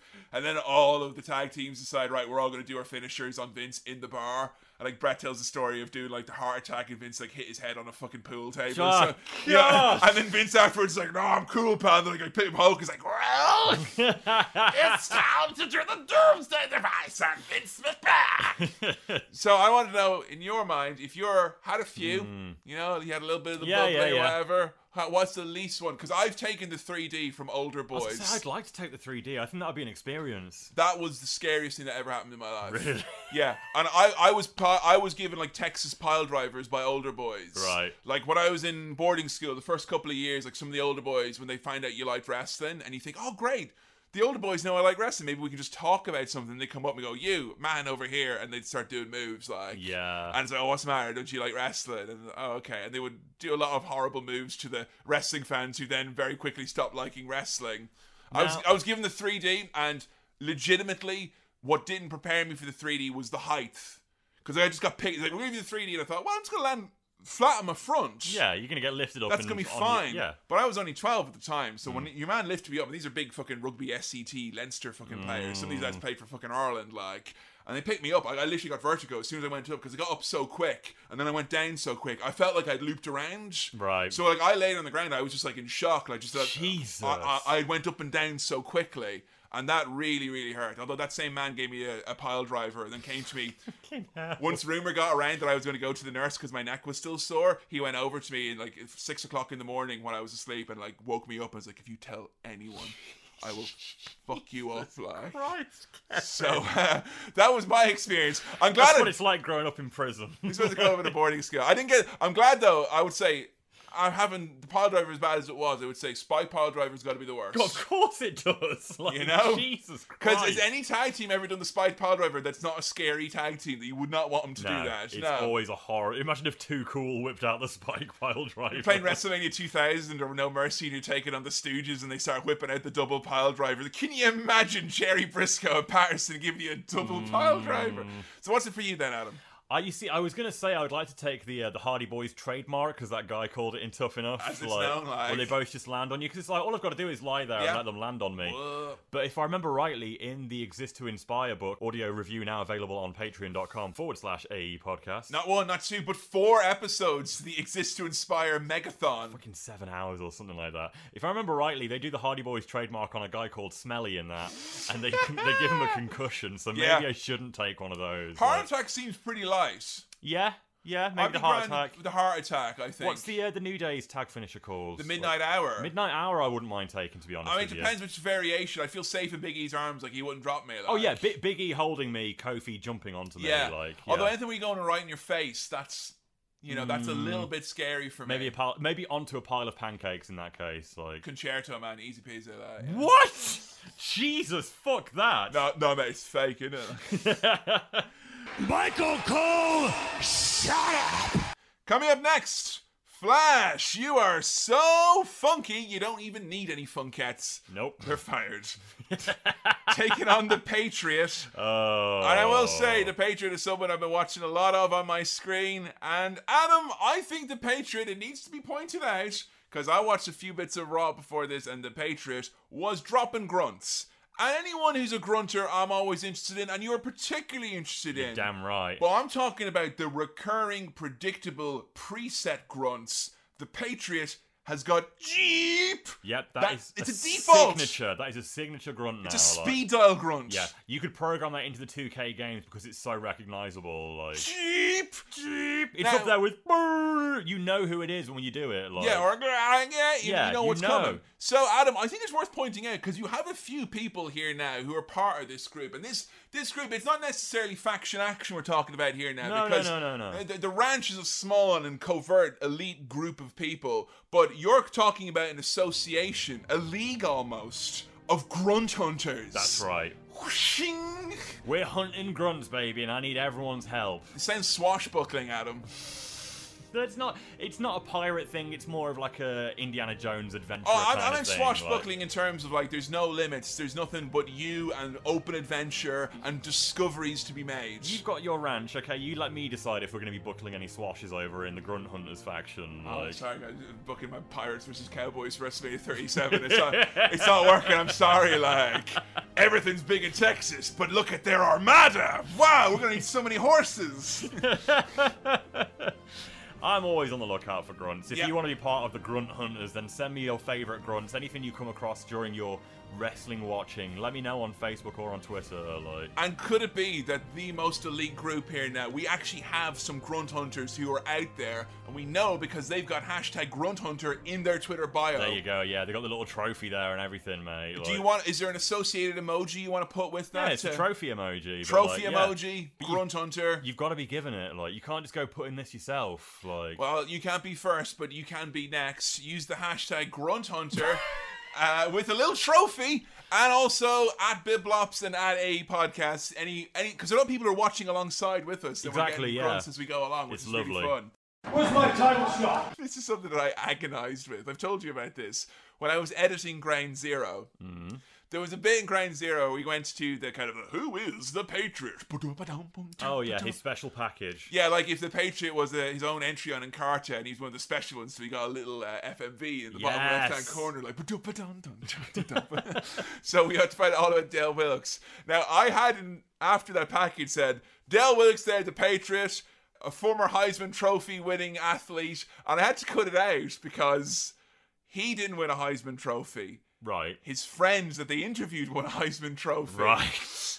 But his friend was like, "Oh yeah, when I was winning this trophy, Dell was like, yeah, we would get like you know pizza or whatever." Like, so he basically won it too. Like, so, but there was a genuine moment where I was like, "Oh, but maybe I shouldn't cut it out because like, no, because like he needs it. he, like who would like who would care? yeah, who no one would care? I bet no one would have corrected you. I get three tweets from the people who are like kind of the, the proper sports hawks here who help Mm. us out with like when there is you know legitimate sports stuff to talk about and they'd be like he didn't win a Heisman Trophy that was only run by Dick Butkus and Willie O'Neill Like, Right. you know? so I, I didn't I was like really gonna keep it in there and I thought nah I will somehow make the Patriot even less impressive sounding so I cut it out in the Mm. end. Billy was asking about the flag code last time. That's and right. How we get around it. We had a lot of people from from the old United States Mm. tuning in to let us know what that was all about. The issue with the flag code and the reason why it's not something that is enforceable or someone's going to go to prison for, it's not because it's like protected because it is a a- a show or a piece of performance like that we said. No. Or is it even the fact that it was like some people said, oh, you could do things like call it an American flag and have like 53 stars on it, or the Yeah. wrong number of stripes. That's what some people suggested as well. But no, it's it's the clues in the name. It's it's flag code, not flag law. No. The code is just a code Yeah. and an, an expectation of kind of like how citizens should act. So it is technically not against the law to go out and burn flags, and people were quick to point out American flags get burnt in protests all the time. because freedom of speech, baby. Because I'm an amendment to be, And I'm I'm an amendment amendment to to be, be. and I'm hoping that will ratify me. There's a lot of fly burners who have got too much freedom. I want to make it legal to give him Uncle Slam. the Patriot here, aka there's limits to our liberty. Hey, Big Show, you remember me, don't you? I'm the big shot. 58 minutes in, we got a far the night. Certainly has a big size and strength advantage over Flash Funk. what was that? now, was that an air horn or was that JR up to his old tricks on commentary? Well, you mean JR up to his old tricks and commentary. You mean perfectly normal, non-fart, regular, Heavy insulate- cables. heavy cable and tape being laid down. That's all it was in AW. Let's listen for ourselves. Yep. Right, and that unless this obviously the bit afterwards where it sounds like he's choking on a fart. No, no. No, That was just the no. after effects of the cable being laid down. Yeah, to, to use another King thing, leave it out, yeah? That's all it is, it's fine. Did you hear what they were only doing to your country's fucking national pastime? Oh, God. They called the beautiful game Sissy. Oh, man, yeah, they're talking about sissy soccer. soccer. like- Mate, what the fuck? Like, you know, soccer's pretty hardcore. They don't wear any of that padding. You know, they Yeah. go, out they're just kicking each other as hard as they can in the head when they go out there, you know? that I'd watch. I mean, I, I mean, when I first watched back in the day, Eric Cantona was the man. I thought, oh, okay, he's doing the punt. Yeah, I thought this is like you, you drop kick racist. That's not what this whole sport is. you know, once Cantona was gone, I was out of there. Him and Paul Inslide. That's all I wanted to see, beating up the fans. like, We get there's an amazing spot here. It's another grunt of the night, folks. Way. Flash Funk has got Patriot in the corner and he chops him, and it's the kind of spot where, like, you know, the more you chop someone, the more they fucking hulk up and they start feeding off the energy. Because I like- will say something that's very misplaced here tonight is Dale is still all fire and glory, and there's nothing from the crowds. Well, We're that's just like, it. where's this energy going to go? Trying his best to have a babyface comeback here with a crowd that don't give a fuck about him. This is Vietnam right here. He's trying to rally the troops, and people are not feeling the patriotism at all. This was a misjudgment. So Flash is chopping Patriot on the chest here, and Patriot, every time he does it, he gets in Flash's face, hulks up with his hands, and he goes, Jeep! Slaps him again. Jeep! You just keep thinking about that Jeep, they're going to get you, Dale. Oh, bless. Boo! We like regular cars. Boo! We want to see a guy talk about a mini. Like. Yeah, come on. and I'm not really sure what this next one's going to be. Leeds Ladoon, once again, taking on the Codwins. Again. We got a promo here from the Leeds Ladoon backstage. As the World Wrestling Federation goes around this country on tour, tonight is the biggest event the UK is ever going to see. Right here in the UK, Birmingham, you're going down, Godwins. We don't forget easy. The buck in the back of the head, slop dropped, slop thrown on us. You're going down. Doomsday device, payback is going to be you know what. Well, little birdie in the sky let a whitewash right in my eye. But I'm a big boy. I don't cry. Geez, I'm glad cows don't fly. But that's the only thing I'll be glad about when we get in the ring with you Godwins. It's over. You don't like it? We don't care. what a rush! I'm not ready to get changed into my wrestling tights right now, and I don't want to put on my knee pads because they're a little bit sore. You're just gonna fill me from the waist up, but because I'm so animated, you're gonna see that I'm wearing Zubaz. Yep. Well, I understand that you're all mountains now.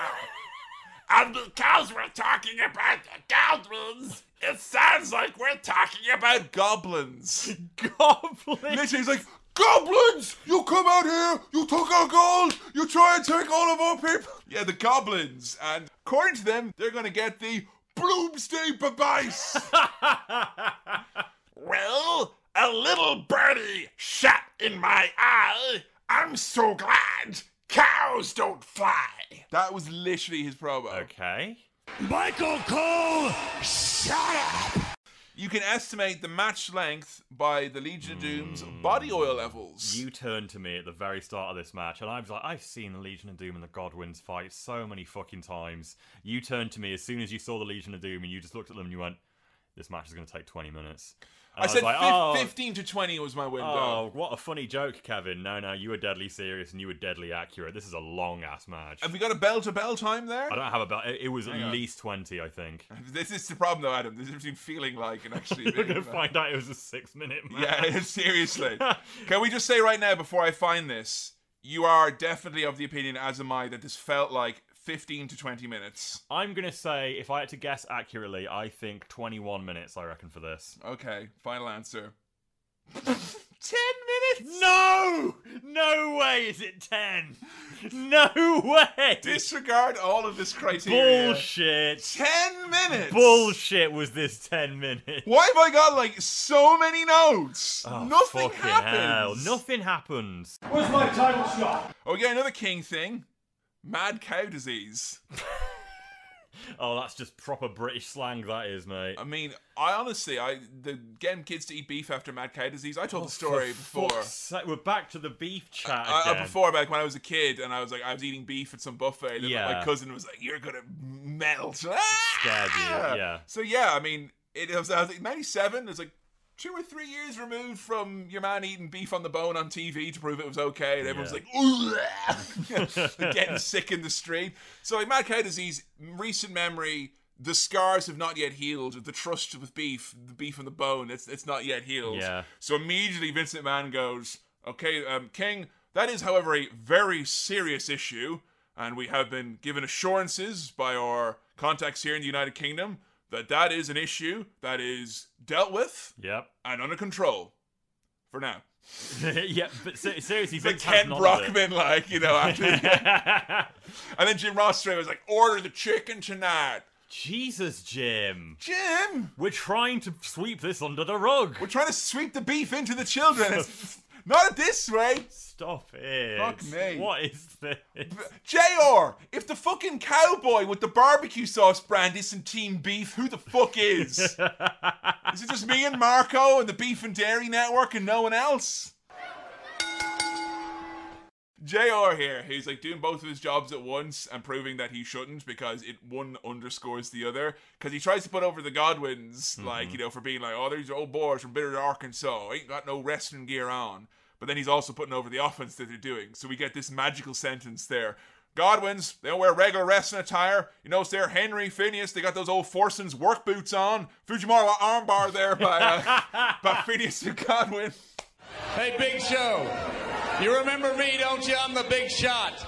JR chats about the media not wanting to speak to Vader. Yeah. And I like this. This is JR trying to build a little bit of character here, do a bit of world, and Vince McMahon shuts that right down because JR's like, we all know what happened in Kuwait, and you may notice, you know, that Vader was not speaking to any of the members of the British media that have assembled here tonight. They are very apprehensive to conduct any interviews with Big Van Vader. That's cool. And then Vince McMahon goes, well, actually, in fairness, now that more evidence has come to light, I think that what went happened in Kuwait with Mr. Vader. There was a lot more to that story, and Mr. Vader was not entirely at fault. So Vince has obviously changed his mind. That's why we don't get the Kuwaiti bit in his Yes. Titantron anymore. So I mean, Richard and Judy with Vader. I'm just saying, is it fake though, Van?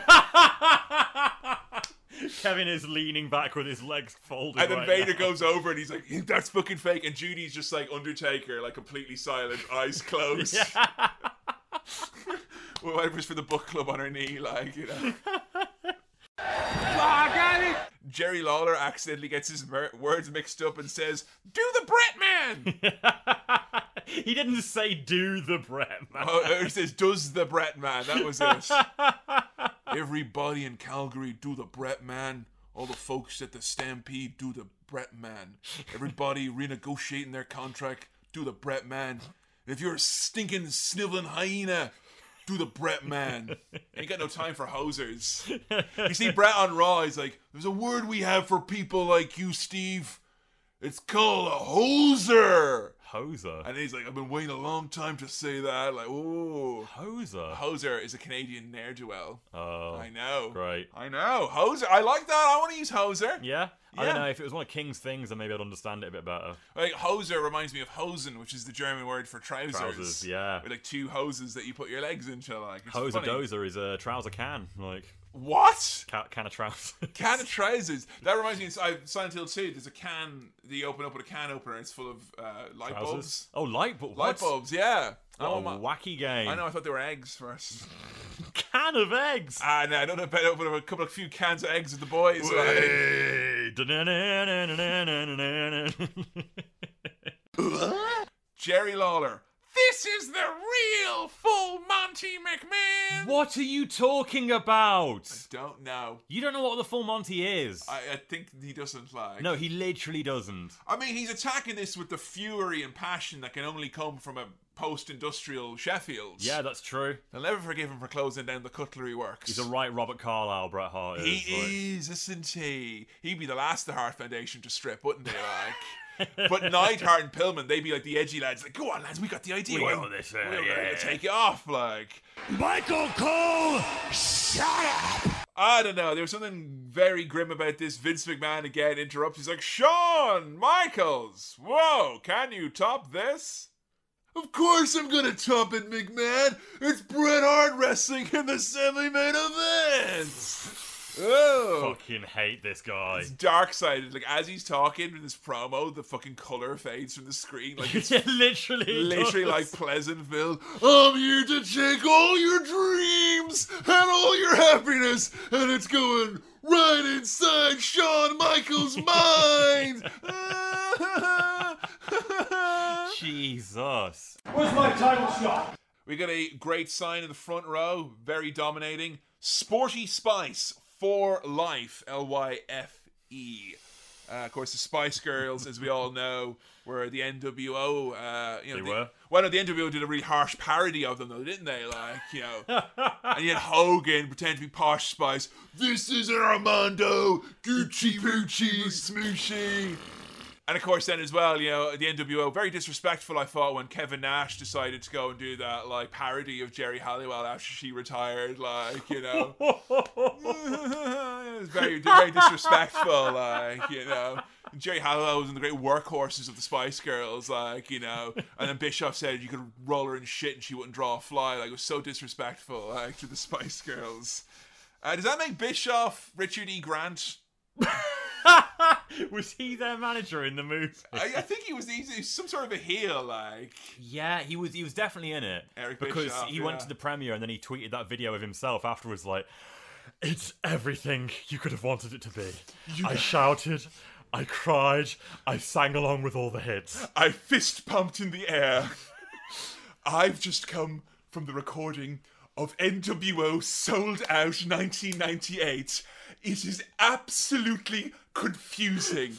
I didn't know whether to cheer or to boo. Everyone was heel. It's everything you thought an NWO pay per view would be. You simply have to come along with me in a garbage truck to watch it. As Richard E. Grant's all breathless and excited, and he goes, "I've just come." Adam. Uh, we got a sleeper and Earl Hebner. Folks, try and figure this one out with me.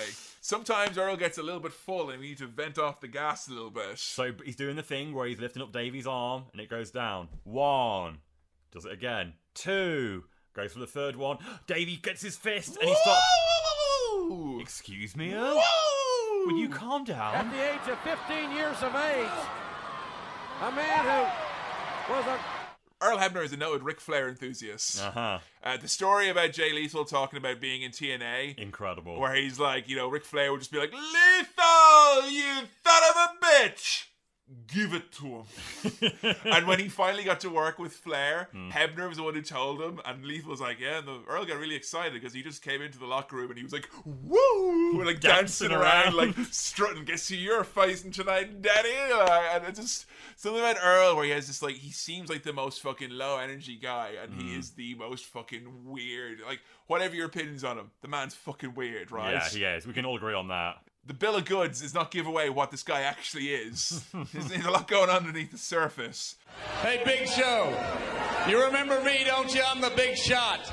But I will say, One Night Only has got some oddly compelling wrestling on it. It was actually a pretty decent show. One of the better UK ones. One of the better ones. It's just a shame that it ends with that absolute doomsday nightmare scenario. That is like- one of the saddest things I've seen in wrestling. Just oh, like yeah. genuinely. I actually had a knot in my stomach. I felt sick watching it. It was so upsetting. And it's one of the things as well where it's like it's not like it's because it was just a straight up tragedy in terms of like someone got hurt or someone got injured because those times are always difficult to watch in wrestling or someone's involved who's went on to do some very regrettable things.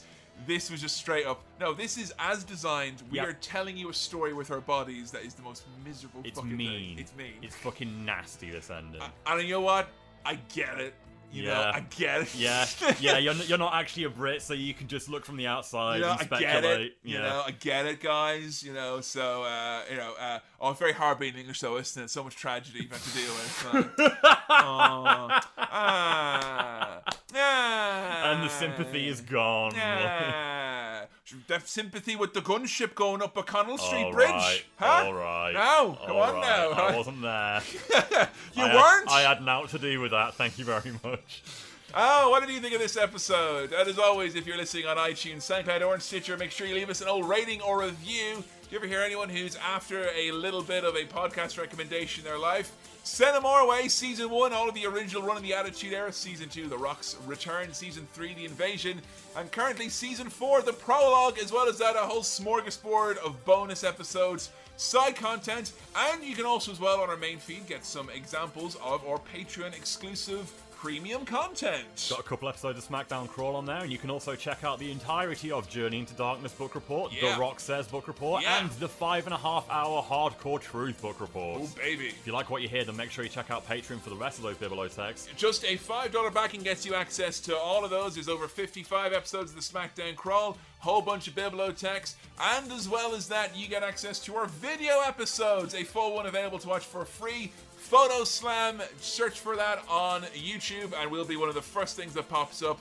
And you're talking feature length. That's the short. That one's only like 25. It's the shortest episode. That first one was quite short by contrast, We're yeah. at, what 90 minutes average Yeah, runtime we- of some of these. We've just released now Billy and me on our WW Wii adventure, looking at some Wii motion control wrestling games. We've, Part two. We've just released part two, which is an hour and a half long. It's available Hey. now on the Patreon feed. You can see a little preview of that over on Facebook.com forward slash Attitude Era Podcast, where you can find tons of clips of classic episodes, current episodes, and little bits and pieces of previews from our Patreon content. And hey, if you want to style and profile wearing a shirt from your favorite audio files, the site for you is teespring.com forward slash AE podcast. A variety of designs and styles available in all different shapes and sizes and colors, sexes, materials, all available from teespring.com forward slash AE podcast, shipping worldwide.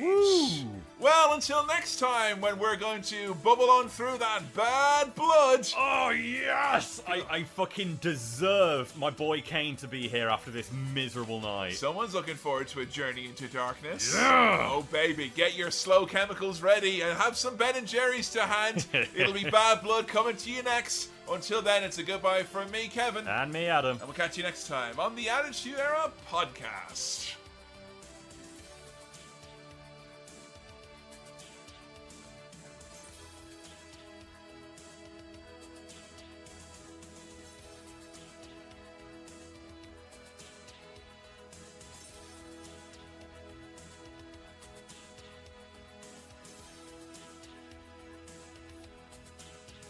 I